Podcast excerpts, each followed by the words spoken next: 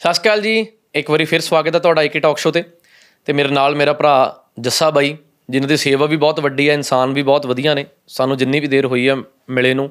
ਤੇ ਬੜਾ ਵਧੀਆ ਲੱਗ ਰਿਹਾ। ਔਰ ਸਭ ਤੋਂ ਵੱਡੀ ਗੱਲ ਜਿਹੜਾ ਏਕੇ ਟਾਕ ਸ਼ੋ ਨੂੰ ਤੁਸੀਂ ਸਾਰੇ ਇੰਨਾ ਪਿਆਰ ਦੇ ਰਹੇ ਹੋ, ਤੁਹਾਡਾ ਇੱਕ ਇੱਕ ਕਮੈਂਟ ਸਿਰ ਮੱਥੇ ਤੇ ਸਿਰ ਝੁਕਾ ਕੇ ਹੱਥ ਜੋੜ ਕੇ ਮੈਂ ਨਮਨ ਕਰਦਾ ਤੁਹਾਡੇ ਕਮੈਂਟਸ ਤੇ ਤੁਹਾਡੀ ਟਰੂ ਫੀਡਬੈਕ ਜਿਹੜੀ ਤੁਸੀਂ ਸਾਨੂੰ ਦੇ ਰਹੇ ਹੋ। ਤੇ ਸਵਾਗਤ ਹੈ ਬਾਈ। ਜੀ ਬਾਈ ਵਾਹਿਗੁਰੂ ਜੀ ਕਾ ਖਾਲਸਾ, ਵਾਹਿਗੁਰੂ ਜੀ ਕੀ ਫਤਿਹ ਜੀ। ਬਾਈ ਮੈਨੂੰ ਤਾਂ ਲੋਕ ਇੱਚ ਵੀ ਘੇਰ ਲੈਂਦੇ ਨੇ ਕਿ ਤੂੰ ਸਤਿ ਸ਼੍ਰੀ ਅਕਾਲ ਕਹਿਣਾ ਤੂੰ ਰਾਮ ਰਾਮ ਨਹੀਂ ਕਹਿੰਦਾ ਤੂੰ ਵਾਹਿਗੁਰੂ ਕਹਿਣਾ ਤੂੰ ਰਾਮ ਨਹੀਂ ਕਹਿੰਦਾ। ਤੇ ਮੈਂ ਹਮੇਸ਼ਾ ਕਨਫਿਊਜ਼ ਹੋ ਜਾਂਦਾ ਕਿ ਮੈਂ ਕੀ ਕਰਾਂ। ਤੇ ਇਦਾਂ ਦੇ ਫਿਰ ਇਹਦੀ ਕਿੱਦਾਂ ਕਰਨਾ ਚਾਹੀਦਾ? ਦੇਖੋ ਮਹਾਰਾਜ ਵੀ ਕਹਿੰਦੇ ਵੀ ਕੋਈ ਬੋਲੇ ਰਾਮ ਰਾਮ ਹਨਾ? ਕੋਈ ਖੁਦਾਏ। ਗੁਰੂ ਸਾਹਿਬ ਵੀ ਕਹਿੰਦੇ ਵੀ ਰਸਤਾ ਤਾਂ ਇੱਕੋ ਹੀ ਹੈ ਨਾ। ਸਤਿ ਸ਼੍ਰੀ ਅਕਾਲ ਆਪਾਂ ਕਹਿ ਦਿੰਨੇ ਆ ਨਾ ਸਤਿ ਸ਼੍ਰੀ ਅਕਾਲ। ਵੀ ਸੱਚ ਤਾਂ ਅਕਾਲ ਹੀ ਆ। ਵੀ ਪ੍ਰਮਾਤਮਾ ਹੀ ਸੱਚ ਆ। ਅਸਲ ਜਿਹਦਾ ਮੀਨਸ ਇਹ ਆ। ਬੁਲਾਉਣੀ ਚਾਹੀਦੀ ਆਪਾਂ ਨੂੰ ਕੋਈ ਰਾਮ ਰਾਮ ਪ੍ਰਮਾਤਮਾ ਦਾ ਨਾਮ ਯਾਦ ਹੋਣਾ ਜੀ। ਆਪਾਂ ਜਿਵੇਂ ਰਾਧਾ ਰਾਧਾ ਉੱਥੇ ਉਹ ਕਿੰਨਾ ਆਨੰਦ ਆਉਂਦਾ ਨਾ ਹੈ ਤਾਂ ਪਰਮਾਤਮਾ ਦਾ ਨਾਮ ਹੀ ਆ। ਆਪਾਂ ਕਿਸੇ ਵੀ ਰੂਪ ਵਿੱਚ ਨਮਨ ਕਰ ਸਕਦੇ ਆ ਗੁਰੂ ਸਾਹਿਬ ਨੂੰ। ਕਿਸੇ ਵੀ ਭਾਸ਼ਾ ਦੇ ਵਿੱਚ ਕਰ ਸਕਦੇ ਆ। ਉਹ ਆਪਣੀ ਸੋਚ ਆ ਤੇ ਆਪਣੀ ਸ਼ਰਧਾ ਜੀ। ਬਾਈ ਪਹਿਲਾ ਪੋਡਕਾਸਟ ਆਪਣਾ ਬਹੁਤ ਜ਼ਬਰਦਸਤ ਗਿਆ ਸੀ। ਜੀ ਬਈ। ਦੂਜਾ ਵੀ ਬਹੁਤ ਪਿਆਰ ਦਿੱਤਾ ਤੇ ਸੰਗਤ ਹੁਣ ਤੁਹਾਨੂੰ ਵੀ ਜਾਣਨ ਲੱਗ ਗਈ ਹੈ। ਜੀ ਵੀਰੇ। ਤੇ ਤੁਹਾਡੇ ਜਿਹੜੇ ਵਿਚਾਰ ਨੇ ਉਹ ਮਤਲਬ ਇੰਨੇ ਕੁ ਖੁਸ਼ ਹੋ ਰਹੀ ਹੈ ਯੂਥ ਸੁਣਨ ਨੂੰ। ਔਰ ਮੇਰੀ ਵੀ ਜ਼ਿੰਦਗੀ 'ਚ ਮੈਂ ਔਨ ਕੈਮਰਾ ਇਹ ਗੱਲ ਕਹਿਣਾ ਚਾਹਨਾ ਮੈਂ ਤੁਹਾਡੇ ਤੋਂ ਪਹਿਲਾਂ ਕਦੀ ਸੋਚਿਆ ਨਹੀਂ ਸੀਗਾ ਕਿ ਮੈਂ ਇਦਾਂ ਵਿਚਾਰ ਰੱਖ ਕੇ ਕਿਸੇ ਭਰਾ ਨਾਲ ਰੱਖ ਪਾਉਂਗਾ ਕਿਉਂਕਿ ਮੈਂ ਡਰ ਕੇ ਰਹਿੰਦਾ ਸੀ ਹਮੇਸ਼ਾ। ਕਿਉਂਕਿ ਜਦੋਂ ਵੀ ਕਿਤੇ ਧਰਮ ਹੁੰਦਾ ਕਿਸੇ ਵੀ ਧਰਮ ਦੇ ਵਿੱਚ ਭਾਵੇਂ ਉਹ ਹਿੰਦੂ ਧਰਮ ਦੀ ਬੇਅਦਬੀ ਹੈ ਜਾਂ ਸਿੱਖ ਧਰਮ ਦੇ ਵਿੱਚ ਕੋਈ ਬੇਅਦਬੀ ਹੁੰਦੀ ਹੈ ਤਾਂ ਦਿਲ ਨੂੰ ਪਿੰਚ ਹੁੰਦਾ ਹੈ ਜੀ ਵੀਰੇ। ਕਿ ਲੋਕ ਕਿਵੇਂ ਆਪਣੀ ਈਗੋ ਸੈਟੀਸਫਾਈ ਕਰਨ ਲਈ ਇੱਕ ਧਰਮ ਨੂੰ ਟਾਰਗੇਟ ਕਰਦੇ ਜੀ ਬਿਲਕੁਲ ਕਰ ਤੇ ਜਿਹੜੇ ਇਦਾਂ ਦੇ ਲੋਕ ਹੁੰਦੇ ਨੇ ਬਾਈ ਕਿ ਆਪਣੇ ਧਰਮ ਨੂੰ ਹੀ ਸੁਪੀਰੀਅਰ ਤੇ ਰੱਖਣਾ ਦੂਜਿਆਂ ਨੂੰ ਨੀਵਾਂ ਦਿਖਾਣਾ ਜਾਂ ਇਦਾਂ ਦੇ ਲੋਕਾਂ ਨਾਲ ਕਿਵੇਂ ਡੀਲ ਕਰਨਾ ਚਾਹੀਦਾ ਜਿਹੜੇ ਸਿਰਫ ਕਹਿੰਦੇ ਨੇ ਕਿ ਅਸੀਂ ਘੈਂਟ ਆ ਜਾਂ ਸਾਡਾ ਧਰਮ ਘੈਂਟ ਆ ਬਾਕੀ ਤਾਂ ਐਂ ਹੀ ਤੁਰੇ ਫਿਰਦੇ ਨੇ। ਜੀ ਦੇਖੋ ਧਰਮ ਤਾਂ ਸਾਰੀ ਘੈਂਟ ਹੈ ਜੀ। ਜੋ ਅਕਾਲ ਪੁਰਖ ਨੇ ਸਾਜੇ ਨੇ ਸਾਰੀ ਘੈਂਟ ਨੇ। ਪੁਰਾਤਨ ਆ ਕੋਈ ਹੁਣ ਦੀ ਗੱਲ ਨਹੀਂ ਆਪਾਂ 21ਵੀਂ ਸਦੀ ਚੱਲ ਰਹੀ ਆ ਤੇ 20 ਸਦੀਆਂ ਆਪਣੇ ਥੱਲੇ ਦਫਨ ਆ। ਆਪਾਂ ਖੜੇ ਆ ਨਾ 20 ਸਦੀਆਂ ਆਪਣੇ ਥੱਲੇ ਦਫਨ ਆ 21ਵੀਂ ਆਪਾਂ ਖੜੇ ਆ। ਇਹ ਤਾਂ ਚੱਲ ਰਿਹਾ ਪ੍ਰਮਾਤਮਾ ਦਾ ਆਪਾਂ ਪਹਿਲਾਂ ਵੀ ਗੱਲ ਕੀਤੀ ਸੀ ਅਕਾਲ ਪੁਰਖ ਨੇ ਵੀ ਕੀਤਾ ਪਸਾਉ ਏਕੋ ਕਵਾਉ ਤਿਸਤੇ ਹੋਏ ਲੱਖ ਦਰਿਆਓ ਇਹਦਾ ਗੁਰੂ ਸਾਹਿਬ ਨੇ ਸਾਜੇ ਨੇ ਸਾਰੇ ਧਰਮ ਚੰਗੇ ਨੇ। ਕੋਈ ਵੀ ਧਰਮ ਕਿਸੇ ਵੀ ਧਰਮ ਦੇ ਵਿੱਚ ਇਹ ਨਹੀਂ ਕਿਹਾ ਜਾਂਦਾ ਵੀ ਇੱਕ ਦੂਜੇ ਨੂੰ ਨਫ਼ਰਤ ਕਰੋ। ਸਾਰਿਆਂ ਨੇ ਜੋੜਿਆ ਹੀ ਆ। ਤੇ ਤੋੜਨ ਵਾਲੇ ਕੁਝ ਆਪਣੇ ਲੋਕ ਨੇ, ਉਹ ਵੀ ਬਾਹਰੋਂ ਨਹੀਂ ਬਾਈ ਜੀ। ਆਪਣੀ ਕੋਈ ਵੀਰ ਨੇ, ਕੋਈ ਭੈਣ ਨੇ, ਕੋਈ ਬਜ਼ੁਰਗ ਨੇ ਨਾ, ਜਿਹੜੀ ਇਹ ਮਤ ਹੋ ਗਈ ਕਿਸੇ ਨੂੰ ਨੀਵਾ ਦਿਖਾਉਣਾ। ਗੁਰੂ ਸਾਹਿਬ ਤਾਂ ਕਹਿੰਦੇ ਵੀ, ਨਾਨਕ ਨੀਵਾ ਜੋ ਚੱਲੇ ਲੱਗੇ ਨਾ ਤਾਤੀ ਵਾਓ। ਗੁਰੂ ਸਾਹਿਬ ਨੇ ਤਾਂ ਨਿਵੇਂ ਸੋ ਗੌਰਾ ਹੋਏ। ਨਿਮਨ ਸਿਖਾਇਆ, ਨਿਮਨਾ ਸਿਖਾਇਆ ਵੀ ਦਇਆ ਹੋਣੀ ਚਾਹੀਦੀ ਆ, ਸਤਿਕਾਰ ਕਰਨਾ ਸਭ ਦਾ। ਸਾਰੇ ਧਰਮਾਂ ਦਾ ਗੁਰੂ ਸਾਹਿਬ ਜੀ ਨੇ ਵੀ ਸਭ ਦਾ ਸਤਿਕਾਰ ਕਰਨਾ ਹੀ ਸਿਖਾਇਆ। ਤੇ ਜਦੋਂ ਗੁਰੂ ਸਾਹਿਬ ਜੀ ਦੇ ਸਮਾਂ ਆਇਆ ਦੇਸ਼ ਤੇ, ਤਾਂ ਸੀਸ ਦਾ ਬਲੀਦਾਨ ਵੀ ਦਿੱਤਾ। ਇਸ ਤੇ ਬੜੀ ਗੱਲ ਹੁੰਦੀ ਆ। ਔਰੰਗਜ਼ੇਬ ਨੇ ਵੀ ਕਿਹਾ ਸੀਗਾ ਵੀ ਤੁਸੀਂ ਇਸ ਤਰ੍ਹਾਂ ਕਿਉਂ ਕਰ ਰਹੇ ਹੋ? ਤੇ ਉਹ ਕਹਿੰਦੇ ਵੀ ਜੇ ਮੁਸਲਮਾਨਾਂ ਨਾਲ ਵੀ ਧੱਕਾ ਹੁੰਦਾ ਤੇ ਫਿਰ ਵੀ ਅਸੀਂ ਸੀਸ ਦੇਣਾ ਸੀ। ਅੱਛਾ ਜੀ। ਜੇ ਉਹ ਕਹਿੰਦੇ ਵੀ ਉਹਨਾਂ ਨੇ ਟਾਰਗੇਟ ਕੀਤਾ ਸੀਗਾ ਉਹਨਾਂ ਨੂੰ ਹਿੰਦੂ ਪੀਰ ਵੀ ਕਹਿੰਦੇ ਸੀਗੇ।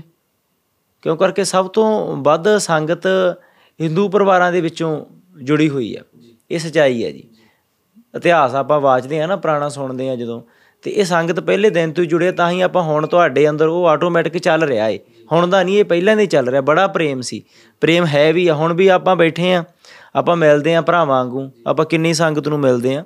ਆਪਾਂ ਵੈਸੇ ਸਾਰੀ ਸੰਗਤ ਦੇ ਚਰਨਾਂ 'ਚ ਅਸੀਂ ਵੀ ਨਮਨ ਕਰਦੇ ਆ ਵੀ ਆ ਪਹਿਲੇ ਆਪਣੇ ਵਿਚਾਰਾਂ ਨੂੰ ਸੰਗਤ ਨੇ ਸਰਾਇਆ ਆਪਾਂ ਨੂੰ ਵੀ ਹੌਸਲਾ ਦਿੱਤਾ ਤੇ ਆਪਾਂ ਵੀ ਸੰਗਤ ਦੇ ਸਾਰੇ ਚਰਨਾਂ 'ਚ ਨਮਨ ਕਰਦੇ ਆ ਵੀ ਸਾਰੇ ਚੜ੍ਹਦੀ ਕਲਾ 'ਚ ਰਮੋ ਤੇ ਸਾਡੀ ਇਹੀ ਹਮੇਸ਼ਾ ਕੋਸ਼ਿਸ਼ ਰਹੂਗੀ ਵੀ ਸੱਚ ਤੁਹਾਡੇ ਅੱਗੇ ਲੈ ਕੇ ਆਈਏ। ਤੇ ਜਿਹੜੇ ਵੀਰ ਕਿਸੇ ਨੂੰ ਨੀਵਾ ਦਿਖਾਉਂਦੇ ਨੇ ਉਹਨਾਂ ਨੂੰ ਗੁਰੂ ਤੋਂ ਮੱਤ ਲੈਣੀ ਚਾਹੀਦੀ ਆ ਵੀ ਗੁਰੂ ਸਾਹਿਬ ਕੀ ਕਹਿ ਰਹੇ ਨੇ। ਮੇਰੇ ਤੁਹਾਨੂੰ ਲੱਗਦਾ ਕਿ ਵਿਤਕਰਾ ਕਰਦੇ ਨੇ ਲੋਕ ਡਿਸਕ੍ਰਿਮੀਨੇਸ਼ਨ ਕਰਦੇ ਨੇ? ਬਿਲਕੁਲ ਕਰਦੇ ਨੇ ਵੀਰੇ। ਸ਼ਰੇਆਮ ਕਰਨ ਲੱਗ ਗਏ ਹੁਣ ਤਾਂ। ਮੈਂ ਬਹੁਤ ਸਿਆ ਬਈ। ਹਾਂਜੀ ਤੁਸੀਂ ਸਹਿ ਰਹੇ ਹੋ ਨਾ। ਮੈਨੂੰ ਵੀ ਦੁੱਖ ਹੁੰਦਾ ਜਦੋਂ ਤੁਸੀਂ ਸਹਿਨੇ ਆ। ਬਹੁਤ ਬਰੀ ਹੁੰਦਾ ਹਾਰਟ ਹੁੰਦਾ ਨਾ ਵੀ ਕਿਉਂ ਇਹ ਹੋ ਰਿਹਾ ਏ। ਵੀ ਗੱਲ ਕੀ ਆ ਕੇ ਬਹਿ ਕੇ ਨਿਬੇੜ ਲਓ। ਪਰ ਜਿਹਨੇ ਨਹੀਂ ਸਮਝਣਾ ਨਾ ਉਹਨੂੰ ਆਪਾਂ ਜਿੰਨਾ ਮਰਜ਼ੀ ਮੱਥਾ ਮਾਰ ਲਈਏ ਵੀਰੇ। ਉਹਨਾਂ ਨੇ ਕਹਿੰਦੇ ਆਪਣਾ ਉੱਲੂ ਸਿੱਧਾ ਰੱਖਣਾ। ਉਹਨਾਂ ਨੇ ਸਮਝਣਾ ਨਹੀਂ ਤੇ ਆਪਾਂ ਸਮਝਾਉਣਾ ਵੀ ਨਹੀਂ। ਆਪਣੇ ਜਮੀਰ ਸੱਚੇ ਨੇ ਗੁਰੂ ਸਾਹਿਬ ਜੀ ਨੇ ਐਡੀ ਮਹਾਨ ਸੇਵਾ ਬਖਸ਼ੀ ਆ ਨਾ ਇੰਨਾ ਪਰਉਪਕਾਰ ਹੋ ਰਿਹਾ ਏ ਹਰ ਰੋਜ਼। ਕਹਿੰਦੇ ਵੀ ਕਦੇ ਕਿਸੇ ਰੋਂਦੇ ਨੂੰ ਹਸਾਇਆ ਹੀ ਤਾਂ ਦੱਸ ਖਾਂ। ਆਪਾਂ ਗੱਲ ਸੁਣਦੇ ਨੇ ਜੀ ਜੀ ਜੀ ਕਵਾਲੀ ਹੈ। ਆ ਨਾ ਵੀ ਉਹ ਕਹਿੰਦੇ ਵੀ ਪਾਟਾ ਹੋਇਆ ਜ਼ਖਮ ਜੇ ਕਦੀ ਵੀ ਨਹੀਂ ਸੀਤਾ ਐਵੇਂ ਮਾੜਾ ਫੇਰੀ ਤੂੰ ਤਾਂ ਕੱਖ ਵੀ ਨਹੀਂ ਕੀਤਾ। ਓਏ ਹੋਏ। ਸੁਣੀ ਸੀ ਗੱਲ ਮੈਂ ਕਈ ਵਾਰੀ ਨੈਟ ਹੁਣ ਯੂਜ਼ ਕਰਦੇ ਆ ਤੇ ਸੁਣਦੇ ਆ ਨਾ। ਤੇ ਇਹ ਗੱਲ ਬੜੀ ਡੀਪ ਆ ਨਾ ਜੀ। ਵੀ ਆਪਾਂ ਕਹਿੰਦੇ ਨੇ ਅਸੀਂ ਬੜੇ ਧਰਮੀ ਆ ਆਪਣੇ ਆਪ ਨੂੰ ਬਾਣੇ ਬਾਣੇ ਪਾ ਕੇ ਕਿਸੇ ਵੀ ਧਰਮ ਦੇ ਹੋਵੇ। ਤੇ ਪਰ ਅਸਲ ਦੇ ਵਿੱਚ ਧਰਮ ਹੈ ਕੀ ਆ? ਧਰਮ ਦਾ ਸਿਧਾਂਤ ਕੀ ਆ? ਉਸ ਗੱਲ ਤੇ ਪਹਿਰਾ ਵਿਰਲੇ ਹੀ ਦਿੰਦੇ ਨੇ ਵੀਰੇ। ਤੇ ਤੁਸੀਂ ਦੇ ਰਹੇ ਹੋ ਆਪਣੇ ਪਰਪਾਕੋਂ ਆਪਣੇ ਧਰਮ ਵਿੱਚ ਬਹੁਤ ਖੁਸ਼ੀ ਵਾਲੀ ਗੱਲ ਆ। ਇਸੇ ਤਰ੍ਹਾਂ ਤੁਸੀਂ ਚੜ੍ਹਦੀ ਕਲਾ 'ਚ ਰਹੋ ਤੇ ਮਹਾਰਾਜ ਨੇ ਮਿਹਰ ਕਰਨੀ ਆ। ਜਿਹਨੇ ਬੋਲਣਾ ਇਹਨਾਂ ਨੇ ਤਾਂ ਗੁਰੂ ਸਾਹਿਬ ਨੂੰ ਨਹੀਂ ਬਖਸ਼ਿਆ ਸੀ। ਜਦੋਂ ਗੁਰੂ ਨਾਨਕ ਪਾਤਸ਼ਾਹ ਜੀ ਆਏ ਆ ਤੁਸੀਂ ਦੇਖੋ ਜੀ ਉਹ ਸਮੇਂ ਦੇ ਵਿੱਚ ਲੋਕਾਂ ਨੂੰ ਸਮਝਾਉਣਾ। ਸੱਜਣ ਠੱਗ ਵਰਗੇ ਠੱਗਾਂ ਨੂੰ ਇੱਕ ਮੈਂ ਹੋਰ ਗੱਲ ਕਹਿਣਾ ਇਹਦੇ ਵਿੱਚ ਆਪਣੀ ਇੱਕ ਅੱਜ ਕੱਲ ਬਹੁਤ ਮੁੱਦਾ ਚੱਲ ਰਿਹਾ ਬਾਈ ਜੀ ਜਿਵੇਂ ਉਹ ਗੁੱਡੀ ਦਾ ਕਤਲ ਕਰਤਾ ਹਨਾ? ਜੀ ਜੀ। ਉਹਦੇ ਬਾਰੇ ਵੀ ਬਾਈ ਆਪਾਂ ਖੁੱਲ ਕੇ ਅਗਲਾ ਮੇਰਾ ਸਵਾਲ ਉਹੀ ਆ ਰਿਹਾ ਸੀ ਕਿ ਮਾਡਰਨ ਜ਼ਮਾਨਾ ਹੋ ਰਿਹਾ ਬਾਈ। ਜੀ ਬਾਈ। ਤੁਹਾਨੂੰ ਵੀ ਮੈਂ ਮਾਡਰਨ ਕਹਿ ਸਕਦਾ। ਚਲੋ ਠੀਕ ਹੈ ਤੁਸੀਂ ਮਾਡਰਨਾਈਜੇਸ਼ਨ ਦੇ ਨਾਲ ਆਪਣਾ ਪਹਿਰਾਵਾ ਨਹੀਂ ਬਦਲਿਆ ਉਹ ਅਲੱਗ ਗੱਲ ਹੈ।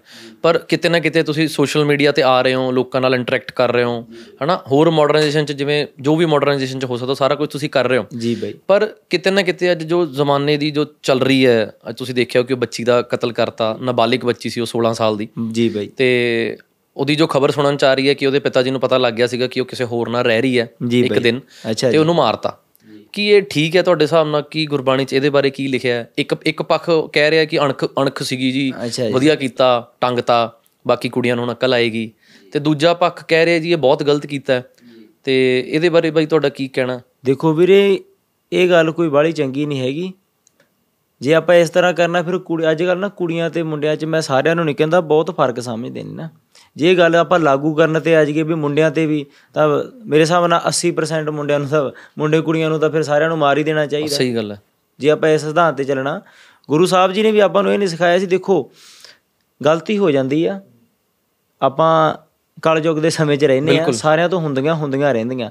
ਆਪਣੇ ਧੀ ਪੁੱਤ ਵੀ ਗਲਤੀ ਕਰ ਸਕਦੇ ਆ ਪਹਿਲਾਂ ਤਾਂ ਅਸੀਂ ਬੇਨਤੀ ਕਰਦੇ ਆ ਵੀ ਜਿਹੜੀ ਗੱਲ ਆਪਾਂ ਹੁਣ ਕਰਨ ਲੱਗੇ ਆ ਤੁਸੀਂ ਹਰੇਕ ਘਰ ਵਿੱਚ ਪਹੁੰਚਾਉਣੀ ਆ ਆਪਾਂ।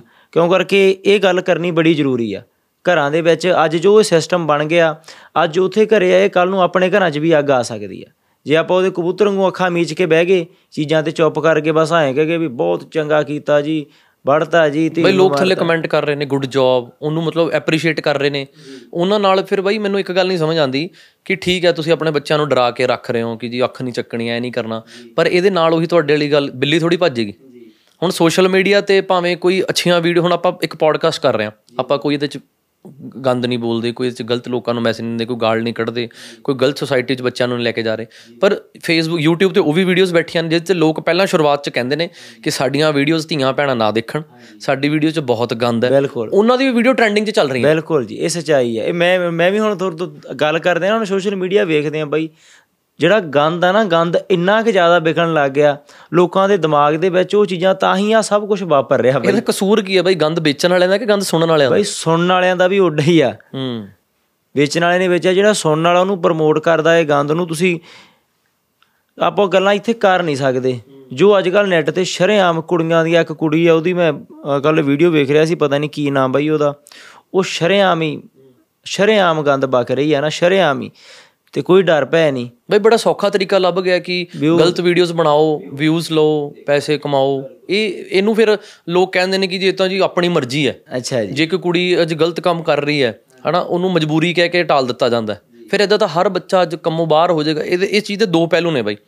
ਜਿੱਦਾਂ ਇੱਕ ਪਾਸੋਂ ਮਾਪੇ ਚਾਹੁੰਦੇ ਨੇ ਕਿ ਬੱਚੇ ਸਾਡੇ ਵਿਗੜਨ ਵੀ ਨਾ ਬੱਚਿਆਂ ਨੂੰ ਪਰਵਰਿਸ਼ ਵਧੀਆ ਹੋਵੇ। ਦੂਜੇ ਪਾਸੋਂ ਬੱਚੇ ਆਜ਼ਾਦੀ ਚਾਹੁੰਦੇ ਨੇ। ਇਹਨਾਂ ਦੋਨਾਂ 'ਚ ਬੈਲੈਂਸ ਕਿਵੇਂ ਹੋਵੇ? ਇਹ ਦੇਖੋ ਬੈਲੈਂਸ ਦੀ ਗੱਲ ਕਰਦੇ ਸੀ ਆਪਾਂ ਪੁਰਾਣੇ ਅੱਜ ਕੱਲ ਨਾ ਤੁਸੀਂ ਨੋਟ ਕਰੋ ਵੀ ਘਰਾਂ ਦੇ ਅੱਜ ਬੱਚੇ ਆ ਨਾ, ਕਮਰੇ ਅੱਡ ਅੱਡ ਬਣ ਗਏ ਸਾਰਿਆਂ ਦੇ। ਬੱਚੇ ਅੱਡ ਅੱਡ ਪੈਂਦੇ ਆ, ਲੋਕ ਅੰਡਰ ਆਪਣੇ ਵਿੱਚ ਅੰਡਰਸਟੈਂਡਿੰਗ ਹੀ ਹੈ ਨਹੀਂ ਪਰਿਵਾਰਾਂ ਦੇ। ਉਹਨਾਂ ਨਾਲ ਸਮਾਂ ਹੀ ਨਹੀਂ ਬਤਾਉਂਦੇ। ਪਹਿਲਾਂ ਆਪਾਂ ਇਕੱਠੇ ਬਹਿੰਦੇ ਸੀ ਸਾਰੇ। ਅਸਲ ਦੇ ਵਿੱਚ ਜਿਹੜੇ ਆਪਣੇ ਧੀ ਪੁੱਤ ਨੇ, ਜਿੰਨਾ ਕੁ ਬਾਈ ਜੀ ਤਜਰਬਾ ਕੀਤਾ ਜ਼ਿੰਦਗੀ ਦਾ ਨਾ, ਉਮਰਾਂ ਛੋਟੀਆਂ, ਪਰ ਆਪਾਂ ਮਾਣ ਨਹੀਂ ਕਰਦੇ। ਤੁਸੀਂ ਵੀ ਅੱਜ ਤੱਕ ਪਤਾ ਨਹੀਂ, ਲੱਖਾਂ ਲੋਕਾਂ ਨੂੰ ਮਿਲ ਚੁੱਕੇ ਹੋਵਾਂਗੇ। ਤੇ ਅਸੀਂ ਵੀ ਗੁਰੂ ਸਾਹਿਬ ਜੀ ਦੀ ਕਿਰਪਾ ਨਾਲ ਲੱਖਾਂ ਪਰਿਵਾਰਾਂ ਨੂੰ ਮਿਲ ਚੁੱਕੇ ਹਾਂ ਅੱਜ ਤੱਕ ਹੈ ਨਾ? ਤਾਂ ਹੀ ਆਪਾਂ ਪਰਿਵਾਰਾਂ ਦੇ ਵਿੱਚੋਂ ਜਾਣਦੇ ਆ ਵੀ ਕਿੱਥੇ ਕੀ ਮਾਹੌਲ ਆ। ਜਿਹੜਾ ਧੀਆਂ ਆਪਾਂ ਕਹਿੰਦੇ ਆ ਵੀ ਧੀਆਂ ਨੂੰ ਜਦੋਂ ਗੁਲਾਮ ਕਰਕੇ ਰੱਖਦੇ ਆ ਨਾ ਬਾਈ ਧੀ ਦੇਖੋ ਜੇ ਧੀ ਆ ਤਾਂ ਸ੍ਰਿਸ਼ਟੀ ਆ। ਸੋ ਕਿਉ ਮੰਦਾ ਆਖੀਏ ਜਿਤ ਜੰਮੇ ਰਾਜਾਨ ਧੀਆਂ ਨਹੀਂ ਜਨਮ ਦਿੱਤਾ ਏ ਧੀ ਕਰ ਕੀ ਆਪਾਂ ਏ? ਧੀ ਕਹਿੰਦੇ ਜਗਤ ਜਨਨੀ ਆ ਜਗਤ ਦੀ। ਤੇ ਧੀ ਦਾ ਸਤਿਕਾਰ ਕਰਨਾ ਅਤੀ ਜ਼ਰੂਰੀ ਆ। ਆਪਾਂ ਗੱਲ ਕਰਦੇ ਹੁੰਨੇ ਜਦੋਂ ਡਿਲੀਵਰੀ ਹੁੰਦੀ ਆ ਬਾਈ ਜੀ ਤੁਸੀਂ ਜ਼ਿਆਦਾ ਨੌਲੇਜ ਰੱਖਦੇ ਹੋ ਇਸ ਚੀਜ਼ ਬਾਰੇ ਹੈ ਨਾ ਵੀ ਜਿਹੜਾ ਉਹ ਦਰਦ ਹੁੰਦਾ ਪੇਨ ਹੁੰਦਾ ਅੱਜ ਕੱਲ ਜਿਵੇਂ ਪ੍ਰੈਸ਼ਰ ਹੁੰਦੇ ਆ ਪਰ ਅਸੀਂ ਕਈ ਵਿਚਰਦੇ ਜਿਹੜੇ ਨਾਰਮਲ ਉਮੀ ਕਰਾਉਂਦੇ ਆ ਉਹਨਾਂ ਕੋਲੇ ਹੈ ਨਹੀਂ ਇੰਨਾ ਨਾ ਨਾਰਮਲ ਡਿਲੀਵਰੀ ਹੁੰਦੀ ਉਹਨਾਂ ਦੀ। ਤੇ ਉਹ ਦਰਦ ਕਹਿੰਦੇ ਵੀ ਜੇ ਇੱਕ ਇਨਸਾਨ ਕਿਸੇ ਮਰਦ ਨੂੰ ਦਿੱਤਾ ਜਾਵੇ ਤਾਂ ਉਹਦੀ ਮੌਤ ਹੋ ਜੂ।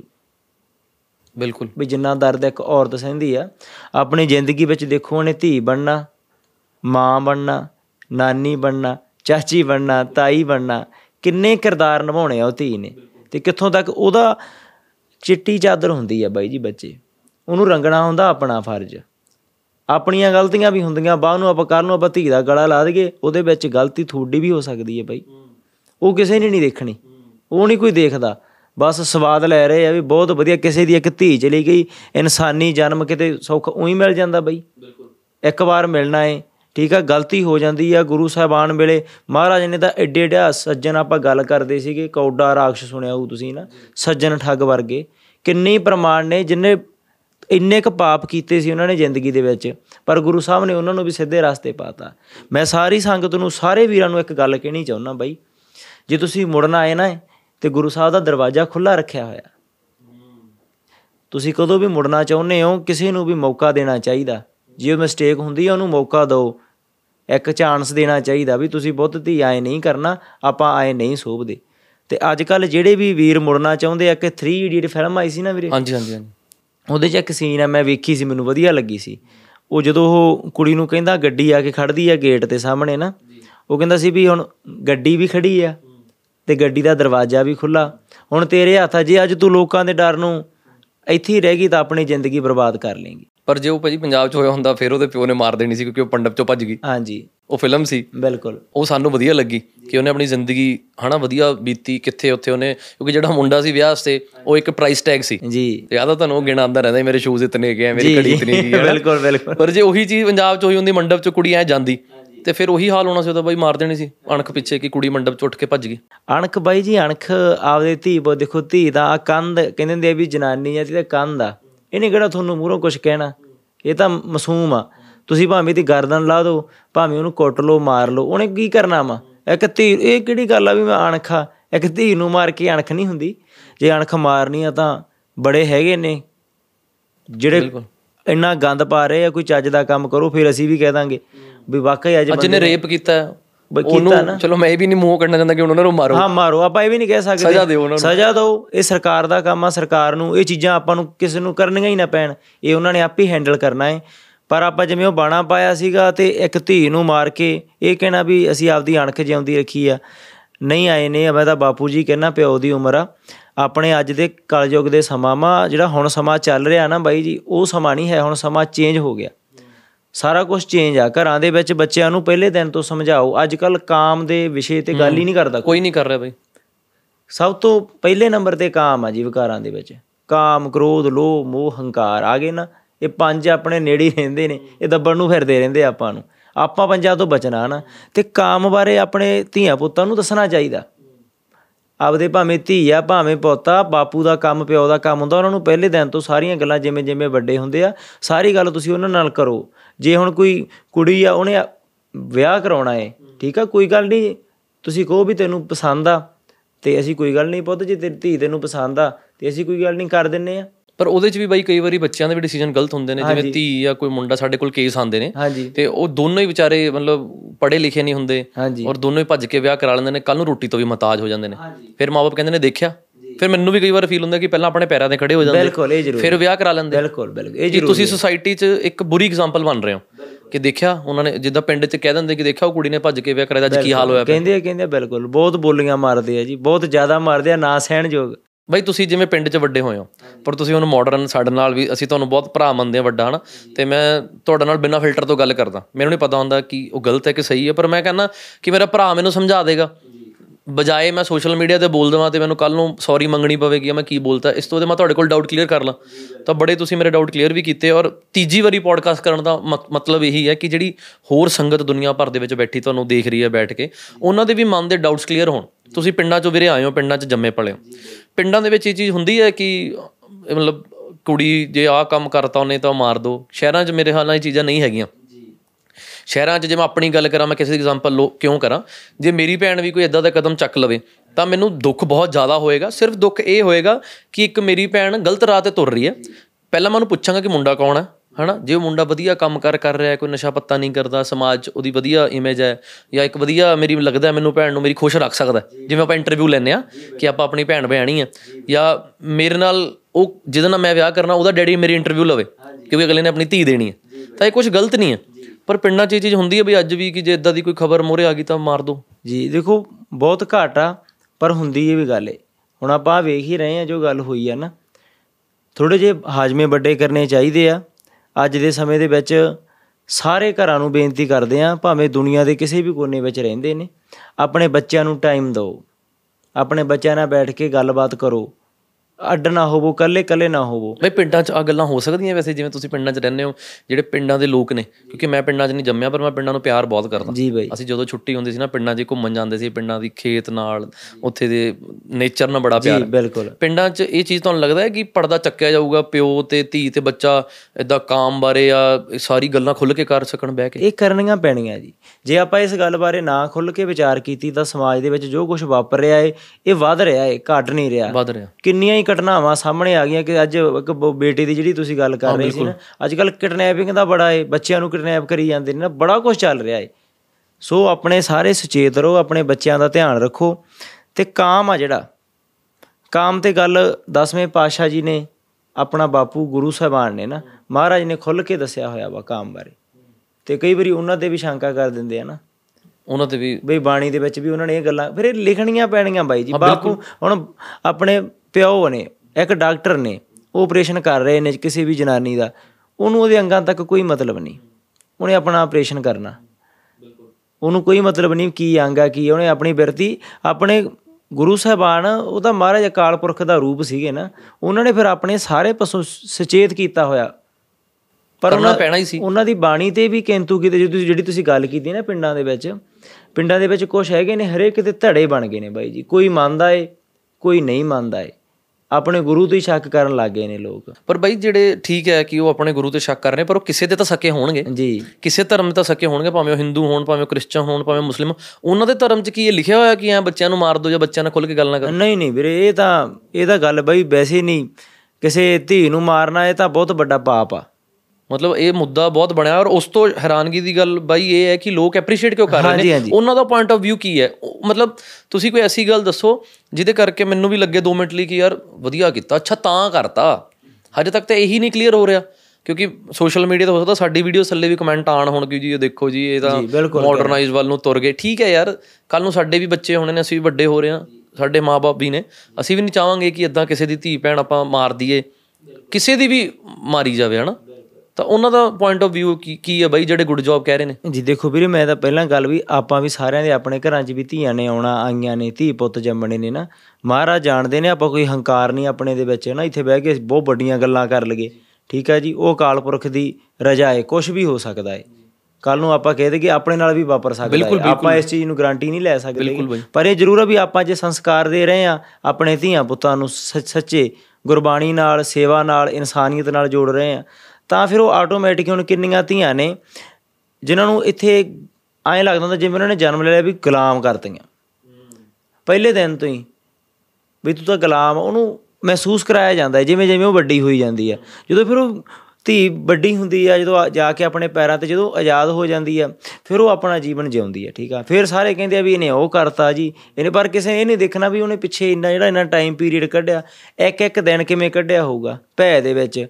ਆਪਾਂ ਤਾਂ ਮੁੰਡੇ ਹੁੰਨੇ ਆ ਆਪਦੀ ਮਾਰੀ ਸੈਲਫ ਭਾਵੇਂ ਗੱਡੀ ਆ ਮੋਟਰਸਾਈਕਲ ਆ ਮਾਰ ਕੇ ਨਿਕਲ ਜਾਣਾ ਹੈ ਤੇ ਉਹ ਧੀ ਧਿਆਣੀਆਂ ਨੇ ਜਿਨ੍ਹਾਂ ਨੇ ਘਰ ਸਾਂਭਣੇ ਨੇ ਤੇ ਉਹਨਾਂ ਨੂੰ ਮਤਲਬ ਨੀਵੇਂ ਪੱਧਰ ਤੇ ਦੇਖਿਆ ਜਾਂਦਾ। ਗੁਰੂ ਨਾਨਕ ਪਾਤਸ਼ਾਹ ਜੀ ਨੇ ਵੀ ਮਹਾਰਾਜ ਵੇਲੇ ਵੀ ਇਹੀ ਚੱਲ ਰਿਹਾ ਸੀ ਔਰਤ ਨੂੰ ਪੈਰ ਦੀ ਜੁੱਤੀ ਸਮਝਦੇ ਹੁੰਦੇ ਸੀ।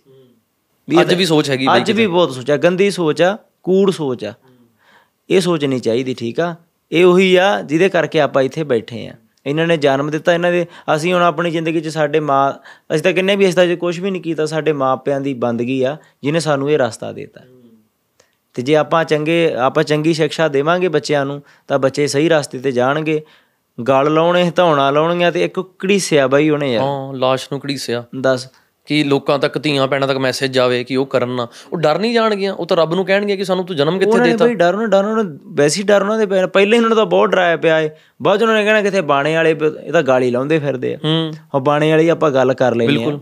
ਇਹ ਵੀ ਬੜਾ ਮੁੱਦਾ ਬਾਈ। ਇਹ ਤਾਂ ਬਹੁਤ ਜ਼ਿਆਦਾ ਬਾਈ। ਬਹੁਤ ਚੱਲ ਪਿਆ ਨਾ। ਬਾਣੇ ਨੂੰ ਬਦਨਾਮ ਕਰਨ ਲਈ ਕੋਈ ਕਸਰ ਨਹੀਂ ਛੱਡਦੇ। ਬਾਈ ਮੈਂ ਤੁਹਾਡੇ ਜਦੋਂ ਮੈਂ ਮਾਮਾ ਜੀ ਨੂੰ ਮਿਲਿਆ ਨਾ ਤੁਹਾਡੇ ਉਸ ਤੋਂ ਪਹਿਲਾਂ ਜੋ ਜੋ ਮੇਰੇ ਨਾਲ ਹੋਇਆ ਚਲੋ ਹੁਣ ਮੈਂ ਉਹਦੇ ਬਾਰੇ ਕਿਸ ਦਿਨ ਕਰਾਂਗੇ ਫੁੱਲ- ਖੁੱਲ ਕੇ ਪੋਡਕਾਸਟ ਉਦੋਂ ਮੈਨੂੰ ਵੀ ਲੱਗਣ ਲੱਗ ਗਿਆ ਸੀ ਕਿ ਮਤਲਬ ਬਾਣੇ 'ਚ ਜੇ ਕੋਈ ਬੰਦਾ ਆ ਗਿਆ ਹੁਣੇ ਮੈਨੂੰ ਦੇਖੇਗਾ ਕਿ ਇਹ ਤਾਂ ਰੋਡਾ ਪੋਡਾ ਤੁਰਿਆ ਹੋਇਆ ਤੂੰ ਸਾਡੀ ਰੀਸ ਕਿੱਥੋਂ ਕਰ ਲੇਗਾ ਪਰ ਜਦੋਂ ਮੈਨੂੰ ਮਾਮਾ ਜੀ ਮਿਲੇ 4-5 ਸਾਲ ਪਹਿਲਾਂ ਉਦੋਂ ਕਿਤੇ ਤੁਸੀਂ ਯਕੀਨ ਮੰਨੋ ਮੈਂ ਔਨ ਕੈਮਰਾ ਕਹਿ ਰਿਹਾ ਮੇਰਾ ਪਿਆਰ ਵੱਧ ਗਿਆ ਬਾਣੇ ਨਾਲ। ਜੀ ਬਿਲਕੁਲ। ਮੈਂ ਇੱਜ਼ਤ ਕਰਨ ਲੱਗ ਗਿਆ ਕਿ ਅੱਛਾ ਇਸ ਬਾਣੇ ਦੇ ਵਿੱਚ ਵੀ ਅਲੱਗ-ਅਲੱਗ ਲੋਕ ਨੇ। ਮੈਨੂੰ ਤਾਂ ਲੱਗਦਾ ਕਿ ਜਿਨ੍ਹਾਂ ਨੇ ਬਾਣਾ ਪਾ ਲਿਆ ਇਹ ਗੁਰੂ ਦੇ ਸਪੈਸ਼ਲ ਬੱਚੇ ਨੇ ਤੇ ਇਹ ਤਾਂ ਸਭ ਨੂੰ ਹੀ ਪਿਆਰ ਕਰਦੇ ਹੋਣਗੇ। ਬਿਲਕੁਲ ਬਿਲਕੁਲ। ਪਰ ਮੈਨੂੰ ਨਹੀਂ ਪਤਾ ਸੀ ਉਦੋਂ ਕਿ ਮੇਰੇ ਨਾਲ ਵੀ ਇੰਨੀ ਨਫ਼ਰਤ। ਫਿਰ ਮੈਨੂੰ ਪਤਾ ਲੱਗਿਆ ਕਿ ਇਹ ਬਾਣੇ ਦਾ ਸਹਾਰਾ ਲਿੱਤਾ ਹੋਇਆ ਅੰਦਰ ਕੁਝ ਹੋਰ ਹੈ ਅੰਦਰ ਕੋਈ ਹੋਰ ਹੈ। ਫਿਰ ਹੌਲੀ ਹੌਲੀ ਦੁਨੀਆਦਾਰੀ ਦੀ ਸਮਝ ਆਈ। ਪਰ ਬਈ ਆਪਾਂ ਨਾ ਇੱਕ ਪਾਸੇ ਹੁਣ ਚਲੋ ਇਹ ਆਪਾਂ ਗੱਲ ਕਰ ਲਈ ਮਾਪੇ ਬਾਰੇ ਕਿ ਮਾਪੇ ਨੇ ਗਲਤ ਕਰਤਾ। ਆਪਾਂ ਬੱਚਿਆਂ ਬਾਰੇ ਵੀ ਗੱਲ ਕਰੀਏ ਕਿ ਬੱਚਿਆਂ ਦੀ ਕੀ ਕੀ ਬਾਉਂਡੇਸ਼ਨਸ ਹੋਣੀਆਂ ਚਾਹੀਦੀਆਂ। ਕਿ ਹੁਣ ਬੱਚਾ ਇਹ ਵੀ ਨਾ ਕਵੇ ਕਿ ਜੀ ਸਾਡੀ ਮਰਜ਼ੀ ਸੀ ਜੋ ਮਰਜ਼ੀ ਕਰੀਏ। ਅਸੀਂ ਰਹੀਏ ਅਸੀਂ ਜਿੱਥੇ ਮਰਜ਼ੀ ਜਾਈਏ ਕੁੜੀਆਂ 2-4 ਦਿਨ ਬਾਹਰ ਰਹਿਣ ਮੁੰਡੇ ਜੋ 4 ਦਿਨ ਬਾਹਰ ਰਹਿਣ। ਅਸੀਂ ਬੱਚਿਆਂ ਵੱਲੋਂ ਵੀ ਗੱਲ ਕਰੀਏ ਕਿ ਬੱਚਿਆਂ ਨੂੰ ਕੀ ਕੀ ਨਹੀਂ ਕਰਨਾ ਚਾਹੀਦਾ। ਬਿਲਕੁਲ ਦੇਖੋ ਬੱਚਿਆਂ ਲਈ ਵੀ ਜ਼ਰੂਰੀ ਆ ਬੱਚਿਆਂ ਲਈ ਤਾਂ ਅਤੀ ਜ਼ਰੂਰੀ ਆ ਭਾਵੇਂ ਪੋਤਾ ਭਾਵੇਂ ਧੀ ਆ ਪਹਿਲਾਂ ਤਾਂ ਇੱਕ ਬਰਾਬਰ ਸਮਝੋ ਦੋਨਾਂ ਨੂੰ। ਦੂਜੀ ਗੱਲ ਇਸ ਤਰ੍ਹਾਂ ਦਾ ਕਰਮ ਨਾ ਕਰੀ ਕਿ ਜਿਹਦੇ ਕਰਕੇ ਆਪਣੇ ਮਾਪਿਆਂ ਨੂੰ ਨੀਵੀਂ ਪਾ ਕੇ ਤੁਰਨਾ ਐਸਾ ਕਿਹੜਾ ਕਰਮ ਹੈ ਬਈ? ਐਸਾ ਕਰਮ ਹੋ ਜਾਂਦਾ ਵਾ ਧੀ ਜਦੋਂ ਮਾਪਿਆਂ ਦੇ ਕਹਿਣ ਤੋਂ ਬਾਹਰ ਹੋ ਜੇ ਭਾਵੇਂ ਪੋਤਾ ਭਾਵੇਂ ਧੀ ਆ ਤਾਂ ਉਹ ਪਿਓ ਦਾ ਜਿਹੜਾ ਦੁੱਖ ਹੁੰਦਾ ਨਾ ਆਪਾਂ ਜਾਣਦੇ ਤੁਸੀਂ ਵੀ ਜਾਣਦੇ ਆ ਚੰਗੀ ਤਰ੍ਹਾਂ। ਤੁਹਾਡੇ ਕੋਲੇ ਬਹੁਤ ਪਰਿਵਾਰ ਆਉਂਦੇ ਨੇ ਨਾ ਜਿਨ੍ਹਾਂ ਦੇ ਧੀ ਪੁੱਤ ਸਾਂਭਦੇ ਹੀ ਨੇ ਤੇ ਉਹਨਾਂ ਦਾ ਹਸ਼ਰ ਕੀ ਆ? ਹਾਲ ਕੀ ਆ? ਮਾਪੇ ਮਰਦੇ ਆ ਰੋਜ਼ ਕੋਈ ਸਹਾਰਾ ਨਹੀਂ। ਆਪਾਂ ਜਾਣੇ ਇੱਥੇ ਪੁੱਛਦੇ ਆ ਵੀ ਤੁਹਾਡਾ ਤੁਹਾਡੇ ਬੇਟੇ ਹੈਗੇ ਨੇ। ਉਹ ਕਿੰਨੇ ਵਿਚਾਰੇ ਬਿਲਕੁਲ। ਕਿਵੇਂ ਤਿੰਨ ਤਿੰਨ ਬੇਟੇ ਨੇ ਪੁੱਛਦੇ ਨੇ। ਬੇਟੇ ਤਿੰਨ ਨੇ ਪਰ ਸਾਂਭਣ ਵਾਲਾ ਕੋਈ ਵੀ ਨਹੀਂ। ਇਹ ਬੜੀ ਵੱਡੀ ਗੱਲ ਆ ਜਿਹੜੀ ਤੁਸੀਂ ਕੀਤੀ ਆ ਵੀ ਆਪਣੇ ਧੀਆਂ ਪੁੱਤ ਬੱਚਿਆਂ ਨੂੰ ਇਹਨਾਂ ਲਈ ਵੀ ਬਹੁਤ ਜ਼ਰੂਰੀ ਅੱਜ ਕੱਲ ਇੰਨਾ ਵੀ ਐਡਵਾਂਸ ਨਾ ਹੋਈਏ ਆਪਾਂ ਵੀ ਆਪਾਂ ਆਪਣੇ ਪਿਛੋਕੜ ਨੂੰ ਆਪਣੇ ਧਰਮ ਨੂੰ ਆਪਾਂ ਭੁੱਲ ਹੀ ਜਾਈਏ। ਅੱਜ ਕੱਲ ਭੁੱਲ ਗਏ ਨੇ ਬਹੁਤ ਵੀਰ ਭੈਣ। ਉਹ ਮਤਲਬ ਭੁੱਲ ਹੀ ਗਏ ਉਹ ਕਹਿੰਦੇ ਹੈ ਹੀ ਨਹੀਂ ਕੁਝ ਸਭ ਕੁਝ ਦੇਖੋ ਆਪਾਂ ਆਏ ਕਿੱਥੋਂ ਆ? ਉਹ ਚੀਜ਼ ਨਹੀਂ ਕਦੇ ਭੁੱਲਣੀ। ਆਪਣੀ ਹੋਂਦ ਨੂੰ ਨਾ ਭੁੱਲੋ। ਮਹਾਰਾਜ ਵੀ ਕਹਿੰਦੇ ਆ ਮਨ ਤੂੰ ਜੋਤ ਸਰੂਪ ਹੈ ਆਪਣਾ ਮੂਲ ਪਛਾਣ। ਆਪਣਾ ਮੂਲ ਪਛਾਣੀਏ ਆਪਾਂ ਸਾਰੇ। ਤੇ ਜਿੰਨੇ ਵੀ ਇਸ ਤਰ੍ਹਾਂ ਦੇ ਵੀਰ ਨੇ ਭੈਣ ਨੇ ਆਪਣੇ ਮਾਪਿਆਂ ਨਾਲ ਗੱਲਬਾਤ ਕਰੋ। ਮਾਪਿਆਂ ਨਾਲ ਅੰਡਰਸਟੈਂਡਿੰਗ ਹੋਵੇ ਤੁਹਾਡੀ। ਬਈ ਜਿਹੜੇ ਬੱਚੇ ਅੱਜ ਕਹਿ ਦਿੰਦੇ ਨੇ ਜਿਵੇਂ ਇੰਗਲਿਸ਼ ਚ ਨਾ ਇੱਕ ਲਾਈਨ ਕਹਿ ਦਿੰਦੇ ਨੇ ਆਪਣੇ ਮਾਪੇ ਨੂੰ ਕਿ ਸਾਨੂੰ ਸਪੇਸ ਦਿਓ। ਜੀ। ਕਿ ਮਤਲਬ ਸਾਨੂੰ ਛੱਡ ਦਿਓ ਅਸੀਂ ਇੰਨੇ ਜਵਾਕ ਨਹੀਂ ਹੈਗੇ। ਜਿਵੇਂ ਕਈ ਵਾਰ ਮਾਪੇ ਆਪਣੇ ਬੱਚਿਆਂ ਦਾ ਦੁੱਖ ਤਕਲੀਫ ਪੁੱਛਣ ਦੀ ਕੋਸ਼ਿਸ਼ ਕਰਦੇ ਨੇ ਕਿ ਪੁੱਤਰ ਕੀ ਹੋਇਆ ਤੂੰ ਅੱਜ ਸੈਡ ਹੈ ਜਾਂ ਤੇਰੇ ਦਿਲ 'ਚ ਕੋਈ ਤਕਲੀਫ ਹੈ ਤੂੰ ਠੀਕ ਨਹੀਂ ਲੱਗ ਰਿਹਾ। ਤਾਂ ਬੱਚੇ ਖਿੱਚ ਜਾਂਦੇ ਨੇ ਕਿ ਨਹੀਂ ਨਹੀਂ ਸਾਨੂੰ ਨਾ ਦੱਸੋ ਤੁਸੀਂ। ਅਸੀਂ ਦੇਖ ਲਾਂਗੇ ਅਸੀਂ ਬੱਚੇ ਨਹੀਂ ਹੈਗੇ। ਉਸ ਜਗ੍ਹਾ ਤੇ ਫਿਰ ਮਾਪੇ ਕੀ ਕਰਨ? ਦੇਖੋ ਜਿਹੜੇ ਇਹ ਕਹਿੰਦੇ ਆ ਨਾ ਪਤਾ ਇਹਨਾਂ ਨੇ ਬਾਈ ਕਦੋਂ ਸਮਝਣਾ? ਜਦੋਂ ਇਹ ਆਪ ਮਾਪੇ ਬਣੇ। ਜਦੋਂ ਆਪ ਪਿਓ ਬਣੇ ਨਾ ਉਹ ਕਹਿੰਦੇ ਨੇ ਹੁੰਦੇ ਸੀ ਬਾਪੂ ਬਾਪੂ ਕਹਿੰਦੇ ਸੀ ਬੜੇ ਸੁਖਾਲੇ ਰਹਿੰਦੇ ਸੀ ਜਿ ਹੈਨਾ? ਜਿੱਦਣ ਦੇ ਬਾਪੂ ਕਵਾਣ ਲੱਗੇ। ਜਿੱਦਣ ਦਾ ਬਾਪੂ ਖਵਾਇਆ ਏ ਸੁੱਖ ਦਾ ਸਾਹ ਨਾ ਨਾ ਆਇਆ ਹੈ ਹਾਂ ਬਿਲਕੁਲ। ਇਹ ਪੈਣੀ ਆ ਮੋਢੇ ਤੇ ਸਾਰਿਆਂ ਦੀ ਉਦੋਂ ਫਿਰ ਮਾਪੇ ਯਾਦ ਆਉਣਗੇ ਵੀ ਮੇਰੇ ਮਾਪੇ ਸਹੀ ਕਹਿੰਦੇ ਸੀਗੇ। ਮੇਰੇ ਮਾਪੇ ਸਹੀ ਰਸਤੇ ਤੇ ਪਾਉਂਦੇ ਸੀ ਮੈਨੂੰ। ਉਦੋਂ ਫਿਰ ਪਛਤਾਉਂਦੇ ਆ। ਫੋਟੋਆਂ ਮੂਰੇ ਰੋਂਦੇ ਵੀ ਆ। ਮੈਂ ਟੈਟੂ ਬਣਵਾਉਂਦੇ ਨੇ ਹਾਂ ਯਾਦ ਕਰਦੇ ਨੇ। ਪਰ ਜਿਉਂਦੇ ਜਾਗਦੇ ਜੇ ਆਪਾਂ ਜਿਉਂਦੇ ਦੀ ਕਦਰ ਨਾ ਉਹਦੀ ਵੀ ਆਪਾਂ ਗੱਲ ਕਰਦੇ ਵੀ ਦੇਖੋ ਲੋਕ ਹਜੇ ਨਹੀਂ ਹਟਦੇ ਅੜੀਆਂ ਤੋਂ। ਜਿਉਂਦੇ ਦੀ ਕਦਰ ਨਹੀਂ ਕਰਦੇ ਪਿੱਛੋਂ ਦੀਵੇ ਬਾਲਣ ਮੜੀਆਂ। ਮੜੀਆਂ ਤੋਂ। ਜਿਉਂਦੇ ਦੀ ਕਦਰ ਕਰੀਏ ਇਹੀ ਆਪਣੇ ਦੇਵੀ ਦੇਵਤੇ ਨੇ। ਆਪਣੇ ਮਾਪੇ ਹੀ ਦੇਵ ਦੇਵ ਨੇ। ਬਿਲਕੁਲ। ਦੇਵੀ ਦੇਵਤੇ ਆਪਣੇ ਮਾਪੇ ਹੀ ਨੇ ਨਾ ਸਾਨੂੰ ਦੁਨੀਆ 'ਚ ਇਹੀ ਲੈ ਕੇ ਆਏ ਨੇ। ਠੀਕ ਹੈ ਜੀ ਆਪਣੇ ਲਈ ਪ੍ਰਮਾਤਮਾ ਨੇ। ਤੇ ਉਹਨਾਂ ਦਾ ਹੱਕ ਬਣਦਾ ਉਹ ਆਪਾਂ ਨੂੰ ਵਰਜਣਗੇ ਉਹਨਾਂ ਦਾ ਹੱਕ ਆ। ਉਹਨਾਂ ਦੇ ਵਿੱਚੋਂ ਆਪਾਂ ਨਿਕਲੇ ਹੋਏ ਆ। ਬਈ ਬੱਚੇ ਕਿਹੜੀ ਕਿਹੜੀ ਗੱਲਾਂ ਦਾ ਧਿਆਨ ਰੱਖਣ ਜਿਹਦੇ ਕਰਕੇ ਮਤਲਬ ਮੈਨੂੰ ਕਈ ਵਾਰ ਲੱਗਦਾ ਹੁੰਦਾ ਕਿ ਕਈ ਵਾਰ ਮਾਪੇ ਤੇ ਬੱਚਿਆਂ ਨੂੰ ਆਪਸ ਚ ਸਮਝ ਹੀ ਨਹੀਂ ਆ ਪਾਉਂਦਾ ਕਿ ਗਲਤ ਕੌਣ ਹੈ ਸਹੀ ਕੌਣ ਹੈ ਜੀ। ਬੱਚਿਆਂ ਨੂੰ ਨਹੀਂ ਪਤਾ ਲੱਗ ਪਾਉਂਦਾ। ਹੁਣ ਬੱਚਾ ਕਈ ਵਾਰ ਠੀਕ ਕਰ ਪੈਂਦਾ ਗਲਤੀ ਕਰ ਪੈਂਦਾ। ਤੇ ਉਹਨੂੰ ਗਲਤੀ 'ਚ ਪਤਾ ਨਹੀਂ ਲੱਗਦਾ ਕਿ ਹੁਣ ਮੈਂ ਮੁੜਾਂ ਵਾਪਸ ਕਿ ਅੱਗੇ ਤੁਰਾਂ ਕਨਫਿਊਜ਼ ਹੋ ਜਾਂਦਾ ਬੱਚਾ। ਬਹੁਤ ਕਨਫਿਊਜ਼ ਹੁੰਦੇ ਆ। ਉਹ ਕਨਫਿਊਜ਼ਨ ਕਿੱਥੋਂ ਦੂਰ ਕਰੇ? ਜੀ ਉਹ ਕਨਫਿਊਜ਼ਨ ਦੇਖੋ ਵੀਰੇ ਉਹ ਸਪੇਸ ਖਤਮ ਕਰਨਾ ਪੈਣਾ ਸੰਗਤ ਨੇ ਦੂਰ ਕਰਨੀ ਆ। ਆਪਾਂ ਜਿਹਦੇ ਨਾਲ ਵਿਚਰਨਾ ਹੈ ਜੈਸੀ ਸੰਗਤ ਤੈਸੀ ਰੰਗਤ। ਜਿਹੜੇ ਵੀਰ ਕੱਲ ਉੱਥੇ ਆਪਣੇ ਕੋਲੇ ਆਏ ਸੀ ਤੁਹਾਡੇ ਕੋਲ ਬਰਨਾਲੇ ਤੋਂ ਵੀਰ ਉਹ ਵੀ ਆਪਣੇ ਅੰਦਰ ਇਹੀ ਕੁਐਸਚਨ ਲਈ ਫਿਰਦੇ ਸੀਗੇ। ਮਤਲਬ ਆਪਣੇ ਅੰਦਰ ਉਹ ਕਹਿੰਦੇ ਵੀ ਸਾਨੂੰ ਬਸ ਅਸੀਂ ਚੈਨ ਨਹੀਂ ਆਉਂਦਾ ਸਾਨੂੰ। ਇਹ ਕੁਐਸਚਨ ਸਾਨੂੰ ਦਿਨ ਰਾਤ ਉਠਾਉਂਦੇ ਵੀ ਇਹ ਕਿਉਂ ਹੋ ਰਿਹਾ ਏ? ਆ ਪ੍ਰਮਾਤਮਾ ਨੇ ਕੀ ਕਰਤਾ ਯਾਰ? ਇੱਥੇ ਆ ਵਾਪਰ ਗਿਆ। ਇਹ ਦੇਖੋ ਜੀ, ਮਹਾਰਾਜ ਕਹਿੰਦੇ ਜੋ ਕੁਛ ਕਰਨਾ ਸੋ ਕਰ ਰਿਹਾ। ਜੋ ਪ੍ਰਮਾਤਮਾ ਨੇ ਕਰਨਾ, ਉਹ ਕਰ ਹੀ ਦੇਣਾ। ਆਪਣਾ ਉੱਥੇ ਕੋਈ ਚਾਰਾ ਨਹੀਂ। ਹੁਕਮੇ ਅੰਦਰ ਸਭ ਕੋ, ਬਾਹਰ ਹੁਕਮ ਨਾ ਕੋਏ। ਮਹਾਰਾਜ ਦੇ ਹੁਕਮ 'ਚ ਆ, ਭਾਣਾ ਮੰਨਣਾ, ਜੋ ਗੁਰੂ ਸਾਹਿਬ ਜੋ ਹੋ ਰਿਹਾ ਹੈ ਉਹ ਆਪਾਂ ਨੂੰ ਮੰਨਣਾ ਹੀ ਪੈਣਾ। ਹੜ ਆਏ ਨੇ, ਉਹ ਆਪਾਂ ਨੂੰ ਮੰਨਣਾ ਹੀ ਪੈਣਾ ਸੀਗਾ। ਉਹ ਭਾਣਾ ਸੀ, ਉਹ ਆਪਣਾ, ਆਪਣੇ ਕੀਤੇ ਹੋਏ ਕਰਮ ਹੀ ਆਪਾਂ ਨੂੰ ਮਿਲੇ ਨੇ। ਆਪਾਂ ਹੀ ਕਰਮ ਬੀਜੇ ਨੇ ਇਸ ਤਰ੍ਹਾਂ ਦੇ, ਜੋ ਇਸ ਤਰ੍ਹਾਂ ਦੇ ਹਾਲਾਤ ਬਣ ਜਾਂਦੇ ਨੇ। ਆਪਾਂ ਜੀਵ ਜੰਤੂ ਕਿੰਨੇ ਮਰਦੇ ਨੇ ਠੀਕ ਆ? ਉਸ ਚੀਜ਼ ਵੱਲ ਆਪਣੇ ਵੀਰ ਭੈਣ ਬਹੁਤ ਘੱਟ ਧਿਆਨ ਦਿੰਦੇ ਨੇ ਵੀ ਸਾਡਾ ਖਰਚਾ ਜ਼ਿਆਦਾ ਹੋ ਜਾਊਗਾ। ਪਰ ਉਹਦੇ ਨਾਲ ਕਿੰਨੀਆਂ ਬਿਮਾਰੀਆਂ ਲੱਗਦੀਆਂ ਨੇ ਕਿੰਨੇ ਜੀਵ ਜੰਤੂ ਧਰਤੀ 'ਚ ਅ, ਦੇਖੋ ਸਭ ਦਾ ਹੱਕ ਆ। ਮਹਾਰਾਜ ਨੇ ਸਭ ਇਹ ਧਰਤੀ ਦੇ ਉੱਪਰ ਜੀਵ ਜੰਤੂਆਂ ਦਾ ਵੀ ਉਨਾ ਹੀ ਹੱਕ ਆ ਜਿੰਨਾ ਆਪਣਾ ਹੈ ਪਰ ਆਪਣੇ ਤਾਂ ਇੱਥੇ ਜੀਵ ਜੰਤੂ ਅੱਗ ਨਾਲ ਸੜ ਕੇ ਦਰਖਤ ਅੱਗਾਂ ਨਾਲ ਸੜੀ ਜਾਂਦੇ ਆ ਖੇਤਾਂ ਦੇ ਵਿੱਚ। ਤੇ ਆਪਾਂ ਕਹੋਨੇ ਗੁਰੂ ਨਾਨਕ ਪਾਤਸ਼ਾਹ ਜੀ ਦੇ ਸਿੱਖਾਂ ਤੇ ਮਹਾਰਾਜ ਕਹਿੰਦੇ ਆ ਬਲਹਾਰੀ ਕੁਦਰਤ ਵਸਿਆ ਤੇਰਾ ਅੰਤ ਨਾ ਜਾਈ ਲਖਿਆ। ਉਸ ਕੁਦਰਤ ਨੂੰ ਆਪਾਂ ਦੂਸ਼ਿਤ ਕਰ ਰਹੇ ਆ ਤੇ ਕਹੋਨੇ ਆਪਾਂ ਗੁਰੂ ਸਾਹਿਬ ਦੇ ਸਿੱਖਾਂ ਆਏ ਸਿੱਖ ਨਹੀਂ ਬਣਿਆ ਜਾਣਾ। ਬਈ ਸਿੱਖ ਅਸਲ ਕੌਣ ਬਣ ਸਕਦਾ? ਹੈ? ਸਿੱਖ ਦੀ ਡੈਫੀਨੇਸ਼ਨ ਸਿੱਖ ਦੀ ਡੈਫੀਨੇਸ਼ਨ ਤਾਂ ਦੇਖੋ ਮਾਮਾ ਜੀ ਕਹਿੰਦੇ ਹੁੰਦੇ ਸੀਗੇ ਇੱਕ ਗੱਲ ਪਹਿਲਾਂ ਨਾ ਜੇ ਮੈਂ ਸਾਰੀ ਮੈਂ ਸ਼ਾਇਦ ਭੁੱਲ ਨਾ ਜਾਵਾਂ ਉਹਦੇ ਵਿੱਚ ਵੀ ਸਿੱਖ ਦੀ ਡੈਫੀਨੇਸ਼ਨ ਇਹੀ ਆ ਵੀ ਬਾਲਾ ਜੁੜਦਾ ਨਹੀਂ ਸਾਰੀ ਉਮਰ ਦੇ ਵਿੱਚ ਤੇ ਭੁੱਖਾ ਕੋਈ ਮੁੜਦਾ ਵੀ ਨਹੀਂ। ਵੀ ਸਿੱਖ ਦਾ ਕਰਮ ਹੀ ਇਹ ਆ, ਜਿੱਦੇ ਸਿੱਖ ਨੇ ਸਿੱਖ ਸਿੱਖਣਾ। ਤੁਹਾਡੇ ਤੋਂ ਵੀ ਸਿੱਖ ਲੈਣਾ, ਬੱਚੇ ਤੋਂ ਵੀ ਸਿੱਖ ਲੈਣਾ। ਇੱਕ ਵਾਰ ਮੈਂ ਤੁਹਾਡੇ ਨਾਲ ਗੱਲ ਸਾਂਝੀ ਕਰਦਾ, ਅਸੀਂ ਇਸ ਸਥਾਨ ਤੇ ਸੀਗੇ ਤੇ ਦਲ ਚੋਂ ਨਾ ਸਿੰਘ ਆਉਂਦੇ ਹੁੰਦੇ ਸੀਗੇ। ਉਹ ਸੀਗਾ 7 ਸਾਲ ਦਾ 8 ਸਾਲ ਦਾ, ਉਹਦਾ ਨਾਂ ਸੀ ਗੱਬਰ। ਅਸੀਂ ਉਹਨੂੰ ਬੜਾ ਪਿਆਰ ਕਰਦੇ ਜਿਵੇਂ ਆਪਾਂ ਸ਼- ਅਸੀਂ ਉਹਨਾਂ ਨਾਲ ਗੱਬਰ ਸਿੰਘ, ਵੀ ਗੱਬਰ ਸਿੰਘ ਆ ਕਿਦੋਂ ਆਇਆ ਸਾਨੂੰ ਬੜਾ ਚਾਹ ਹੁੰਦਾ ਸੀ। ਅਸੀਂ ਉਹਦੇ ਨਾਲ ਖੇਡਦੇ ਨਾ, ਉਹਨੂੰ ਕੋਈ ਹੁੰਦਾ ਪਾਟੇ ਬਾਣੇ ਹੁੰਦੇ ਸੀ ਘੋੜਿਆਂ ਦੀ ਸੇਵਾ ਕਰਦਾ ਰਹਿੰਦਾ ਸੀ, ਬਾਣੀ ਪੜਦਾ ਰਹਿੰਦਾ ਸੀ। ਸਾਡੇ ਕੋਈ ਇੱਕ ਗ੍ਰੰਥੀ ਸੀਗਾ, ਉਹਨੇ ਇਹਨੂੰ ਟੀਚਰ ਕੀਤੀ। ਕਹਿੰਦਾ ਉਹਨੇ ਗੋ ਨਹਾ ਲਿਆ ਕਰੋ। ਆ ਕੀ ਮੇਲੇ ਕੱਪੜੇ ਪਾਈ ਫਿਰਦੇ ਆ। ਉਹ ਕਹਿੰਦਾ, ਬਾਬਾ ਜੀ, ਸਾਡਾ ਮਨ ਨਹੀਂ ਮੈਲਾ। ਉਹਨੇ ਇੰਨੀ ਗੱਲ ਕਹਿਤੀ ਤੇ ਮਾਮਾ ਜੀ ਉਹਨਾਂ ਨੇ ਮਤਲਬ ਸਾਰਿਆਂ ਨੇ ਅੰਦਰ ਸੱਦ ਲਏ, ਦੋਨੇ ਹੀ ਭਾਲੇ ਉਹ ਬੰਦੇ। ਇੱਕ ਪਾਸੇ ਉਹ ਭਚੰਗੀ ਬੈਠਾ ਇੱਕ ਪਾਸੇ ਉਹ ਬੰਦਾ ਬੈਠਾ ਵਾ, ਜਿਹੜਾ ਕਹਾਉਂਦਾ ਵੀ ਮੈਂ ਇੰਨੇ ਸਾਲਾਂ ਤੋਂ ਗੁਰੂ ਘਰ ਦੇ ਗ੍ਰੰਥੀ ਜਾਂ ਕਿਸੇ ਸੇਵਾ ਕਰ ਰਿਹਾ ਹਾਂ। ਉਹਨੂੰ ਪੁੱਛਿਆ ਵੀ ਤੈਨੂੰ ਕਿੰਨੀ ਬਾਣੀ ਕੰਠਾ ਕੋਈ ਜਵਾਬ ਹੀ ਨਹੀਂ ਆਇਆ। ਵੀ ਜਪਜੀ ਸਾਹਿਬ ਹੀ ਨਹੀਂ ਕੰਠ। ਉਹਦੇ ਸਾਹਮਣੇ ਬੈਠਾ, ਉਹ ਪ- ਉਹ ਕਹਿੰਦੇ ਵੀ ਹਾਂ ਪੁੱਤਰਾ, ਗੱਬਰ, ਤੈਨੂੰ ਕਿੰਨੀ ਬਾ- ਵੀ ਬਾਣੀ ਸੁਣਾ। ਉਹ ਕਹਿੰਦਾ, ਬਾਬਾ ਜੀ, ਮੈਂ 15 ਬਾਣੀਆਂ ਕੰਠਾ ਮੈਨੂੰ। ਉਹਨੇ 10ਵੇਂ ਪਾਤਸ਼ਾਹ ਜੀ ਦੇ ਸਵਈਏ ਸੁਣਾਏ। ਲੈ ਦੇ ਵਿੱਚ। ਸਾਤੋਂ ਵੀ ਨਹੀਂ ਉਵੇਂ ਪੜੇ ਜਾਂਦੇ। ਐਡੇ ਐਡੇ ਬੱਚਿਆਂ ਦੇ ਵਿੱਚ ਵੀ ਏਡੀ ਗੱਲ ਆ ਜੀ। ਛੋਟੇ ਛੋਟੇ ਬੱਚਿਆਂ ਦੇ ਵਿੱਚ ਵੀ ਗੁਰਬਾਣੀ ਨਾਲ ਜੁੜੇ ਆ। ਇੱਥੇ ਹੁਣ ਆਪਾਂ ਜੇ ਇਹਨਾਂ ਦਾ ਕੰਪੈਰੀਜ਼ਨ ਕਰੀਏ ਇੱਕ ਪਾਸੇ 60 ਸਾਲ ਦਾ ਬੰਦਾ ਏ ਇੱਕ ਪਾਸੇ 7 ਸਾਲ ਦਾ ਬੱਚਾ ਏ। ਪਰ 7 ਸਾਲ ਦੇ ਬੱਚੇ ਦੀ ਸੋਚ ਦੇਖੋ ਤੇ ਉਸ ਬੰਦੇ ਦੀ ਸੋਚ ਦੇਖੋ। ਇਹ ਸੋਚ ਬਣੀ ਪਈ ਆ ਅੱਜ ਕੱਲ ਸਮਾਜ ਦੀ। ਅੱਜ ਕੱਲ ਉਮਰ ਦੇ ਨਾਲ ਜੀ ਜੀ ਉਮਰ ਦੇ ਨਾਲ ਜਿਵੇਂ ਹੁਣ ਜੇ ਕੋਈ ਛੋਟਾ ਜੇ ਮੈਨੂੰ ਤੁਹਾਨੂੰ ਵੀ ਇਹ ਤਾਂ ਉਮਰ ਛੋਟੀ ਹੈ ਜੀ। ਮ- ਮੈਂ ਇੱਕ ਗੱਲ ਕਹਿਣੀ ਚਾਹੁੰਦਾ ਏ ਉਮਰਾਂ ਭਾਵੇਂ ਛੋਟੀਆਂ ਨੇ ਪਰ 60 70 ਸਾਲ ਜਿਉਂ ਹੀ ਬੈਠੇ ਆ। ਸਹੀ ਗੱਲ ਹੈ। ਜ਼ਿਆਦਾ ਹੀ। ਜ਼ਿਆਦਾ ਹੀ ਹੋਊ। ਇਹ ਸਚਾਈ ਹੈ ਕਿਉਂ ਕਰਕੇ ਇੱਕ ਇੱਕ ਦਿਨ ਦਿਨ ਰਾਤ ਹੀ ਚੱਲ ਰਿਹਾ ਬਈ ਬਿਲਕੁਲ ਬਾਈ। ਆਪਾਂ ਕਿਹੜਾ ਕੋਈ ਦਿਨ ਰਾਤ ਲਗਾਤਾਰ ਚੱਲ ਹੀ ਰਿਹਾ ਸੀ। ਤੇ ਇਹਦੇ ਵਿੱਚ ਤਜਰਬਾ ਤਾਂ 60 70 ਸਾਲ ਦਾ ਹੋ ਮਹਾਰਾਜ ਨੇ ਕਰਵਾਤਾ ਏ ਇਹ ਜਨਮ ਦੇ ਵਿੱਚ ਹੀ ਹਜੇ ਤੱਕ ਹੀ। ਵੀ ਇੰਨਾ ਕੁਝ ਦੇਖ ਲਿਆ ਤੁਸੀਂ ਇੰਨਾ ਕੁਝ ਤੁਸੀਂ ਦੇਖਿਆ ਹੋਊਗਾ। ਮੈਂ ਤੁਹਾਨੂੰ ਮੈਂ ਪਹਿਲਾਂ ਵੀ ਕਹਿੰਦਾ ਸੀ ਵੀ ਤੁਹਾਡੇ ਨਾਲ ਸਾਡੀ ਪਹਿਲੇ ਦਿਨ ਤੋਂ ਅਟੈਚਮੈਂਟ ਆ। ਬਿਲਕੁਲ ਬਾਈ। ਜਦੋਂ ਤੁਹਾਡੇ ਤੇ ਕੋਈ ਵੀ ਇਸ ਤਰ੍ਹਾਂ ਸੀ ਮਿਲ ਨਹੀਂ ਪਾਉਂਦੇ ਸੀ ਪਰ ਦੁੱਖ ਲੱਗਦਾ ਹੁੰਦਾ ਸੀਗਾ। ਵੀ ਇਹ ਬਾਈ ਕਿੰਨਾ ਸੱਚ ਤੇ ਪਹਿਰਾ ਦੇ ਕੇ ਸਾਰੇ ਸਮਾਜ ਦੇ ਸਾਹਮਣੇ ਤੁਸੀਂ ਦੱਸੋ ਐਡਾ ਵੱਡਾ ਸ਼ੀਸ਼ਾ ਕੋਈ ਸੰਸਥਾ ਜਿਹੜੀ ਇਸ ਤਰ੍ਹਾਂ ਸੇਵਾ ਕਰਵਾਉਂਦੀ ਨਹੀਂ ਦਿਖਾ ਸਕਦੀ। ਇਹ ਏਡਾ ਵੱਡਾ ਇਹ ਬਾਈ ਜੀ ਇਹਨੂੰ ਮਹਾਰਾਜ ਨੇ ਇੰਨਾ ਬੂਰ ਪਾਉਣਾ ਨਾ ਇਹ ਇੱਕ ਜਰੀਆਂ ਨੂੰ ਇਹਨੇ ਇੱਕ ਦਿਨ ਸਮੁੱਚੇ ਸੰਸਾਰ ਤੱਕ ਜਾਣਾ ਹੈ। ਜਿਹੜਾ ਇਹ ਸ਼ੀਸ਼ਾ ਹੈ ਆਉਣ ਵਾਲੇ ਸਮੇਂ ਦੇ ਵਿੱਚ ਉੱਥੇ ਆਪਾਂ ਦਰਸ਼ਨ ਕਰਦੇ ਆ ਆਉਂਦੇ ਨੇ ਨਾ ਵੀਰ ਸੇਵਾ ਕਰਨ ਵਾਲੇ। ਕਿੰਨੀ ਸੇਵਾ ਜਾ ਕੇ ਸਿੱਧੀ ਮਰੀਜ਼ਾਂ ਤੱਕ ਪਹੁੰਚ ਰਹੀ ਆ। ਇਹ ਸਾਹਮਣੇ ਕਰਕੇ ਤਾਂ ਦਿਖਾਓ ਯਾਰ।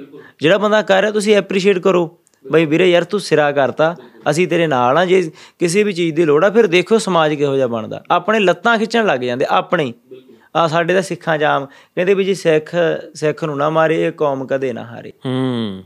ਆਪਣੇ ਵਿੱਚ ਆਪਣੀ ਲੱਤਾਂ ਖਿੱਚਣ ਲੱਗ ਜਾਂਦੇ ਨੇ। ਬਈ ਰੌਲਾ ਹੀ ਇਹੀ ਹੈ ਤੁਹਾਡੇ ਨਾਲ ਵੀ ਹੋਇਆ ਹੋਣਾ ਇਹੀ ਰੌਲਾ ਬਾਈ ਇਹੀ ਰੌਲਾ। ਪੰਜਾਬ ਨੂੰ ਬਚਾਉਣ ਲਈ ਜਿੰਨਾ ਜ਼ੋਰ ਪੰਜਾਬ ਲਾ ਰਿਹਾ ਨਾ, ਇਹ ਕੋਈ ਇੰਨੀ ਵੱਡੀ ਜੰਗ ਨਹੀਂ ਹੈਗੀ ਬਾਈ। ਜਿਵੇਂ ਹੁਣ ਮੈਡੀਕਲ ਸਿਸਟਮ 'ਚ ਆਪਾਂ ਕੰਮ ਕਰ ਰਹੇ ਹਾਂ ਨਾ, ਕਈ ਵਾਰ ਕੋਈ ਮੈਨੂੰ ਕਹਿੰਦਾ ਕਿ ਇੰਨਾ ਮਾੜਾ ਮੈਡੀਕਲ ਸਿਸਟਮ ਹੈ। ਫਿਰ ਮੇਰੇ ਹੁਣ 8 ਸਾਲ ਹੋ ਗਏ ਬਾਈ ਆਪਾਂ ਨੂੰ। ਆਪਾਂ 8 ਸਾਲਾਂ 'ਚ ਇਹ ਵੀ ਦੇਖਿਆ ਕਿ ਕਿੰਨੇ ਕੁ ਮਰੀਜ਼ ਨੇ, ਇਹ ਵੀ ਦੇਖਿਆ ਕਿ ਕਿੰਨੇ ਕੁ ਦਾਨ ਕਰਨ ਵਾਲੇ ਨੇ। ਤਾਂ ਜਿੰਨਾ ਕੁ ਮੇਰਾ ਤਜਰਬਾ 8 ਸਾਲਾਂ 'ਚ, ਮੈਂ ਔਨ ਕੈਮਰਾ ਇਹ ਗੱਲ ਬੜੀ ਵਾਰੀ ਕਹੀ ਹੈ ਕਿ ਦਾਨ ਕਰਨ ਵਾਲੇ ਜ਼ਿਆਦਾ ਨੇ, ਲੋੜਮੰਦ ਘੱਟ ਨੇ। ਪਰ ਸਹੀ ਜਗ੍ਹਾ ਮੈਨੇਜਮੈਂਟ ਨਹੀਂ ਹੋ ਰਹੀ। ਜਿਹੜੇ ਪੁਰਾਣੇ ਦਾਨ ਕਰੀ ਜਾਂਦੇ ਨੇ ਖਾਤਿਆਂ 'ਚ ਪਾਈ ਜਾਂਦੇ ਨੇ ਗੁਪਤ ਕਰੀ ਜਾਂਦੇ ਨੇ ਉਵੇਂ ਹੀ ਚੱਲੀ ਜਾਂਦਾ। ਬਿਲਕੁਲ ਵੀਰੇ। ਹੁਣ ਨਵਾਂ ਜ਼ਮਾਨਾ ਮਾਡਰਨ ਹੋ ਰਿਹਾ ਤਾਂ ਹੁਣ ਅਸੀਂ ਲੋਕਾਂ ਨੂੰ ਜਾਗਰੂਕ ਕਰ ਰਹੇ ਹਾਂ ਕਿ ਡਾਇਰੈਕਟ ਕਰੋ। ਹਨਾ? ਹੁਣ ਲੋਕੀ ਜੇ ਕੋਈ ਸਪੋਜ਼ ਕਿਸੇ ਨੇ ਬਈ 1 ਲੱਖ ਦੇਣਾ ਉਹਨੇ ਡਾਇਰੈਕਟ ਦੇਣਾ ਤਾਂ ਉਹ ਮਰੀਜ਼ ਦਾ ਪੁੱਛੇ ਕਿੰਨੂੰ ਲੋੜ ਹੈ ਕਿੰਨੀ ਲੋੜ ਹੈ ਕਿਉਂ ਲੋੜ ਹੈ? ਹਨਾ? ਕਿ ਉਹਦੇ ਨਾਲ ਕੀ ਹੁੰਦਾ ਬਈ ਕਿਉਂਕਿ ਹੁਣ ਸਾਡੇ ਗੁਰੂ ਸਾਹਿਬਾਂ ਨੇ ਸਾਨੂੰ ਦਾਨ ਕਰਨਾ ਸਿਖਾਇਆ ਕਿ ਬੱਚੇ ਦਾਨ ਕਰੋ ਨਾ। ਮੈਂ ਖੁਦ ਬਾਣੀ ਕਰਕੇ ਜੁੜਿਆ। ਮੈਨੂੰ ਗੁਰੂ ਗ੍ਰੰਥ ਸਾਹਿਬ ਜੀ ਕਰਕੇ ਮੱਤ ਆਈ ਮੈਨੂੰ ਪਰਮਾਤਮਾ ਨੇ ਜੋੜਿਆ ਸੇਵਾ ਨਾਲ। ਤੇ ਜਿੰਨੇ ਦਾਨ ਕਰਨ ਵਾਲੇ ਨੇ ਉਹ ਤਾਂ ਬਈ ਬਹੁਤ ਜ਼ਿਆਦਾ ਨੇ। ਤੇ ਜਿਨ੍ਹਾਂ ਨੂੰ ਲੋੜ ਅਸਲ ਦੇ ਵਿੱਚ ਉਹ ਤਾਂ ਮੁੱਠੀ ਭਰ ਵੀ ਨਹੀਂ। ਸ਼ਾਮੀ ਕਿੰਨੇ ਮਰੀਜ਼ ਹੁੰਦੇ ਨੇ ਆਪਣੇ ਕੋਲ ਬਈ ਹੱਦ? 50 100 ਤੇ ਦਾਨੀ ਕਿੰਨੇ ਨੇ ਦੁਨੀਆ 'ਚ? ਪੰਜਾਬੀ। ਜਿਹੜੇ ਪੈਸੇ ਦਿੰਦੇ ਨੇ ਕਿੰਨੇ ਜ਼ਿਆਦਾ। ਸਿਰਫ ਇੱਕ ਸਹੀ ਕੋਆਰਡੀਨੇਸ਼ਨ ਨਹੀਂ ਬੈਠ ਪਾ ਰਹੀ ਜਿਹਦੇ ਕਰਕੇ ਦਾਨ ਦੀ ਦੁਰਵਰਤੋਂ ਹੋ ਰਹੀ ਹੈ। ਇਹ ਵੀਰੇ ਬਹੁਤ ਡੀਪ ਆ ਨਾ ਇਹ ਹੋ ਰਿਹਾ ਆਪਣੇ ਬਹੁਤ ਹੋ ਰਿਹਾ ਬਈ। ਬੜੇ ਵੱਡੇ ਪੱਧਰ ਤੇ ਹੋ ਰਿਹਾ ਹੈ ਆਪਾਂ ਵਿਚਰਦੇ ਆਪਾਂ ਇਸ ਬਾਰੇ ਗੱਲਬਾਤ ਕਰਨੀ ਚਾਹੀਦੀ ਆ। ਹੁਣ ਮੈਂ ਦਿਲ 'ਚ ਨਹੀਂ ਰੱਖਦਾ ਗੱਲ ਕੋਈ। ਮੈਂ ਤੁਹਾਡੇ ਕਰਕੇ ਤਾਂ ਮੈਂ ਵੀ ਉੱਡਿਆ ਫਿਰਦਾ ਹੁਣ। ਠੀਕ ਆ ਦਿਲ 'ਚ ਨਹੀਂ ਰੱਖਣੀ ਗੱਲ ਕੋਈ। ਗੱਲ ਜਿਹੜੀ ਹੈਗੀ ਆ ਕਰਾਂਗੇ। ਜਿਹਨੂੰ ਕੋਈ ਕੁਐਸਚਨ ਕੋਈ ਲੱਗਦਾ ਵੀ ਵਿਚਾਰ ਜਦੋਂ ਉਹ ਵੀ ਵੀਰੇ ਆ ਕੇ ਜਦੋਂ ਮਰਜ਼ੀ ਪਰ ਸੱਚ ਤੁਸੀਂ ਹੁਣ ਆਹ ਗੱਲ ਕੀਤੀ ਆ ਦਾਨੀਆਂ ਦੀ ਹਨਾ? ਕਿੰਨੇ ਲੋਕ ਨੇ ਅਭੀ ਅਰਬਾਂ ਦਾ ਦਾਨ ਕਰ ਜਾਂਦੇ ਹੋਣਗੇ ਨਾ। ਅਰਬਾਂ ਦਾ। ਠੀਕ ਆ ਬਸ ਜਿੱਥੇ ਲੱਗੇ ਵੀ ਅਸੀਂ ਤਾਂ ਇੱਥੇ ਹੀ ਦੇਣਾ ਹੈ ਨਾ ਆਪਾਂ ਰੋਜ਼ ਬੇਨਤੀ ਕਰਦੇ ਆਂ ਵੀ ਆਹ ਦੇਖ ਲਓ ਸੇਵਾ ਚੱਲੀ ਜਾਂਦੀ ਆ ਬਈ ਸਿੱਧੀ ਸਪਸ਼ਟ ਤੁਸੀਂ ਆ ਕੇ ਸੇਵਾ ਕਰ ਲਓ ਆਪਾਂ ਕੂਕੀ ਜਾਂਦੇ ਰਹਿੰਦੇ ਆ। ਰੋਜ਼ ਆਪਾਂ ਤਾਂ ਕੋਈ ਕੂਕਦੇ ਹੀ ਰਹਿੰਦੇ ਆ ਬਈ ਆ ਜਾਓ ਯਾਰ ਸੇਵਾ ਕਰੋ ਸੇਵਾ ਕਰੋ। ਨਾਲੇ ਕਿ ਸਿੱਧੀ ਸੱਚ ਦੇ ਇਸ ਇਸ ਤਰ੍ਹਾਂ ਦਾ ਇੱਕ ਤਾਂ ਹੁੰਦਾ ਬਈ ਜੀ ਕਹਿਣਾ ਵੀ ਅਸੀਂ ਇਹ ਕਰਦੇ ਆ ਇੱਕ ਹੁੰਦਾ ਪ੍ਰੈਕਟੀਕਲ ਹੋ ਰਿਹਾ ਹੈ ਬਿਲਕੁਲ ਬਈ। ਲਗਾਤਾਰ ਨਿਰੰਤਰ ਹੋ ਰਿਹਾ ਏ। ਦੇਖ ਕੇ ਅਣਦੇਖਾ ਇਹ ਕਰੀ ਜਾਂਦੇ ਪਤਾ ਸਾਰਿਆਂ ਨੂੰ ਆ। ਬਿਲਕੁਲ। ਸਭ ਨੂੰ ਪਤਾ ਏ ਵੀ ਇਹ ਸੇਵਾ ਕਿਵੇਂ ਚੱਲਦੀ ਹੈ। ਬਸ ਦੇਖ ਕੇ ਅਣਦੇਖਾ ਪਤਾ ਨਹੀਂ ਕਿਹੜੀ ਗੱਲੋਂ ਹੇਟ ਕਰੀ ਜਾਂਦੇ ਨੇ। ਆਪਣੇ ਆਪ ਹੀ ਆਪਣੇ ਵਿਰੁੱਧ ਐਂ ਪ੍ਰਚਾਰ ਕਰਨਗੇ ਜਿਵੇਂ ਆਪਾਂ ਕੋਈ ਬਹੁਤ ਵੱਡਾ ਕ੍ਰਾਈਮ ਜਾਂ ਗੁਨਾਹ ਨਹੀਂ ਕਰਦਾ ਹੁੰਦਾ। ਬਿਲਕੁਲ, ਵੀ ਕਰਦੇ ਤਾਂ ਸੇਵਾ ਮਤਲਬ ਐਂ ਝਾਕਣਗੇ ਵੀ ਇਹਨਾਂ ਨੇ ਯਾਰ ਕੋਈ ਗੁਨਾਹ ਕਰਤਾ। ਤੁਸੀਂ ਅੱਜ ਤੁਸੀਂ ਅੱਜ ਦੀ ਖਬਰ ਦੇਖੋ ਬਈ ਮੈਂ ਸਵੇਰੇ ਜਦੋਂ ਆ ਰਿਹਾ ਸੀਗਾ ਅੱਜ ਸਵੇਰੇ ਸਿਵਲ ਹਸਪੀਟਲ ਦੇ ਵਿੱਚ ਕਿਸੇ ਨੇ ਨਵ ਜੰਮੀ ਬੱਚੀ ਬਾਥਰੂਮ 'ਚ ਸੁੱਟਤੀ। ਨਵ ਜੰਮੀ ਤਾਂ ਮੈਂ ਸੋਚ ਰਿਹਾ ਸੀਗਾ ਕਿ ਕਹਿ ਰਹੀ ਆਣਾ ਦੁਨੀਆ ਤੇ ਜੋ ਇਹ ਹੋ ਰਿਹਾ ਕਿੰਨਾ ਵੱਡਾ ਪਾਪ ਹੈ। ਆ ਮੈਂ ਸਵੇਰੇ ਖਬਰ ਭੇਜੀ ਟੀਮ ਨੂੰ, ਮੈਂ ਕਿਹਾ ਯਾਰ ਖਬਰ ਪਤਾ ਕਰੋ, ਲੁਧਿਆਣੇ ਦੀ ਖਬਰ ਹੈ। ਅੱਜ ਸਵੇਰ ਦੀ, ਜਿਹਦੇ 'ਚ ਇੱਕ ਨਵ ਜੰਮੀ ਬੱਚੀ ਬਾਥਰੂਮ 'ਚੋਂ ਮਿਲੀ ਹੈ ਟਾਇਲਟ ਸੀਟ 'ਚੋਂ। ਔਰ ਜਿੰਦੀ। ਉਹ ਕਿੰਨਾ ਜਿਗਰਾ ਹੋਊਗਾ ਉਸ ਪਿਓ ਦਾ, ਜਾਂ ਉਸ ਮਾਂ ਦਾ, ਜਾਂ ਪਤਾ ਨਹੀਂ ਉਹ ਕਿਵੇਂ ਬੱਚਾ ਦੁਨੀਆ 'ਚ ਲਿਆਂਦਾ ਉਹਨਾਂ ਨੇ ਤੇ ਐ ਹਾਲਤ ਕਰਤੀ। ਤੇ ਕਲਯੁਗ ਹੀ ਚੱਲਣਾ ਫਿਰ ਕੋਰੋਨਾ ਹੀ ਆਣਾ ਫਿਰ ਆਉਣਾ ਵੀਰੇ, ਇੰਨਾ ਪਾਪ ਆ, ਜਿਵੇਂ ਮੈਂ ਸਿਵਲ 'ਚ ਦੇਖੀ ਸੀ ਇਹ ਗੱਲ, ਬਾਈ ਮੋਗੇ ਵਾਲੇ 'ਚ। ਉੱਥੇ ਨਾ ਪਾਰਕਿੰਗ ਦੇ ਵਿੱਚ ਡਿਲੀਵਰੀ ਹੋ ਗਈ, ਇੱਕ ਹਾਂਜੀ ਹਾਂਜੀ ਹਾਂਜੀ ਹਾਂਜੀ ਮੈਨੂੰ ਯਾਦ ਆ ਰਹੀ 2.5 ਸਾਲ ਪਹਿਲਾਂ। ਪਹਿਲਾਂ ਦੀ ਗੱਲ ਆਸ਼ੂ ਵੀਰ ਹੋਣੀ ਵੀ ਉਹਨਾਂ ਦਾ ਜਾ ਕੇ ਕਾਫੀ ਜਲੂਸ ਕੱਢ ਕੇ ਆਏ ਸੀ। ਹਾਂ ਦੇਖੋ ਇਸ ਤਰ੍ਹਾਂ ਦਾ ਮਾਹੌਲ ਇੰਨਾ ਬਈ ਗਰੀਬ ਦੀ ਕੋਈ ਪੁੱਛ ਨਹੀਂ। ਰੁਲਦੇ ਆ ਬਈ ਗਰੀਬ। ਸਰਕਾਰਾਂ ਨੂੰ ਕਹਿੰਦੇ ਆ ਬਈ ਬੜੀਆਂ ਆਪਾਂ ਵੱਡੀਆਂ ਗੱਲਾਂ ਕਰਦੇ ਆ। ਜ਼ਮੀਨੀ ਪੱਧਰ ਤੇ ਆ ਕੇ ਦੇਖੋ ਹਾਲ ਕੀ ਆ। ਤੁਸੀਂ ਸਿਵਲਾਂ 'ਚ ਦੇਖ ਸਿਵਲ 'ਚ ਦੇਖ ਲਓ ਬਾਲੀ ਦੂਰ ਨਾ ਜਾਓ। ਬਾਈ ਇਹਦੇ ਵਿੱਚ ਵੀ ਲੋਕਾਂ ਦਾ ਨਾ ਜਿਹੜੇ ਇੱਕ ਇੱਕ ਕਾਰਗਤਾ ਨਹੀਂ ਨਾ ਹੈਗੀ ਇਕੱਠੇ ਨਹੀਂ ਹੈਗੇ। ਇਹ ਬਹੁਤ ਵੱਡੀ ਕਮੀ ਹੈ। ਬਿਲਕੁਲ ਇਹ ਜਿੰਨਾ ਟਾਈਮ ਹੁੰਦੇ ਨਹੀਂਗੇ ਉਹਨਾਂ ਟਾਈਮ ਆਪਣੇ ਮਾਰ ਪੈਣੀ ਪੈਣੀ ਬਸ। ਇੱਥੇ ਸਾਡੇ ਇਕੱਠੇ ਹੋਣ ਲਈ ਹੈਗੇ ਨੇ ਬਸ ਸਿੰਗਰਾਂ ਦੇ ਸ਼ੋਆਂ ਤੇ ਲੜਾਈਆਂ ਤੇ। ਗੇੜੀਆਂ ਤੇ। ਜੇ ਕੋਈ ਬੰਦਾ ਕੋਈ ਕੁਛ ਫੰਡਰਗਿਰੀ ਕਰ ਰਿਹਾ ਉੱਥੇ ਗੱਡੀਆਂ ਮੋਟਰਸਾਈਕਲ ਲੈ ਕੇ ਪਹੁੰਚ ਜਾਣਗੇ। ਪਰ ਜੇ ਕੋਈ ਇੱਕ ਬੱਚਾ ਹੱਕ ਦੀ ਗੱਲ ਕਰ ਰਿਹਾ ਪੰਜਾਬ ਲਈ ਤਾਂ ਉਹਨੂੰ ਪੋਲੀਟੀਸ਼ੀਅਨ ਕਹਿ ਕੇ ਛੱਡ ਦੇਣਗੇ ਕਿ ਇਹ ਤਾਂ ਜੀ ਰਾਜਨੀਤੀ ਕਰ ਰਿਹਾ। ਇਹ ਬਈ ਹੁਣ ਆਪਣੀ ਗੱਲ ਹੁਣ ਬਾਈ ਸਿੱਧੂ ਸੀ ਆਪਣਾ ਉਹ ਬਾਈ ਨੂੰ ਉਹਨੂੰ ਧੱਕੇ ਨਾਲ ਹੀ ਗੈਂਗ ਉਹੀ ਉਹਨੂੰ ਧੱਕੇ ਨਾਲ ਗੈਂਗ ਬਣਾਈ ਜਾਂਦੇ ਆ। ਨਾਲੇ ਇੱਕ ਪਤਾ ਉਹ ਬੰਦਾ ਆਪਦਾ ਉਹਨੇ ਤਾਂ ਦੱਸਿਆ ਸੀ ਵੀ ਮੇਰਾ ਤਾਂ ਰੱਬ ਨਾਲ ਸਾਈਨ ਆ ਉਹਨੇ ਗਾਣਾ ਵੀ ਕੱਢਿਆ ਵੀ ਮੈਂ ਤਾਂ ਸਾਈਨ ਗੋਡ ਨਾਲ ਹੋਇਆ ਹੋਇਆ। ਇਸ ਤੋਂ ਵੱਡੀ ਗੱਲ ਆਪਾਂ ਵੀ ਇਹ ਸਿਧਾਂਤ ਆ। ਸਾਨੂੰ ਬਈ ਲੋਕ ਸੋਸ਼ਲ ਮੀਡੀਆ ਤੇ ਦੇਖ ਕੇ ਜੱਜ ਕਰਕੇ ਕਿਉਂ ਕਹਿੰਦੇ ਨਹੀਂ ਇਹ ਤਾਂ ਜੀ ਹੰਕਾਰੇ ਨੇ ਤਾਂ ਫੁਕਰੇ ਨੇ ਇਹ ਕਿਉਂ? ਹਾਂਜੀ ਉਹ ਬਈ ਉਹਨਾਂ ਨੇ ਨਹੀਂ ਹਟਣਾ ਕਹਿਣੋਂ। ਉਹਨਾਂ ਨੂੰ ਆਪਾਂ ਫੁਕਰੇ ਲੱਗਦੇ ਤਾਂ ਫੁਕਰੇ ਸਹੀ। ਚਲੋ ਉਹਨਾਂ ਨੂੰ ਐ ਵਧੀਆ ਲੱਗਦਾ ਚਲੋ ਮੰਨ ਲੈਂਦੇ ਆ ਵੀ ਫੁਕਰੇ ਆ। ਅਸੀਂ ਤਾਂ ਫੁਕਰੇ ਹੀ ਠੀਕ ਆ ਬਈ ਇਹੋ ਜਿਹੇ ਫੁਕਰੇ ਤੁਸੀਂ ਵੀ ਬਣ ਜਾਓ। ਜੇ ਕਿਸੇ ਦੇ ਫੁਕਰੇ ਬਣਨ ਨਾਲ ਕਿਸੇ ਮਰੀਜ਼ ਦਾ ਭਲਾ ਹੁੰਦਾ ਕਿਸੇ ਲੋੜਵੰਦ ਦਾ ਸਹਾਇਤਾ ਹੁੰਦੀ ਹੈ ਕਿਸੇ ਦਾ ਦੁੱਖ ਕੱਟਿਆ ਜਾਂਦਾ ਹੈ ਤਾਂ ਮੈਂ ਤਾਂ ਕਹਿੰਦਾ ਜਿਹੇ ਫੁਕਰੇ ਘਰ ਘਰ ਹੋਣੇ ਚਾਹੀਦੇ ਆ। ਬਾਈ ਤੁਸੀਂ ਗੱਲ ਦੱਸੋ ਤੁਹਾਨੂੰ 11 ਸਾਲ ਹੋ ਚੁੱਕੇ ਨੇ ਜਵਾਨੀ ਪੀਕ ਦੀ ਤੁਸੀਂ ਲਾਈ ਹੋਈ ਹੈ 28 ਸਾਲ ਉਮਰ ਹੋ ਗਈ ਵੀ ਤੁਹਾਡੀ ਹਾਂਜੀ 28 29 ਦੇ ਹੈ ਜੀ। 28 29 ਦੇ ਹੋ ਤੁਸੀਂ 11 ਸਾਲ ਹੋ ਚੁੱਕੇ ਨੇ 17 18 ਸਾਲ ਦੀ ਉਮਰ 'ਚ ਤੁਸੀਂ ਚੋਲਾ ਪਾ ਲਿਆ। ਹਾਂਜੀ। ਤੇ ਬਿਨ ਨਾਗਾ ਤੁਸੀਂ ਲੱਗੇ ਹੋਏ ਅੱਕਦੇ ਨਹੀਂ ਬਾਈ ਮੈਂ ਤਾਂ ਤੁਹਾਨੂੰ ਦੇਖ ਕੇ ਕਈ ਵਾਰ ਸੋਚਦਾ ਕਿ ਬਾਈ ਅੱਜ ਥੱਕੇ ਨਹੀਂ ਤੁਸੀਂ ਤੁਸੀਂ ਜੀਪ ਚੱਕ ਕੇ ਰੋਜ਼ ਬਾਈ ਲੰਗਰ ਦੀ ਸੇਵਾ ਕਰ ਰਹੇ ਹੋ ਬਿਨਾਂ ਇੱਕ ਛੁੱਟੀ ਦੇ। ਜੀ ਦੇਖੋ ਉਹ ਹੈ ਨਾ ਵੀ ਉਹ ਸਰਤਾਜ ਨਹੀਂ ਕਹਿੰਦਾ ਸੀ ਵੀ ਇਹ ਦਫ਼ਤਰ ਵਿੱਚ ਇੱਕ ਗਾਣਾ ਜਾਇਆ ਸੀ। ਵੀ ਇਸ ਦਫ਼ਤਰ 'ਚ ਛੁੱਟੀ ਹੈ ਨਹੀਂ ਕੋਈ। ਹੂੰ। ਕੋਈ ਛੁੱਟੀ ਨਹੀਂ ਇਹਦੇ ਵਿੱਚ ਇਹ ਨਿਰੰਤਰ ਚੱਲਦਾ। ਵੀਰੇ ਇਹ ਤਾਂ ਮਹਾਰਾਜ ਜੀ ਜਾਣਦੇ ਆ ਮੈਂ ਵੀ ਤੁਹਾਨੂੰ ਦਿਲ ਦੀ ਆਪਾਂ ਜੋ ਅੰਦਰੋਂ ਆਪਾਂ ਤਾਂ ਤੁਹਾਨੂੰ ਆਪਾਂ ਨੂੰ ਤਾਂ ਪਤਾ ਨਾ ਆਪਣਾ। ਬਿਲਕੁਲ। ਆਪਾਂ ਆਪਦੇ ਦਿਲ ਤੋਂ ਗੱਲ ਕਰਨੀ ਹੈ ਕੋਈ ਆਪਾਂ ਨੂੰ ਫਾਰਮੈਲਿਟੀ ਨਹੀਂ। ਆਪਾਂ ਗੱਲਾਂ ਵੀ ਸਿੱਧੀਆਂ ਕਰਦੇ ਆ ਆਪਾਂ ਡਾਇਰੈਕਟ ਕਰਨੀਆਂ। ਮਜ਼ਾ ਬੜਾ ਆਉਂਦਾ ਬਈ ਪੋਡਕਾਸਟ ਆਪਾਂ ਕਰਨਾ ਹੈ ਸੰਗਤ ਨੂੰ ਇਹ ਨਾ ਲੱਗੇ ਵੀ ਕੋਈ ਫਾਰਮੈਲਿਟੀ ਹੋ ਰਹੀ ਹੈ ਅਸੀਂ ਸੰਗਤ ਨੂੰ ਵੀ ਕਹਿੰਦੇ ਵੀ ਅਸੀਂ ਇਹ ਗੱਲਾਂ ਹੁਣ ਕਰ ਰਹੇ ਆ। ਅਸੀਂ ਇਹ ਤੋਂ ਬਾਅਦ ਚ ਵੀ ਕਰੀ ਆ ਜਾਣਾ ਮਾਈ ਹੁਣ ਮਾਈਕ ਲੱਗੇ ਨੇ ਕੈਮਰੇ ਔਨ ਨੇ। ਕੈਮਰੇ ਤੋਂ ਬਿਨਾਂ ਵੀ ਘੰਟਾ ਘੰਟਾ ਦੋ ਦੋ ਘੰਟੇ ਬਾਈ ਨਾਲ ਕੱਢ ਕੇ ਮੈਂ ਸਿੱਖਦਾ ਰਹਿਣਾ ਕਿ ਬਾਈ ਆਹ ਕਿਉਂ ਚੱਲ ਰਿਹਾ। ਕਿਉਂਕਿ ਮੈਨੂੰ ਬੜਾ ਪਿੰਚ ਹੁੰਦਾ ਹੈ। ਜਦੋਂ ਕਿਸੇ ਵੀ ਧਰਮ ਦੀ ਕੋਈ ਬੇਅਦਬੀ ਹੋ ਰਹੀ ਹੋਵੇ ਨਾ ਹਿੰਦੂ ਧਰਮ 'ਚ ਵੀ ਬੇਅਦਬੀ ਹੁੰਦੀ ਹੈ ਨਾ ਮੈਂ ਹਿ- ਉਹ 'ਚ ਵੀ ਕਹਿਣਾ ਹੁੰਦਾ ਕਿ ਤੁਸੀਂ ਕਿਉਂ ਨਹੀਂ ਆਵਾਜ਼ ਚੱਕਦੇ? ਬੜੀ ਜ਼ਰੂਰੀ ਹਨਾ? ਹੈ। ਜੇ ਕੋਈ ਹਿੰਦੂ ਧਰਮ 'ਚ ਪਿੱਛੇ ਫਿਲਮ ਆਈ ਸੀ ਉਹਦੇ 'ਚ ਵੀ ਉਹਨਾਂ ਨੇ ਕਾਫੀ ਰਮਾਇਣ ਬਾਰੇ ਗਲਤ ਦਿਖਾਇਆ ਦੇਖੋ ਹਨਾ, ਉਹ ਦਿਖਾਇਆ। ਮੇਰਾ ਬੜਾ ਦਿਲ ਟੁੱਟਿਆ। ਮੈਂ ਕਿਹਾ ਯਾਰ ਕਿੰਨਾ ਮਤਲਬ ਜਲੂਸ ਕੱਢ ਰਹੇ ਨੇ ਯਾਰ। ਪਰ ਗੱਲ ਉਹੀ ਆ, ਉਹਦੇ 'ਚ ਵੀ ਧੜੇ ਨੇ। ਬਿਲਕੁਲ ਬਾਲੇ ਧੜੇ ਵੀ ਧੜਿਆਂ ਤੇ ਧੜੇ ਬਣ ਕੇ ਪੰਥ ਬਾਰੇ, ਸਭ ਆਪਣੇ ਬਾਰੇ ਸੋਚਣ ਲੱਗ ਗਏ, ਆਪਣੇ ਆਪਣੇ ਗਰੁੱਪ ਬਣਾ ਕੇ ਚਲਾਈ ਜਾਂਦੇ ਹੁਣ। ਆਪਾਂ ਗੱਲ ਕਰੀਏ, ਜਿਵੇਂ ਹੁਣ ਕਿੰਨੇ ਸ੍ਰੀ ਕ੍ਰਿਸ਼ਨ ਜੀ ਹੋਏ ਨੇ ਜੀ ਰਾਮਚੰਦਰ ਜੀ ਹੋਏ ਨੇ ਨਾ, ਕਿੱਡੇ ਕਿੱਡੇ ਮਹਾਰਾਜ ਨੇ ਦੇਵਤੇ ਹੋਏ ਨੇ ਆਪਣੇ, ਜਿਨ੍ਹਾਂ ਦਾ ਸੁਮ- ਸਾਰੀ ਦੁਨੀਆ ਜਸ ਗਾਉਂਦੀ ਹੈ ਨਾ। ਆਪਣੇ ਕੀ ਹੋ ਰਿਹਾ ਏ? ਉਹਨਾਂ ਵਰਗਾ ਭੇਖ ਬਣਾ ਕੇ ਬਈ ਉਹੀ ਆਮ ਬੰਦੇ ਯਾਰ ਬੀੜੀਆਂ ਪੀਣੇ ਹਨਾ। ਬਈ ਬੜਾ ਪਿੰਚ ਲੱਗਦਾ ਮੈਨੂੰ ਜਦੋਂ ਕਈ ਵਾਰੀ ਉਹਨਾਂ ਦਾ ਰੂਪ ਧਾਰਨ ਕਰਕੇ ਫਿਲਮਾਂ 'ਚ ਉਹਨਾਂ ਨੂੰ ਗਲਤ ਐਕਟ ਕਰਾਉਂਦੇ ਨੇ ਬੜਾ ਮੈਨੂੰ ਫੀਲ ਹੁੰਦਾ। ਤੁਸੀਂ ਆਪ ਹੀ ਯਾਰ ਆਪਣੇ ਆਪ ਹੀ ਤੁਹਾਡਾ ਰਾਜ ਭਾਗ ਆ। ਤੁਹਾਡੇ ਰਾਜ ਭਾਗ ਦੇ ਵਿੱਚ ਇਹ ਚੀਜ਼ ਹੋ ਰਹੀ ਹੈ। ਤੁਹਾਨੂੰ ਰਾਜ ਭਾਗ ਮਿਲਿਆ ਕਿਵੇਂ? ਉਹਨਾਂ ਕਰਕੇ ਹੀ ਮਿਲਿਆ ਨਾ। ਬਿਲਕੁਲ। ਤੇ ਆਪਾਂ ਅੱਜ ਉਹਨਾਂ ਦਾ ਆਪ ਹੀ ਬੇਅਦਬੀ ਕਰੀ ਜਾਂਦੇ ਬਈ ਇਹ ਗੱਲ ਸਹੀ ਆ। ਆਪਾਂ ਹੁਣ ਗਊ ਮਾਤਾ ਹੈ ਨਾ। ਅਸੀਂ ਵੀ ਸਾਨੂੰ ਪਤਾ ਏ ਵੀ ਇਹਨੂੰ ਗੁਰੂ ਸਾਹਿਬ ਨੇ ਵੀ ਬਹੁਤ ਸਤਿਕਾਰ ਦਿੱਤਾ ਏ ਗਊ ਗਰੀਬ ਦੀ ਰੱਖਿਆ ਕਰਨੀ। ਨਾ ਪਹਿਲੇ ਦਿਨ ਤੋਂ ਗਊ ਨੂੰ ਸਭ ਤੋਂ ਪਵਿੱਤਰ ਆ। ਜਦੋਂ ਦਸਵੇਂ ਪਾਤਸ਼ਾਹ ਜੀ ਕੋਲ ਵੀ ਇਹਨਾਂ ਨੇ ਵੈਸੇ ਝੂਠੀਆਂ ਕਸਮਾਂ ਖਾਧੀਆਂ ਸੀ, ਪਰ ਮਹਾਰਾਜ ਨੇ ਜਦੋਂ ਗਊ ਸੀਗੀ ਤਾਂ ਗੁਰੂ ਸਾਹਿਬ ਨੂੰ ਪਤਾ ਸੀ ਵੀ ਕਸਮ ਝੂਠੀ ਖਾ ਰਹੇ ਆ। ਜਦੋਂ ਮਹਾਰਾਜ ਨੂੰ ਕਿਲਾ ਆਨੰਦਪੁਰ ਸਾਹਿਬ ਦਾ ਛੱਡਿਆ ਗੁਰੂ ਸਾਹਿਬ ਨੇ, ਤੇ ਇਹਦੇ ਵਿੱਚੋਂ ਉਹੀ ਗੱਲ ਆ, ਨਾਮ ਇਹਨਾਂ ਨੇ ਸਾਰਿਆਂ ਦਾ ਬਦਨਾਮ ਕੀਤਾ, ਪਰ ਹੈ ਕੁਝ ਬੰਦੇ ਹੀ ਸੀਗੇ, ਜਿਹੜੇ ਮੂਰੇ ਲੱਗ ਕੇ, ਲੱਗੇ ਹੋਏ ਸੀਗੇ ਰਾਜਿਆਂ ਦੇ ਪਿੱਛੇ ਲੱਗ ਕੇ ਨਾ। ਗੁਰੂ ਸਾਹਿਬ ਕੋਲੇ ਜਦੋਂ ਗਏ ਪੰਮਾ ਪ੍ਰੋਤ ਇਹਨਾਂ ਦਾ ਜਿਵੇਂ ਆਪਾਂ ਵਕੀਲ ਕਹਿ ਦਿੰਨੇ ਆ। ਉਹ ਵਕੀਲ ਦੇ ਰੂਪ ਚ ਗਿਆ ਨਾ ਉਹ ਗੁਰੂ ਘਰ ਉਧਰ ਵੀ ਵਰਤਦਾ ਸੀ। ਉਹ ਆ ਪਲੇਟ ਦੇ ਮਤਲਬ ਥਾਲ ਦੇ ਵਿੱਚ ਗਾਂ ਲੈ ਗਿਆ ਆਟੇ ਦੀ ਬਣਾ ਕੇ। ਅੱਛਾ ਜੀ।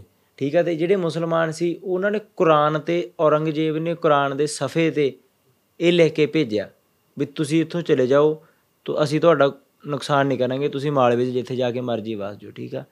ਮਹਾਰਾਜ ਨੂੰ ਪਤਾ ਸੀ ਦਸਵੇਂ ਪਾਤਸ਼ਾਹ ਨੂੰ ਗੁਰੂ ਸਾਹਿਬ ਦਾ ਸਭ ਜਾਣਦੇ ਸੀਗੇ। ਪਰ ਗੁਰੂ ਸਾਹਿਬ ਨੇ ਧਰਮ ਦੇ ਖਾਤਰ ਵੀ ਇਹ ਧਰਮ ਗਊ ਇੱਥੇ ਲੈ ਕੇ ਆਏ ਨੇ ਕੁਰਾਨ ਨੇ ਜਿਵੇਂ ਅੱਜ ਇੱਥੋਂ ਮੋੜਤਾ ਇਹਨਾਂ ਨੂੰ ਤਾਂ ਧਰਮ ਦੀ ਬੇਅਦਬੀ ਹੋ ਜਾਣੀ ਉਹਨਾਂ ਨੇ ਕਹਿਣਾ ਵੀ ਧਰਮ ਦੀ ਗੁਰੂ ਸਾਹਿਬ ਨੇ ਧਰਮ ਦੀ ਗੱਲ ਹੀ ਨਹੀਂ ਕੀਤੀ।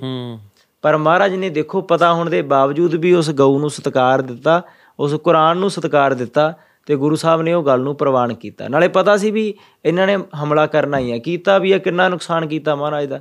8 ਮਹੀਨੇ ਬਾਈ ਜੀ ਘੇਰਾ ਰਿਹਾ। ਹੂੰ। 8 ਮਹੀਨੇ।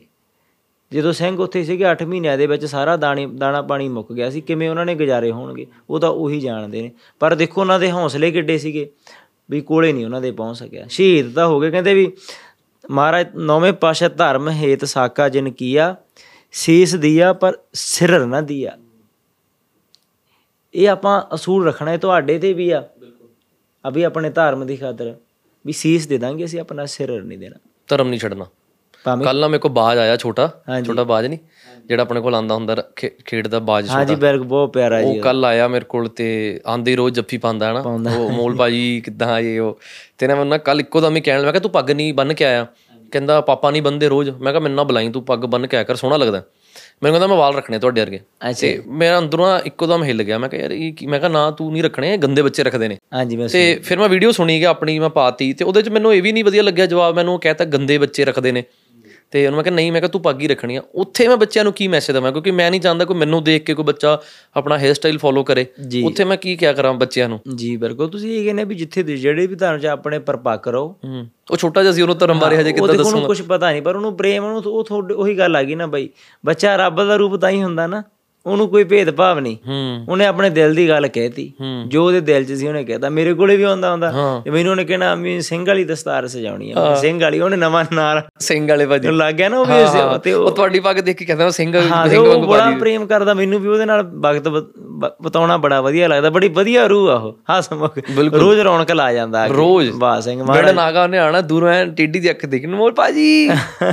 ਉਹਨੂੰ ਚੜ੍ਹਦੀ ਕਲਾ ਬਖਸ਼ਣ। ਬਾਦ ਸਿੰਘ ਨੂੰ ਉਹ ਧਰਮ 'ਚ ਪੱਕਾ ਰਵੇ। ਕੋਈ ਗੱਲ ਨਹੀਂ ਹੋ ਜਾਂਦਾ ਹੁੰਦਾ। ਦੇਖ ਕੇ ਪਰ ਮਾਪੇ ਹੈਗੇ ਨੇ ਉਹਨਾਂ ਦੇ ਸਿੱਖਿਆ ਦੇਣ ਵਾਲੇ ਉਹਦੇ ਸਿਰ ਤੇ ਦਸਤਾਰ ਸਜਾਉਣ ਵਾਲੇ। ਪਰ ਮੈਂ ਸੋਸ਼ਲ ਮੀਡੀਆ ਰਾਹੀਂ ਵੀ ਇਹੀ ਮੈਸੇਜ ਦੇਣਾ ਚਾਹੁੰਦਾ ਕਿ ਜਿਹੜੇ ਵੀ ਧਰਮ 'ਚ ਤੁਸੀਂ ਪੈਦਾ ਹੋਏ ਹੋ ਉਹਨੂੰ ਪੱਕੇ ਰਹੋ। ਜੀ। ਕਿਉਂਕਿ ਧਰਮ ਤਾਂ ਇੱਕ ਸਿਰਫ ਇੱਕ ਤੁਹਾਨੂੰ ਇਨਸਾਨ ਬਣਾਉਣ ਲਈ ਜੋੜਦਾ ਜੀ। ਕਿ ਧਰਮ ਦਾ ਮਤਲਬ ਹੈ ਜੋ ਮੈਨੂੰ ਸਮਝ ਆਈ ਹੈ ਕਿ ਇੱਕ ਇਨਸਾਨ ਨੂੰ ਇਨਸਾਨੀਅਤ ਦੀ ਸ਼ੇਪ ਦਿੰਦਾ ਕਿ ਇਹ ਬਾਹਰ ਨਾ ਜਾਵੇ ਰਾਖਸ਼ ਨਾ ਬਣ ਜਾਵੇ। ਜੀ ਬਿਲਕੁਲ। ਹਨਾ ਸਮਾਜ ਦੇ ਪ੍ਰਤੀ ਜਿਹੜੀ ਜ਼ਿੰਮੇਵਾਰੀਆਂ ਨੇ ਪਰਿਵਾਰ ਦੇ ਪ੍ਰਤੀ ਘਰ ਗ੍ਰਸਤੀ ਚਲਾਣੀ ਸਮਾਜ ਪ੍ਰਤੀ ਜ਼ਿੰਮੇਵਾਰੀਆਂ ਇੱਕ ਧਰਮ ਉਹਨੂੰ ਸ਼ੇਪ ਦਿੰਦਾ।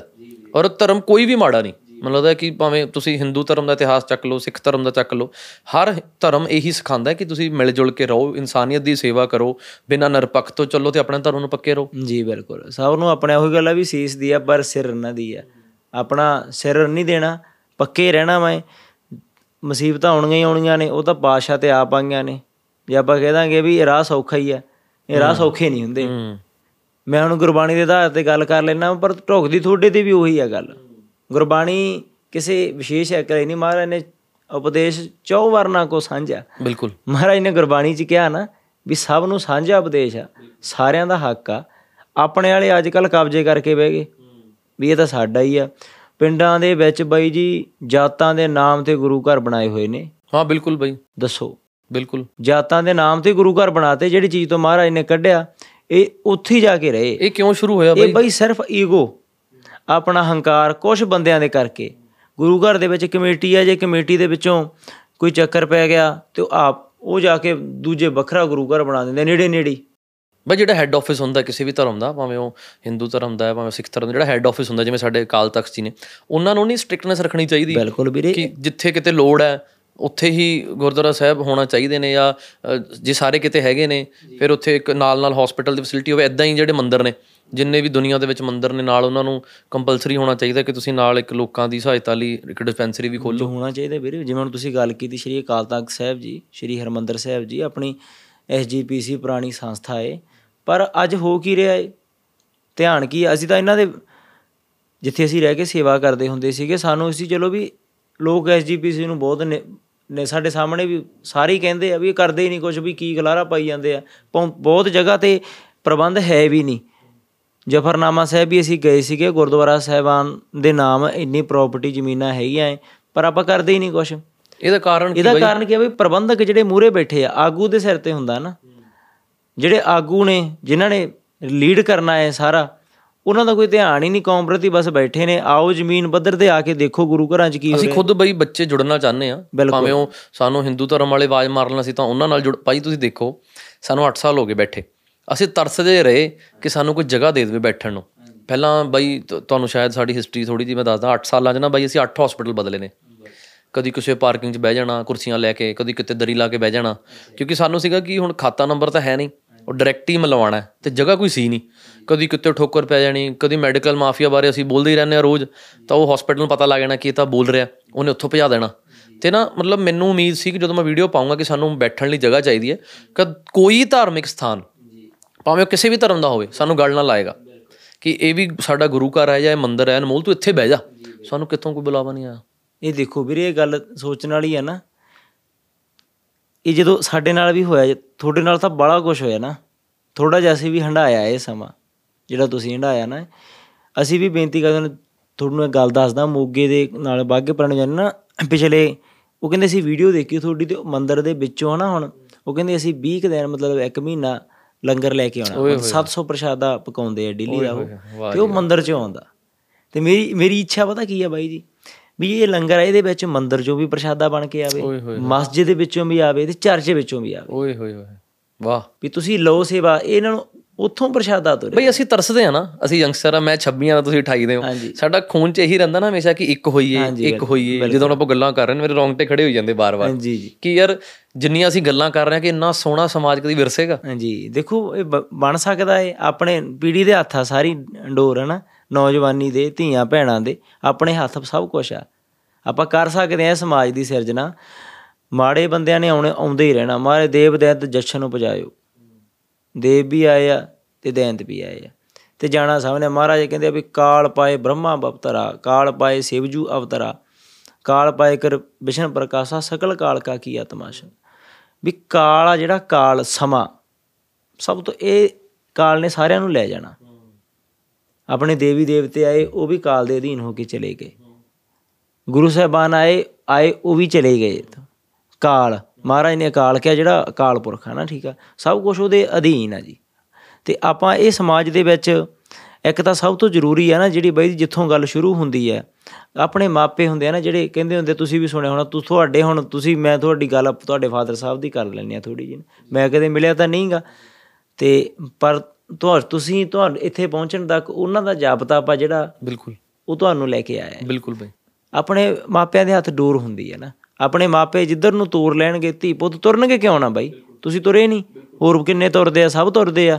ਕੋਈ ਆਪਾਂ ਨੂੰ ਨਹੀਂ ਵੀ ਦੇਖ ਰਿਹਾ ਪਰ ਤੁਰਦੇ ਆ। ਮਾਪਿਆਂ ਦੇ ਹੱਥ ਸਭ ਕੁਝ ਹੁੰਦਾ ਏ। ਤੇ ਆਪਣੇ ਮਾਪਿਆਂ ਨੂੰ ਵੀ ਚਾਹੀਦਾ ਤੇ ਪੁੱਤੀਆਂ ਪੁੱਤਾਂ ਨੂੰ ਵੀ ਚਾਹੀਦਾ। ਥੋੜਾ ਜਿਹਾ ਯਾਰ ਤੁਸੀਂ ਦੇਖੋ ਬਾਹਲੀ ਨਹੀਂ ਗੱਲ। 10-15 ਦਿਨ ਸਾਡੀ ਗੱਲ ਮੰਨ ਕੇ ਵੇਖ ਲਓ। ਸਹੀ ਗੱਲ ਹੈ।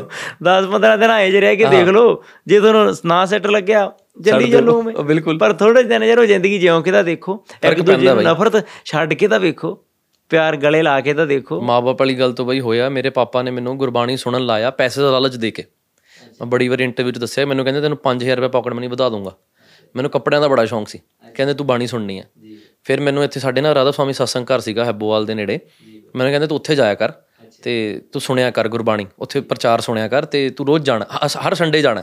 ਮੈਂ ਹਰ ਸੰਡੇ ਜਾਣਾ ਮੋਟਰਸਾਈਕਲ ਚੱਕ ਕੇ ਸੁਣ ਕੇ ਆ ਜਾਣਾ। ਉਹਨਾਂ ਨੇ ਕਹਿਣਾ ਕਿ ਜਾ ਤਾਂ ਆਇਆ ਆਂਦਾ ਪੈਸੇ ਲੈਣ ਲੱਗ ਗਿਆ ਇਹ ਮਹੀਨੇ ਦੇ ਫालतू ਪਰ ਇਹ ਅਮਲ ਨਹੀਂ ਕਰ ਰਿਹਾ। ਫਿਰ ਇਹਨਾਂ ਨੇ ਮੈਨੂੰ ਕਿਹਾ ਕਿ ਤੂੰ ਨਾ ਸੁਣਨਾ ਸੁਣ ਕੇ ਸਾਨੂੰ ਸਮਝਾਉਣਾ ਹੈ ਹਾਂਜੀ। ਕਿ ਬਾਬਾ ਜੀ ਨੇ ਉੱਥੇ 1 ਘੰਟੇ ਦਾ ਤੈਨੂੰ ਸਤਸੰਗ ਸੁਣਾਇਆ ਕਿਉਂਕਿ ਉੱਥੇ ਸਾਖੀ ਸੁਣਾਉਂਦੇ ਨੇ ਨਾ ਇੱਕ ਤੇ ਫਿਰ ਐਕਸਪਲੇਨ ਕਰਦੇ ਨੇ ਅੱਗੇ ਜੀ। ਕਿ ਜੋ ਵੀ ਪਰਮਾਤਮਾ ਨਾਲ ਜੁੜੋ ਜੋ ਵੀ। ਤੇ ਮੈਨੂੰ ਕਹਿੰਦਾ ਤੂੰ ਸਾਨੂੰ ਘਰ ਆ ਕੇ ਸੁਣਾਇਆ ਕਰਨਾ ਸਤਸੰਗ 'ਚ ਕੀ ਸਿੱਖਿਆ? ਜੀ। ਫਿਰ ਮੈਨੂੰ ਉੱਥੋਂ ਲੱਗ ਗਿਆ ਮੈਂ ਕਿਹਾ ਯਾਰ ਪਹਿਲਾਂ ਤਾਂ ਮੈਂ ਸੋ ਕੇ ਆ ਜਾਂਦਾ ਸੀਗਾ ਹੁਣ ਮੈਨੂੰ ਸੁਣਨਾ ਪੈਣਾ ਤੇ ਮੈਨੂੰ ਸਮਝਾਉਣਾ ਪੈਣਾ। ਜੀ। ਫਿਰ ਉੱਥੋਂ ਮੇਰੀ ਲੱਤ ਲੱਗੀ, ਫਿਰ ਮੈਂ ਕਾਲਜ ਜਾਣਾ, ਫਿਰ ਗੁਰਬਾਣੀ ਦਾ ਪ੍ਰਚਾਰ ਸੁਣੀ ਜਾਣਾ, ਫਿਰ ਰੋ ਪੈਣਾ ਕਦੀ ਕਦੀ ਤਾਂ। ਜਦੋਂ ਚਾਰ ਸਾਹਿਬਜ਼ਾਦੇ ਦੀ ਸਾਖੀ ਸੁਣਨੀ, ਕਿ ਕਿਵੇਂ ਨੀਆਂ ਚ ਚਿਰਤਾ, ਹਨਾ, ਤੇ ਬੜਾ ਮੇਰਾ ਦਿਲ ਚੀਰ ਜਾਣਾ ਕਿ ਕੀ ਕੀ ਕੁਝ ਹੋਇਆ ਸਾਡੇ ਇਤਿਹਾਸ ਦੇ ਵਿੱਚ। ਫਿਰ ਉੱਥੋਂ ਪ੍ਰਮਾਤਮਾ ਨੇ ਇਸ ਪਾਸੇ ਜੋੜਤਾ। ਇਹ ਵਾਕਈ ਗੱਲ ਤੁਹਾਡੀ ਸਹੀ ਹੈ ਪੇਰੈਂਟਸ ਦਾ ਬਹੁਤ ਵੱਡਾ ਰੋਲ ਹੈ। ਸਭ ਆਪਾਂ ਤਾਂ ਹੁਣ ਪ੍ਰੈਕਟੀਕਲ ਗੱਲ ਕਰ ਲੈਨੇ ਆ ਫਿਰ ਆਪਾਂ ਨੂੰ ਕਹਿੰਦੇ ਵੀ ਚਲੋ, ਜੇ ਆਪਾਂ ਕੋਈ ਗੱਲਾਂ ਤਾਂ ਬਹੁਤ ਨੇ ਆਪਣੇ ਕੋਲੇ, ਪਰ ਫਿਰ ਅੱਜ ਕੱਲ ਦਾ ਸਮਾਂ ਜਿਹੜਾ ਹੁਣ ਦਾ ਚੱਲ ਰਿਹਾ, ਆਪਾਂ ਪਹਿਲਾਂ ਵੀ ਗੱਲ ਕਰ ਰਹੇ ਆ ਇਹਨਾਂ ਨੇ ਤਰਕ ਦੇਖਣਾ ਹੈ। ਇਹਨਾਂ ਨੇ ਲੌਜੀਕ ਦੇਖਣਾ ਹੈ ਲੌਜੀਕ ਦੇਖਣਾ। ਅੱਜ ਦੇ ਸਮੇਂ ਦੇ ਵਿੱਚ।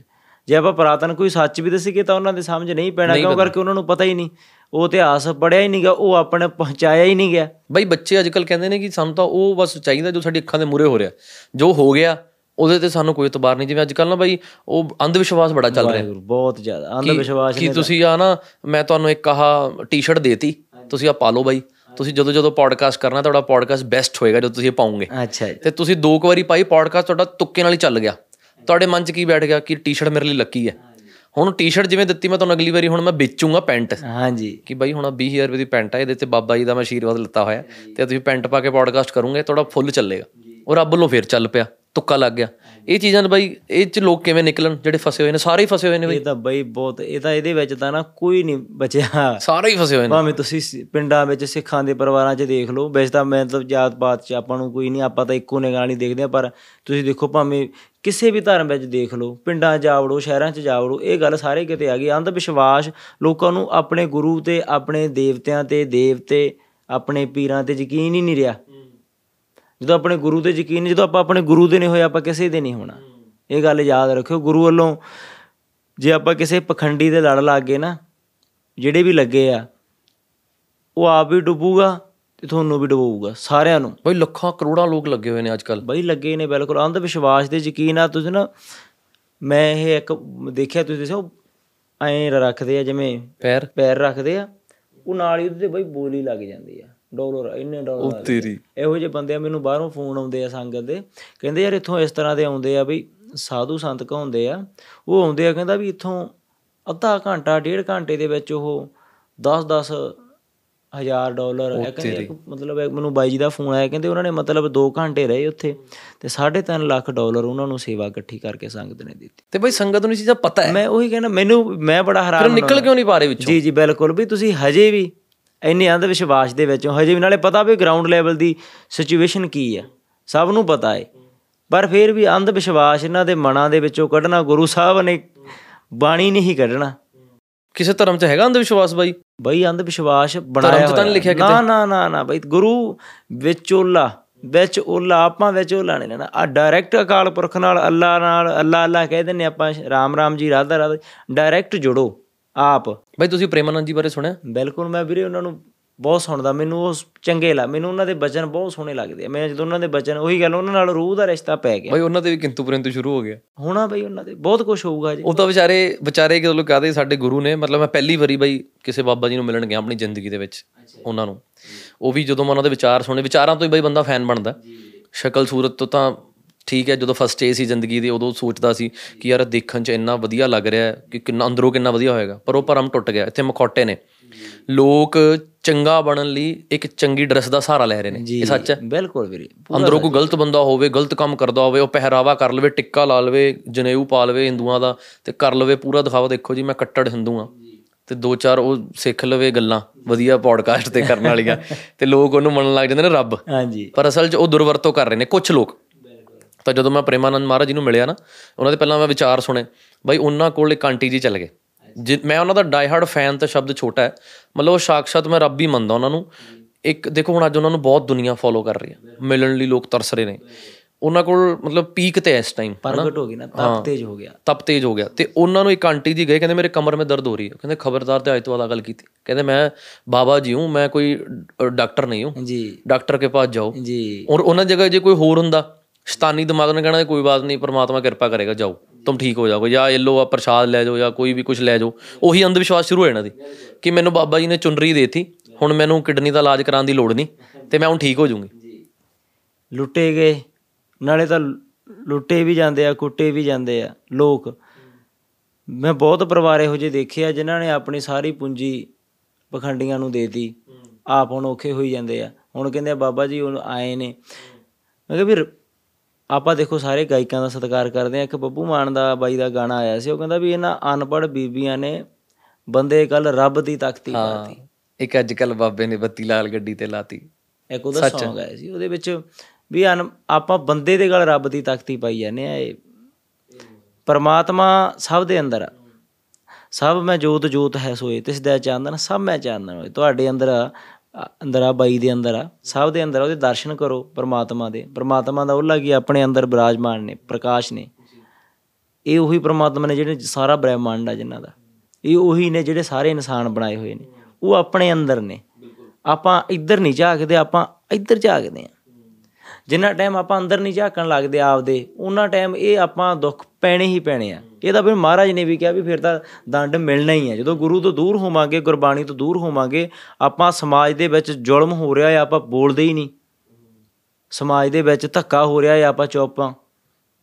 ਤਾਂ ਫਿਰ ਬਈ ਸਰੀਰ ਦਾ ਮਰਨਾ ਮੌਤ ਨਹੀਂ ਜ਼ਮੀਰ ਦਾ ਮਰਨਾ ਯਕੀਨਨ ਮੌਤ ਆ। ਬਿਲਕੁਲ ਸਹੀ ਗੱਲ ਹੈ ਇਹ ਅੱਜ ਕੱਲ ਇਹ ਸਰੀਰ ਦਾ ਤੁਰੇ ਫਿਰਦੇ ਆ ਬਾਈ ਪਰ ਮੁਰਦੇ ਹੀ ਆ। ਕਈਆਂ ਨੇ ਪੱਗਾਂ 'ਚ ਸਿਰ ਫਸਾਏ ਹੋਏ ਆ।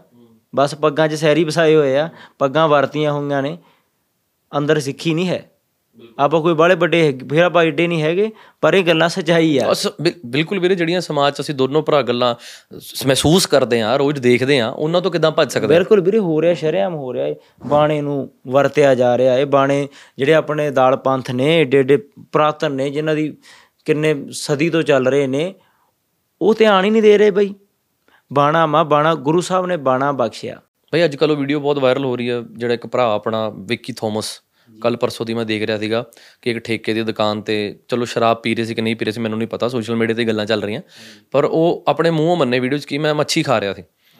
ਮਤਲਬ ਉੱਥੇ ਖੜੇ ਸੀ ਹਾਤੇ ਤੇ। ਕਹਿੰਦੇ ਮੈਂ ਪਿੱਛੇ ਜਾ ਕੇ ਖਾ ਰਿਹਾ ਸੀ ਮੱਛੀ। ਕੀ ਮਤਲਬ ਇੱਕ ਇਸ ਰੂਪ ਦੇ ਵਿੱਚ ਜਿਨ੍ਹਾਂ ਨੂੰ ਲੋਕ ਦੇਖ ਕੇ ਸੇਫ ਮਹਿਸੂਸ ਕਰਦੇ ਨੇ ਅੱਛਾ ਮਹਿਸੂਸ ਕਰਦੇ ਨੇ ਪੋਜ਼ਿਟਿਵ ਮਹਿਸੂਸ ਕਰਦੇ ਨੇ ਹੁਣ ਤੁਹਾਡੇ ਕੋਲ ਬਹਿ ਬਹਿ ਕੇ ਮੈਨੂੰ ਬੜੀ ਸਟਰੋਂਗ ਵਾਈਬ ਆਈ ਜਾਂਦੀ। ਤਾਂ ਹੁਣ ਮੈਂ ਜਦੋਂ ਵੀ ਤੁਹਾਨੂੰ ਕਿਤੇ ਦੇਖੂੰਗਾ, ਮੈਂ ਤੁਹਾਨੂੰ ਗਲਤ ਜਗ੍ਹਾ ਤੇ ਖੜਾ ਤਾਂ ਦੇਖੂੰਗਾ ਨਹੀਂ, ਕਿਉਂਕਿ ਸਾਡੇ ਸਮਾਜ 'ਚ ਦੱਸਿਆ ਜਾਂਦਾ ਕਿ ਸ਼ਰਾਬ ਦੇ ਠੇਕੇ ਤੇ ਕੋਈ ਬੰਦਾ ਦੁੱਧ ਦਾ ਗਲਾਸ ਲੈ ਕੇ ਵੀ ਖੜਾ ਹੈ, ਉਹਨੂੰ ਵੀ ਲੋਕ ਸ਼ਰਾਬ ਹੀ ਮੰਨਣਗੇ। ਪਰ ਉਹ ਵੀਡੀਓ ਬਹੁਤ ਵਾਇਰਲ ਹੋ ਰਹੀ ਹੈ। ਉਹਦਾ, ਉਹਦੇ ਬਾਰੇ ਤੁਹਾਡੇ ਕੀ ਵਿਚਾਰ ਨੇ? ਦੇਖੋ, ਵਿੱਕੀ ਥੋਮਸ ਆਪਾਂ ਚਲੋ ਕਹਿੰਦੇ ਆ ਵੀਰ ਸ- ਆਇਆ, ਅੰਮ੍ਰਿਤ ਛਕਿਆ, ਵਧਾਈਆਂ, ਬਹੁਤ ਚੰਗੀ ਗੱਲ ਆ। ਮਹਾਰਾਜ ਬਲ ਬਖਸ਼ੇ। ਤੁਸੀਂ ਤੁਹਾਡੀ ਸਿੱਖੀ ਕੇਸਾਂ ਸਵਾਸਾਂ ਸੰਗ ਨਿਭੇ। ਜਿਵੇਂ ਆਪਾਂ ਕਹਿੰਦੇ ਆ ਵੀ ਮਹਾਰਾਜ ਅਰਦਾਸ ਚ ਰੋਜ਼ ਕਹਿੰਦੇ ਆ ਵੀ ਸਾਡੀ ਸਿੱਖੀ ਕੇਸਾਂ ਸਵਾਸਾਂ ਸੰਗ ਨਿਭੇ। ਪਰ ਇੱਕ ਗੱਲ ਯਾਦ ਰੱਖੋ, ਸਣੇ ਮੇਰੇ ਮੈਂ ਆਪਣੇ ਆਪ ਨੂੰ ਵੀ ਕਹਿਣਾ ਮੈਂ ਉਹਦੇ ਵਾਂਗੂ ਉਵੇਂ ਨਹੀਂ ਕਹਿਣਾ। ਤਿੰਨ ਉਂਗਲੀਆਂ ਮੈਨੂੰ ਆ, ਮੈਂ ਸਣੇ ਆਪਣੇ ਗੱਲ ਕਹਿਣਾ ਹੈ ਇਹ ਬਾਣਾ ਜਿਹੜਾ ਆਪਣਾ ਨਾ ਇਹ ਬਾਣਾ ਇਹਦੇ ਲਈ ਆ ਰਹੇ ਆ ਚੱਲੇ ਆ ਸੀਸ ਤੇ। ਬੰਦ ਬੰਦ ਕੱਟੇ ਗਏ ਆ ਖੋਪੜੀਆਂ ਲੰਘੀਆਂ ਨੇ ਪਤਾ ਹੀ ਨਹੀਂ ਕਿੰਨੇ ਸਿਰ ਲੱਗੇ ਨੇ। ਆਏ ਆਰਿਆਂ ਨਾਲ ਭਾਈ ਮਦਨ ਨੂੰ ਵਿਚਾਲਿਓਂ ਚੀਰਤਾ ਸੀ ਇਸ ਤਰ੍ਹਾਂ ਦੀਆਂ ਦੇਗਾਂ ਵਿੱਚ ਉਬਾਲੇ ਗਏ ਨੇ। ਪੁੱਠੇ ਕਰਕੇ ਖੱਲਾਂ ਲਾਈਆਂ ਗਈਆਂ ਨੇ ਉਹਨਾਂ ਦੀ ਕੁਰਬਾਨੀ ਹੈ ਇਹ ਬਾਣਾ ਫੇਰ ਆਇਆ ਆਪਣੇ ਕੋਲੇ। ਜਿਹੜਾ ਉਹ ਬਾਈ ਵਿੱਕੀ ਆ ਪਤਾ ਨਹੀਂ ਤੁਹਾਨੂੰ ਇਹ ਚੀਜ਼ ਬਾਰੇ ਉਹ ਜਾਣਦਾ ਨਹੀਂ ਜਾਂ ਉਹਦੀ ਕੋਈ ਸੰਗਤ ਇਸ ਤਰ੍ਹਾਂ ਦੀ ਆ ਵੀ ਕਿਹੜਾ ਸਿੰਘ ਇਹ? ਤੁਸੀਂ ਦੇਖ ਲਿਆ ਵੀ ਕੀ ਕਹਿੰਦੇ ਆ ਬਈ ਇਹਨਾਂ ਨੂੰ ਹਾਤੇ? ਹਾਂਜੀ ਹਾਂਜੀ ਹੱਤੇ ਜਿਹੜੇ ਸ਼ਰਾਬ ਦੇ ਠੇਕੇ ਤੇ। ਜਿਹਦੇ ਸ਼ਰਾਬ ਹੁੰਦੇ ਆ। ਯਾਰ ਤੂੰ ਆਪ ਸੋਚ ਮੈਂ ਬਾਣਾ ਕਿੱਥੇ ਲੱਗ ਬਈ ਅਸੀਂ ਮੈਂ ਕਹਿੰਦੇ ਆਪਾਂ ਮਾਸ ਤੇ ਆਪਾਂ ਝਗੜਨਾ ਨਹੀਂ। ਕਿਉਂ ਕਰਕੇ ਮਹਾਰਾਜ ਦਾ ਹੁਕਮ ਮਾਸ ਮਾਸ ਕਰ ਮੂਰਖ ਝਗੜੇ। ਆਪਾਂ ਇਸ ਚੀਜ਼ ਤੇ ਝਗੜਾ ਨਹੀਂ ਕਰਨਾ। ਕੋਈ ਨਿਕਲਣਾ ਹੀ ਨਹੀਂ ਕੁਛ। ਜੇ ਆਪਾਂ ਇਹ ਤੇ ਗੱਲ ਕਰਨ ਲੱਗੇ ਨਾ ਮੂਰਲੇ ਬੰਦੇ ਨੇ ਆਪਾਂ ਨੂੰ ਉਹਨਾਂ ਨੇ ਗੁਰਬਾਣੀ ਨੂੰ ਇਸ ਹਿਸਾਬ ਨਾਲ ਨਹੀਂ ਦੇਖਣਾ ਵੀ ਸਹੀ ਆ। ਉਹਨੇ ਆਪਾਂ ਨੂੰ ਗੁਰਬਾਣੀ ਦੇ ਆਧਾਰ ਤੇ ਕਹਿਣਾ ਵੀ ਮਹਾਰਾਜ ਦਾ ਕਹਿੰਦੇ ਵੀ ਪਾਣੀ 'ਚ ਵੀ ਜੀ ਆ ਇੱਥੇ ਵੀ ਜੀ ਆ ਨਾ ਉਹਨੇ ਆਪਾਂ ਨੂੰ ਇਸ ਤਰ੍ਹਾਂ ਦੇ ਲੌਜੀਕ ਦੇਣ ਲੱਗ ਵੀਡੀਓ 'ਚ ਕਹਿ ਰਹੇ ਸੀ। ਹਾਂਜੀ ਕਹਿੰਦਾ ਹੋਊਗਾ ਨਾ ਪਰ ਮੈਂ ਦਲਾ ਪੰਥਾਂ ਨੂੰ ਕਹਿਣਾ ਵਾਂ ਵੀ ਧਿਆਨ ਦਿਵੋ ਆਪਣੇ ਬਾਣੇ ਦੀ ਸ਼ਰੇਆਮ ਬੇਅਦਬੀ ਹੋ ਰਹੀ ਆ। ਜੇ ਤੁਸੀਂ ਅੱਜ ਨਾ ਜਾਗੇ ਤਾਂ ਨੁਕਸਾਨ ਪਹਿਲਾਂ ਹੀ ਬਹੁਤ ਹੋਇਆ। ਵੈਸੇ ਬਾਈ ਜਦੋਂ ਅੰਮ੍ਰਿਤ ਛਕਾਉਂਦੇ ਨੇ ਸੌਰੀ ਮੈਨੂੰ ਨੌਲੇਜ ਨਹੀਂ ਹੈ, ਨਹੀਂ, ਮੈਂ ਤੁਹਾਡੇ ਕੋਲ ਪੁੱਛ ਰਿਹਾ ਸਵਾਲ, ਜੇ ਕੋਈ ਗਲਤੀ ਹੋਵੇ ਤਾਂ ਮਾਫੀ। ਜਦੋਂ ਅੰਮ੍ਰਿਤ ਛਕਾਉਂਦੇ ਨੇ, ਜਦੋਂ ਉੱਥੇ ਅਕਾਲ ਤਖਤ ਸਾਹਿਬ ਤੇ, ਉਦੋਂ ਉਹਦੇ 'ਚ ਦੱਸਦੇ ਨੇ ਕਿ ਇਦਾਂ ਚਿਕਨ ਖਾਣਾ, ਇਹਨਾਂ ਨੂੰ ਫਿਸ਼ ਖਾਣੀ ਅਲਾਉਡ ਦੇਖੋ ਜੀ, ਜਿਹੜੇ ਵੀ ਹੁਣ ਜਾਂਦੇ ਨੇ, ਜਦੋਂ ਅੰਮ੍ਰਿਤ ਛਕਦੇ ਨੇ, ਪੰਜ ਪਿਆਰੇ ਸਹਿਬਾਨ, ਮਹਾਰਾਜ ਦੀ ਪੁਰਾਤਨ ਮਰਿਆਦਾ ਏ। ਇਹਦੇ ਵਿੱਚ ਅੱਜ ਕੱਲ ਵੀਰੇ ਪਤਾ ਕੀ ਗੱਲ ਹੋ ਗਈ? ਅਸਲ ਦੇ ਵਿੱਚ ਪੁਰਾਤਨ ਤੋਂ ਜੇ ਆਪਾਂ ਇਤਿਹਾਸ ਤੋਂ ਦੇਖੀਏ ਨਾ, ਇਤਿਹਾਸ ਤੋਂ, ਮਰਿਆਦਾ ਆਪਣੀ ਆਪਣੀ ਮਰਿਆਦਾ ਅੱਜ ਕੱਲ ਅੰਮ੍ਰਿਤ ਵੀ ਕਈ ਤਰ੍ਹਾਂ ਦਾ ਕਰਤਾ। ਅੱਛਾ ਜੀ। ਅੰਮ੍ਰਿਤ ਨੂੰ ਹੀ ਵੰਡਦਾ। ਸਾਨੂੰ ਕੀ ਬਈ ਤੁਸੀਂ ਤੁਸੀਂ ਕਿੱਥੋਂ ਵਾਲਾ ਅੰਮ੍ਰਿਤ ਛਕਿਆ? ਇੱਕ ਇੱਕ ਮੈਂ ਕਿਹਾ ਇਸ ਤਾਂ ਆਨੰਦਪੁਰ ਵਾਲੇ ਬਾਪੂ ਦਾ ਛਕਿਆ। ਉਹਦਾ ਹੀ ਆ, ਨਾਨਕ ਅੰਮ੍ਰਿਤ ਏਕ ਹੈ ਦੂਜਾ ਨਹੀਂ ਕੋਈ। ਇੱਕੋ ਹੀ ਅੰਮ੍ਰਿਤ ਆ। ਗੁਰੂ ਸਾਹਿਬ ਨੇ ਬਾਣੀ ਪੜ੍ਹੀ ਹੈ ਵਿੱਚ ਖੰਡਾ ਫੇਰਿਆ ਏ। ਦਸਵੇਂ ਪਾਤਸ਼ਾਹ ਜੀ ਨੇ। ਮੈਂ ਇਤਿਹਾਸ ਨਾ ਮੈਨੂੰ ਬੜਾ ਸੋਹਣਾ ਲੱਗਦਾ ਵੀ ਜਦੋਂ ਮੈਂ ਇਹਨਾਂ ਬਾਰੇ ਦਸਵੇਂ ਪਾਤਸ਼ਾਹ ਜੀ ਬਾਰੇ ਕੋਈ ਵੀ ਗੱਲ ਆਵੇ ਨਾ ਮੈਨੂੰ ਮੈਨੂੰ ਅੰਦਰੋਂ ਇੱਕ ਫੀਲਿੰਗ ਵਾਈਬ ਆਉਂਦੀ ਹੈ ਵੀ ਜਿਵੇਂ ਆਪਦੇ ਬਾਪੂ ਨਾਲ ਪ੍ਰੇਮ ਨਹੀਂ ਹੁੰਦਾ ਨਾ ਵੀ ਉਹਨਾਂ ਦੀ ਗੱਲ ਸੁਣਨੀ ਮੈਨੂੰ ਦੁਨੀਆ ਵਿੱਚ ਸਭ ਤੋਂ ਵਧੀਆ ਦਸ਼ਮੇਸ਼ ਬਾਪੂ ਜੀ ਦਾ ਨਾਂ ਲੈਣਾ, ਉਹਨਾਂ ਬਾਰੇ ਗੱਲ ਕਰਨੀ, ਮੇਰਾ ਸਭ ਤੋਂ ਫੇਵਰਟ ਤੇ ਮੇਰੇ ਸਭ ਤੋਂ ਵਧੀਆ ਪਾਲੇ ਹੀ ਹੁੰਦੇ ਆ। ਜਦੋਂ ਮੈਂ ਪਾਤਸ਼ਾਹ ਜੀ ਦੀ ਕੋਈ ਕਥਾ ਸੁਣ ਲਾ ਨਾ, ਮਹਾਰਾਜ ਵੇਲੇ ਦੀ, ਦਸਵੇਂ ਪਾਤਸ਼ਾਹ ਵੇਲੇ ਦੀ, ਤੇ ਮਹਾਰਾਜ ਨੇ ਜਦੋਂ ਅੰਮ੍ਰਿਤ ਛਕਾਇਆ ਏ, ਤੇ ਖੰਡਾ ਫੇਰਿਆ ਏ ਨਾਲ, ਬਾਣੀ ਪੜ੍ਹੀ ਆ, ਬਾਣੀ ਪੜ੍ਹ ਕੇ ਪੰਜੇ ਸਿੰਘ ਤਿਆਰ ਬਰ ਤਿਆਰ ਨੇ, ਪੰਜਾਂ ਦੇ ਸੀਸ ਮੰਗੇ ਨੇ, ਆਪਾਂ ਉਹਦੇ ਗੱਲ ਕੀਤੀ ਸੀ, ਠੀਕ ਆ ਜੀ ਜਾਤ ਪਾਤ ਖਤਮ ਕੀਤੀ ਆ। ਤੇ ਜਦੋਂ ਪੰਜ ਪਿਆਰੇ ਕਹਿੰਦੇ ਆ ਵੀ ਉਹ ਕਹਿੰਦੇ ਆ ਵੀ ਕੁੱਠਾ ਮਾਸ ਨਹੀਂ ਖਾਣਾ ਤੁਸੀਂ। ਹੂੰ ਕਹਿੰਦੇ ਨੇ ਉਹ? ਬਿਲਕੁਲ ਕਹਿੰਦੇ ਨੇ। ਤੁਸੀਂ ਆ ਮਰਿਆਦਾ ਵਾ ਸਿੱਖ ਰਹਿਤ ਮਰਿਆਦਾ ਆਪਣੀ ਬੁੱਕ ਛੋਟੀਆਂ ਅਸੀਂ 2.5 ਲੱਖ ਬੁੱਕਸ ਵੰਡੀ ਆ ਉਹ। ਉੱਥੇ ਰਹਿ ਕੇ ਤੁਹਾਨੂੰ ਪਤਾ ਵੀ ਮਾਮਾ ਜੀ ਨੂੰ ਬਹੁਤ ਸੀਗਾ ਇਹ ਗੱਲਾਂ ਦਾ ਵੀ ਆਪਾਂ ਗਿਆਨ ਆ ਨਾ ਜਿਹੜਾ ਇਹ ਬੜਾ ਜ਼ਰੂਰੀ ਆ। ਜਿਵੇਂ ਆਪਾਂ ਗੁਰੂ ਕਾ ਲੰਗਰ ਆ ਆਪਾਂ ਲੈ ਕੇ ਜਾਂਦੇ ਆ ਗਿਆਨ ਦਾ ਲੰਗਰ ਵੀ ਚਾਹੀਦਾ। ਬਿਲਕੁਲ ਉਹ ਜ਼ਿਆਦਾ ਜ਼ਰੂਰੀ ਹੈ ਰੂਹ ਦੀ ਖੁਰਾਕ ਵੀ ਚਾਹੀਦੀ ਆ ਤਨ ਦੀ ਵੀ ਚਾਹੀਦੀ ਆ ਤੇ ਮਨ ਦੀ ਵੀ ਚਾਹੀਦੀ ਮੈਂਟਲ ਅੱਜ ਕੱਲ ਹੈਲਥ ਜ਼ਿਆਦਾ ਜ਼ਰੂਰੀ ਹੈ। ਹਾਂਜੀ ਗੁਰਬਾਣੀ ਜ਼ਰੂਰੀ ਆ ਬਿਲਕੁਲ। ਤਨ ਦੀ ਤੇ ਮਨ ਦੀ ਦੋਨਾਂ ਦੀ ਖੁਰਾਕ ਚਾਹੀਦੀ ਤਾਂ ਕਰਕੇ ਲਿਟਰੇਚਰ ਅਸੀਂ ਬੱਚਿਆਂ ਤੱਕ ਪਹੁੰਚਾਉਣਾ ਬੱਚਿਆਂ ਨੂੰ ਗੁਰਬਾਣੀ ਸਾਨੂੰ ਬੜਾ ਹੁੰਦਾ ਵੀ ਛੋਟੇ ਛੋਟੇ ਬੱਚਿਆਂ ਨੂੰ ਇਸ ਤਰ੍ਹਾਂ ਦੀ ਆਪਾਂ ਹਰੇਕ ਪਿੰਡ ਦੇ ਵਿੱਚ ਬਾਈ ਜੀ ਗੱਲ ਕੁਝ ਵੀ ਨਹੀਂ। ਜੇ ਵੀਰ ਚਾਹਣ ਇੱਕ ਸਿੰਘ ਰੱਖਣ ਨਾ ਜਿਹਨੇ ਸੰਥਿਆ ਦੇਣੀ ਆ ਤੇ ਬੱਚੇ ਪਿੰਡ ਦੇ ਹੋਣ ਇੱਕ ਜਗ੍ਹਾ ਹੋਵੇ ਉੱਥੇ ਬਹਿ ਕੇ ਸਾਰੇ ਬੱਚਿਆਂ ਨੂੰ ਰੋਜ਼ ਅਨਾਉਂਸਮੈਂਟ ਹੋਵੇ ਵੀ ਆਓ ਸਾਰੇ ਜਾਣੇ ਗੁਰਬਾਣੀ ਨਾਲ ਜੁੜੋ ਉਹਨਾਂ ਨੂੰ ਸੰਥਿਆ ਦੇਣ ਛੋਟੇ ਹੁੰਦਿਆਂ ਨੂੰ ਤੇ ਵੱਡੇ ਹੋ ਕੇ ਉਹ ਕਿਵੇਂ ਇਹ ਵਿਗੜਦੇ ਤਾਂ ਬਹੁਤ ਜ਼ਰੂਰੀ ਹੈ ਬਾਈ। ਇਹ ਅਸਲ ਦੇ ਵਿੱਚ ਇਸ ਤਰ੍ਹਾਂ ਹੀ ਹੁੰਦਾ ਸੀ ਆਪ। ਮੈਨੂੰ ਨਾ ਸਭ ਤੋਂ ਦੁੱਖ ਪਤਾ ਕਦੋਂ ਲੱਗਦਾ ਬਾਈ ਜਦੋਂ ਮੇਰੇ ਕੋਲ ਸਾਡੇ ਕੋਲ ਕੋਈ ਹੈਲਪ ਲੈਣ ਲਈ ਕੋਈ ਗ੍ਰੰਥੀ ਤੇ ਕੋਈ ਪੰਡਤ ਆਂਦਾ ਨਾ ਇੰਨਾ ਕੁ ਮਨ ਟੁੱਟਦਾ ਹੈ ਨਾ ਕਿ ਜਿਹੜੇ ਮੰਦਿਰ ਬਣੇ ਹੋਏ ਨੇ ਸਾਡੇ ਉਹਨਾਂ ਦੇ ਵਿੱਚ ਸ਼ਾਮ ਨੂੰ ਕਥਾ ਹੋਣੀ ਚਾਹੀਦੀ ਹੈ ਕਿ ਆਓ ਭਾਈ ਬੱਚੇ ਸਾਰੇ ਇਕੱਠੇ ਹੋ ਕੇ। ਜਿਹੜੇ ਗੁਰਦੁਆਰਾ ਸਾਹਿਬ ਨੇ ਉਹਦੇ ਚ ਪਾਠ ਹੋਣੇ ਚਾਹੀਦੇ ਨੇ ਕਿ ਆਓ ਬਾਈ ਬੱਚੇ ਸਾਰੇ। ਔਰ ਜਿਹੜਾ ਬੱਚਾ ਜਿਹੜਾ ਬੰਦਾ ਸਿਖਾਉਣ ਵਾਲਾ ਬਾਈ ਭਾਵੇਂ ਉਹ ਮੌਲਵੀ ਸਾਹਿਬ ਕਹਿ ਲਓ ਭਾਵੇਂ ਪੰਡਤ ਜੀ ਕਹਿ ਲਓ ਭਾਵੇਂ ਉਹ ਤੁਸੀਂ ਕਹਿ ਲਓ ਪਾਠੀ ਜੀ ਉਹ ਹੈਲਪ ਲੈਣ ਲਈ ਜਦੋਂ ਆਉਂਦੇ ਨੇ ਨਾ ਬੜਾ ਦਿਲ ਟੁੱਟਦਾ। ਜੀ ਬਿਲਕੁਲ ਬਹੁਤ ਟੁੱਟਦਾ। ਜਦੋਂ ਗੁਰੂ ਦਾ ਵਜ਼ੀਰ ਗੁਰੂ ਦਾ ਵਜ਼ੀਰ ਦੀ ਪਦਵੀ ਹੈ ਨਾ ਤੇ ਉਹ ਇਹ ਹਾਲਾਤਾਂ ਵਿੱਚ ਹੋਵੇ ਤੇ ਯਾਰ ਉਹਨੂੰ ਤਾਂ ਤੁਸੀਂ ਪਲਕਾਂ ਦੇ ਬਟਾ ਕੇ ਰੱਖਣਾ ਪਲਕਾਂ ਦੇ ਇੱਕ ਵਧੀਆ ਉਹਨੂੰ ਘਰ ਉਹਨੂੰ ਰਹਿਣ ਨੂੰ ਰਹਿائش ਉਹਦੇ ਪਰਿਵਾਰ ਹੋਣ ਵਧੀਆ ਤਨਖਾਹ ਹੋਣੀ ਚਾਹੀਦੀ ਪੂਰਾ ਚੋਟੀ ਦਾ ਜੀਵਨ ਜਿਉਵੇਂ ਉਹ ਤੇ ਫਿਰ ਉਹ ਆਪ ਹੀ ਜੋੜੂਗਾ। ਜਦੋਂ ਉਹ ਆਪ ਹੀ ਤਰਸੀ ਜਾਂਦਾ 10 20 20 ਰੁਪਿਆਂ ਨੂੰ ਉਹ ਕਿਸੇ ਨੂੰ ਕੀ ਕਰੂ ਉਹਦੇ ਅੰਦਰ ਆਪਦੇ ਨਹੀਂ ਵਾਇਓ ਆਪਦੀ ਫੀਲਿੰਗ ਹੀ ਨਹੀਂ ਆਈ ਬਿਲਕੁਲ ਕਿਸੇ ਉਹ ਟੁੱਟ ਜਾਂਦਾ ਉਹ ਗੁਰੂ ਨਾਲੋਂ ਵੀ ਟੁੱਟ ਜਾਂਦਾ। ਬਿਲਕੁਲ ਇਦਾਂ ਹੀ ਹੁੰਦਾ ਹੁੰਦਾ ਗੁਰੂ ਸਾਹਿਬ ਦੇ। ਤੁਸੀਂ ਅਸੀਂ ਨਾ ਗੁਰੂ ਘਰਾਂ ਦੀ ਆਪਾਂ ਗੱਲ ਕਰਦੇ ਹਾਂ ਅਸੀਂ ਵੀ ਪਰ ਅੱਜ ਕੱਲ ਬਈ ਸਮਾਂ ਇਹੋ ਜਿਹਾ ਨਾ ਜੇ ਤੁਸੀਂ ਸੱਚ ਦੇ ਤਰੋਗੇ ਤੁਹਾਡੀਆਂ ਲੱਤਾਂ ਆਪਦੀਆਂ ਨਹੀਂ ਖਿੱਚਣ ਆਪਣੇ ਖਿੱਚਣਗੇ। ਅਸੀਂ ਗੁਰੂ ਘਰ 'ਚ ਰਹਿ ਕੇ ਸੇਵਾ ਕਰਦੇ ਸੀਗੇ ਸੱਚੇ ਮਨ ਨਾਲ। ਤੇ ਕੁਝ ਬੰਦਿਆਂ ਨੂੰ ਉਹ ਵੀ ਰਾਸ ਨਹੀਂ ਆਈ। ਵੀ ਸਾਡੇ ਨਾਲ ਜੇ ਆਪਾਂ ਕਿਸੇ ਦੀ ਆਕਸ਼ ਸੁਧਾਰਨ ਦੀ ਕੋਸ਼ਿਸ਼ ਕਰੀਏ ਹੁਣ ਆਪਾਂ ਨੂੰ ਭਰੋਸਾ ਸੀਗਾ ਆਪਾਂ ਆਪਦੇ ਜੱਦੀ ਪਿੰਡ ਰੁੰਮੀ ਆ ਜੀ ਆਪਣਾ। ਅਸੀਂ ਸਾਡਾ ਮੂੰਹ ਗੁਰੂ ਸਾਹਿਬ ਨੇ ਕਰਤਾ ਉਧਰ ਨੂੰ। ਜਿੱਦੇ ਅਸੀਂ ਆਏ ਆ ਬਾਈ ਜੀ 31 ਜੁਲਾਈ ਨੂੰ 31 ਜੁਲਾਈ ਦੀ ਤਰੀਕ ਸੀਗੀ। ਤੇ ਐਡੀ ਸੇਵਾ ਸੀ ਸਾਰੇ ਕਿਤੇ ਪਹੁੰਚਣਾ ਸੀਗਾ। ਤੇ ਗੱਲ ਹੋ ਗਈ ਵੀ ਉੱਥੇ ਵੀ ਇੱਥੋਂ ਤਾਂ ਜਾਣਾ ਵਾ। ਸਾਡੇ ਕੋਲੇ ਕੁਝ ਵੀ ਨਹੀਂ ਬਾਈ। ਬਿਲਕੁਲ ਅਸੀਂ ਗੇਟ ਤੇ ਖੜੇ ਸਾਡੀ ਅਸੀਂ ਨਾ ਤੁਹਾਨੂੰ ਪਤਾ ਅਰਦਾਸ ਕਰਕੇ ਤੁਰਨਾ ਆਪਾਂ ਕਿਤੇ ਵੀ ਤੁਰਨਾ। ਅਸੀਂ ਗੇਟ ਤੇ ਖੜੇ ਆਂ ਪਾਸ਼ਾ ਮੂਰੇ ਅਰਦਾਸ ਕਰੇ ਵੀ ਪਾਸ਼ਾ ਜੀ ਸੇਵਾ ਤੁਹਾਡੀ ਆ ਤੁਸੀਂ ਚਲਾਉਣੀ ਆ ਸਾਨੂੰ ਨਹੀਂ ਪਤਾ ਕਿਵੇਂ ਹੋਣੀ ਆ ਅੱਗੇ ਪਰ ਸੇਵਾ ਜਾਰੀ ਰੱਖਣੀ ਜਿੰਨੇ ਸਵਾਸ ਨੇ ਬਸ ਇਹ ਦਿਨ ਨਾ ਕਦੇ ਸਾਨੂੰ ਦੇਖਣਾ ਪਵੇ ਵੀ ਸੇਵਾ ਨਹੀਂ। ਬਈ ਮਕਸਦ ਕੀ ਜ਼ਿੰਦਗੀ ਦਾ ਤੁਹਾਡੀ? ਬਸ ਸਾਡਾ ਇਹੀ ਮਿਸ਼ਨ ਆ ਬਾਈ ਜੀ ਵੀ ਜੋ ਸੇਵਾ ਗੁਰੂ ਸਾਹਿਬ ਨੇ ਵੀ ਜਿੰਨਾ ਵੀ ਮਨੁੱਖਤਾ ਦਾ ਭਲਾ ਹੋ ਸਕੇ ਵੀ ਬਸ ਇਹੀ ਕਰਨਾ। ਹੁਣ ਸਾਡਾ ਮਿਸ਼ਨ ਹੀ ਇਹ ਆ ਹਸਪੀਟਲ ਤੇ ਉਹ ਲੋੜਵੰਦ ਲੋਕ ਜਿਨ੍ਹਾਂ ਨੂੰ ਲੋੜ ਆ ਸੱਚੀ ਮਿੱਚੀ ਅੱਜ ਕੱਲ ਫਰਾਡ ਬਹੁਤ ਚੱਲਦਾ ਤੁਸੀਂ ਇੰਨਾ ਤਜਰਬਾ ਕਈ ਵਾਰੀ ਤੁਹਾਡੇ ਨਾਲ ਵੀ ਕਰ ਜਾਂਦੇ ਆ ਬੰਦੇ ਨਾਲੇ ਨਾਲੇ ਕਿ ਤੁਸੀਂ ਕਿਸੇ ਨੂੰ ਤੁਸੀਂ ਪਹਿਚਾਣ ਜਾਂਦੇ ਆ। ਕਿਉਂ ਕਰਕੇ ਤਜਰਬਾ ਹੀ ਉਹੀ ਗੱਲ ਆ ਗਈ ਨਾ ਤਜਰਬਾ ਬਹੁਤ ਹੋ ਗਿਆ। ਇੱਕ ਦਿਨ ਦੇ ਵਿੱਚ ਇੰਨੇ ਸੰਗਤ ਨੂੰ ਮਿਲਣਾ ਤੇ ਤਜਰਬਾ ਹੀ ਆ ਨਾ। ਫਿਰ ਤਾਂ ਬੰਦਾ ਫੇਸ ਦੇ ਕੇ ਫੇਸ ਰੀਡ ਕਰ ਲੈਂਦਾ ਬਈ ਇਹ ਬੰਦਾ ਕੀ ਆਪਦੇ ਦਿਲ 'ਚ ਲਈ ਬੈਠਾ। ਇਹ ਤਜਰਬਾ ਹੁੰਦਾ ਇਹ ਆਪਾਂ ਨੂੰ ਅੰਦਰੋਂ ਆਪਣੇ ਮਿਲਿਆ ਏ। ਮੈਂ ਤਾਂ ਕਈ ਵਾਰੀ ਸੋਚਦਾ ਹੁੰਦਾ ਬਾਈ ਜਿੱਦਾਂ ਕਈ ਵਾਰੀ ਕਿਤੇ ਗੱਲ ਹੋ ਜਾਂਦੀ ਹੈ ਨਾ ਕੋਈ ਬੰਦਾ ਤੁਹਾਨੂੰ ਲੀਨੀਅਟ ਲੈ ਜਾਂਦਾ ਕਿ ਇਹਦੀ ਕੀ ਬੋਲੀ ਜਾਂਦਾ ਕੀ ਸਲਾਹ ਹੈ। ਫਿਰ ਮੈਂ ਕਹਿੰਦਾ ਨਾ ਕੋਈ ਗੱਲ ਨਹੀਂ ਚਿੱਟੇ ਵਾਲ ਦੀ ਚਿੱਟੇ ਵਾਲਾਂ ਦੀ ਉਡੀਕ ਹੈ ਹੁਣ ਵਾਲ ਥੋੜੇ ਚਿੱਟੇ ਆ ਜਾਣ। ਕਿ ਲੋਕੀ ਉਦੋਂ ਤੁਹਾਨੂੰ ਸੀਰੀਅਸਲੀ ਲੈਣਾ ਸ਼ੁਰੂ ਕਰਨਗੇ। ਜਿੱਦਾਂ ਹੁਣ ਅਸੀਂ ਸਰਕਾਰਾਂ ਨੂੰ ਵੀ ਕਈ ਵਾਰ ਸਲਾਹ ਦਿੰਨੇ ਆ ਮੈਂ ਪਿੱਛੇ ਲੁਧਿਆਣੇ ਆਫੀਸਰਸ ਨੂੰ ਮਿਲਦਾ ਰਹਿਣਾ ਉਹਨਾਂ ਨੂੰ ਮੈਂ ਸਲਾਹ ਦਿੰਨਾ ਹੁੰਦਾ ਤੇ ਉਹ ਉਹਨਾਂ ਨੂੰ ਕਈ ਵਾਰ ਲੱਗਦਾ ਕਿ ਐਂ ਹੀ ਤੁਰਿਆ ਹੋਇਆ ਸਿਸਟਮ ਬਾਰੇ ਸਿਸਟਮ ਸਹੀ ਕਰਨ ਬਾਰੇ ਸਲਾਹ ਦੇ ਰਿਹਾ।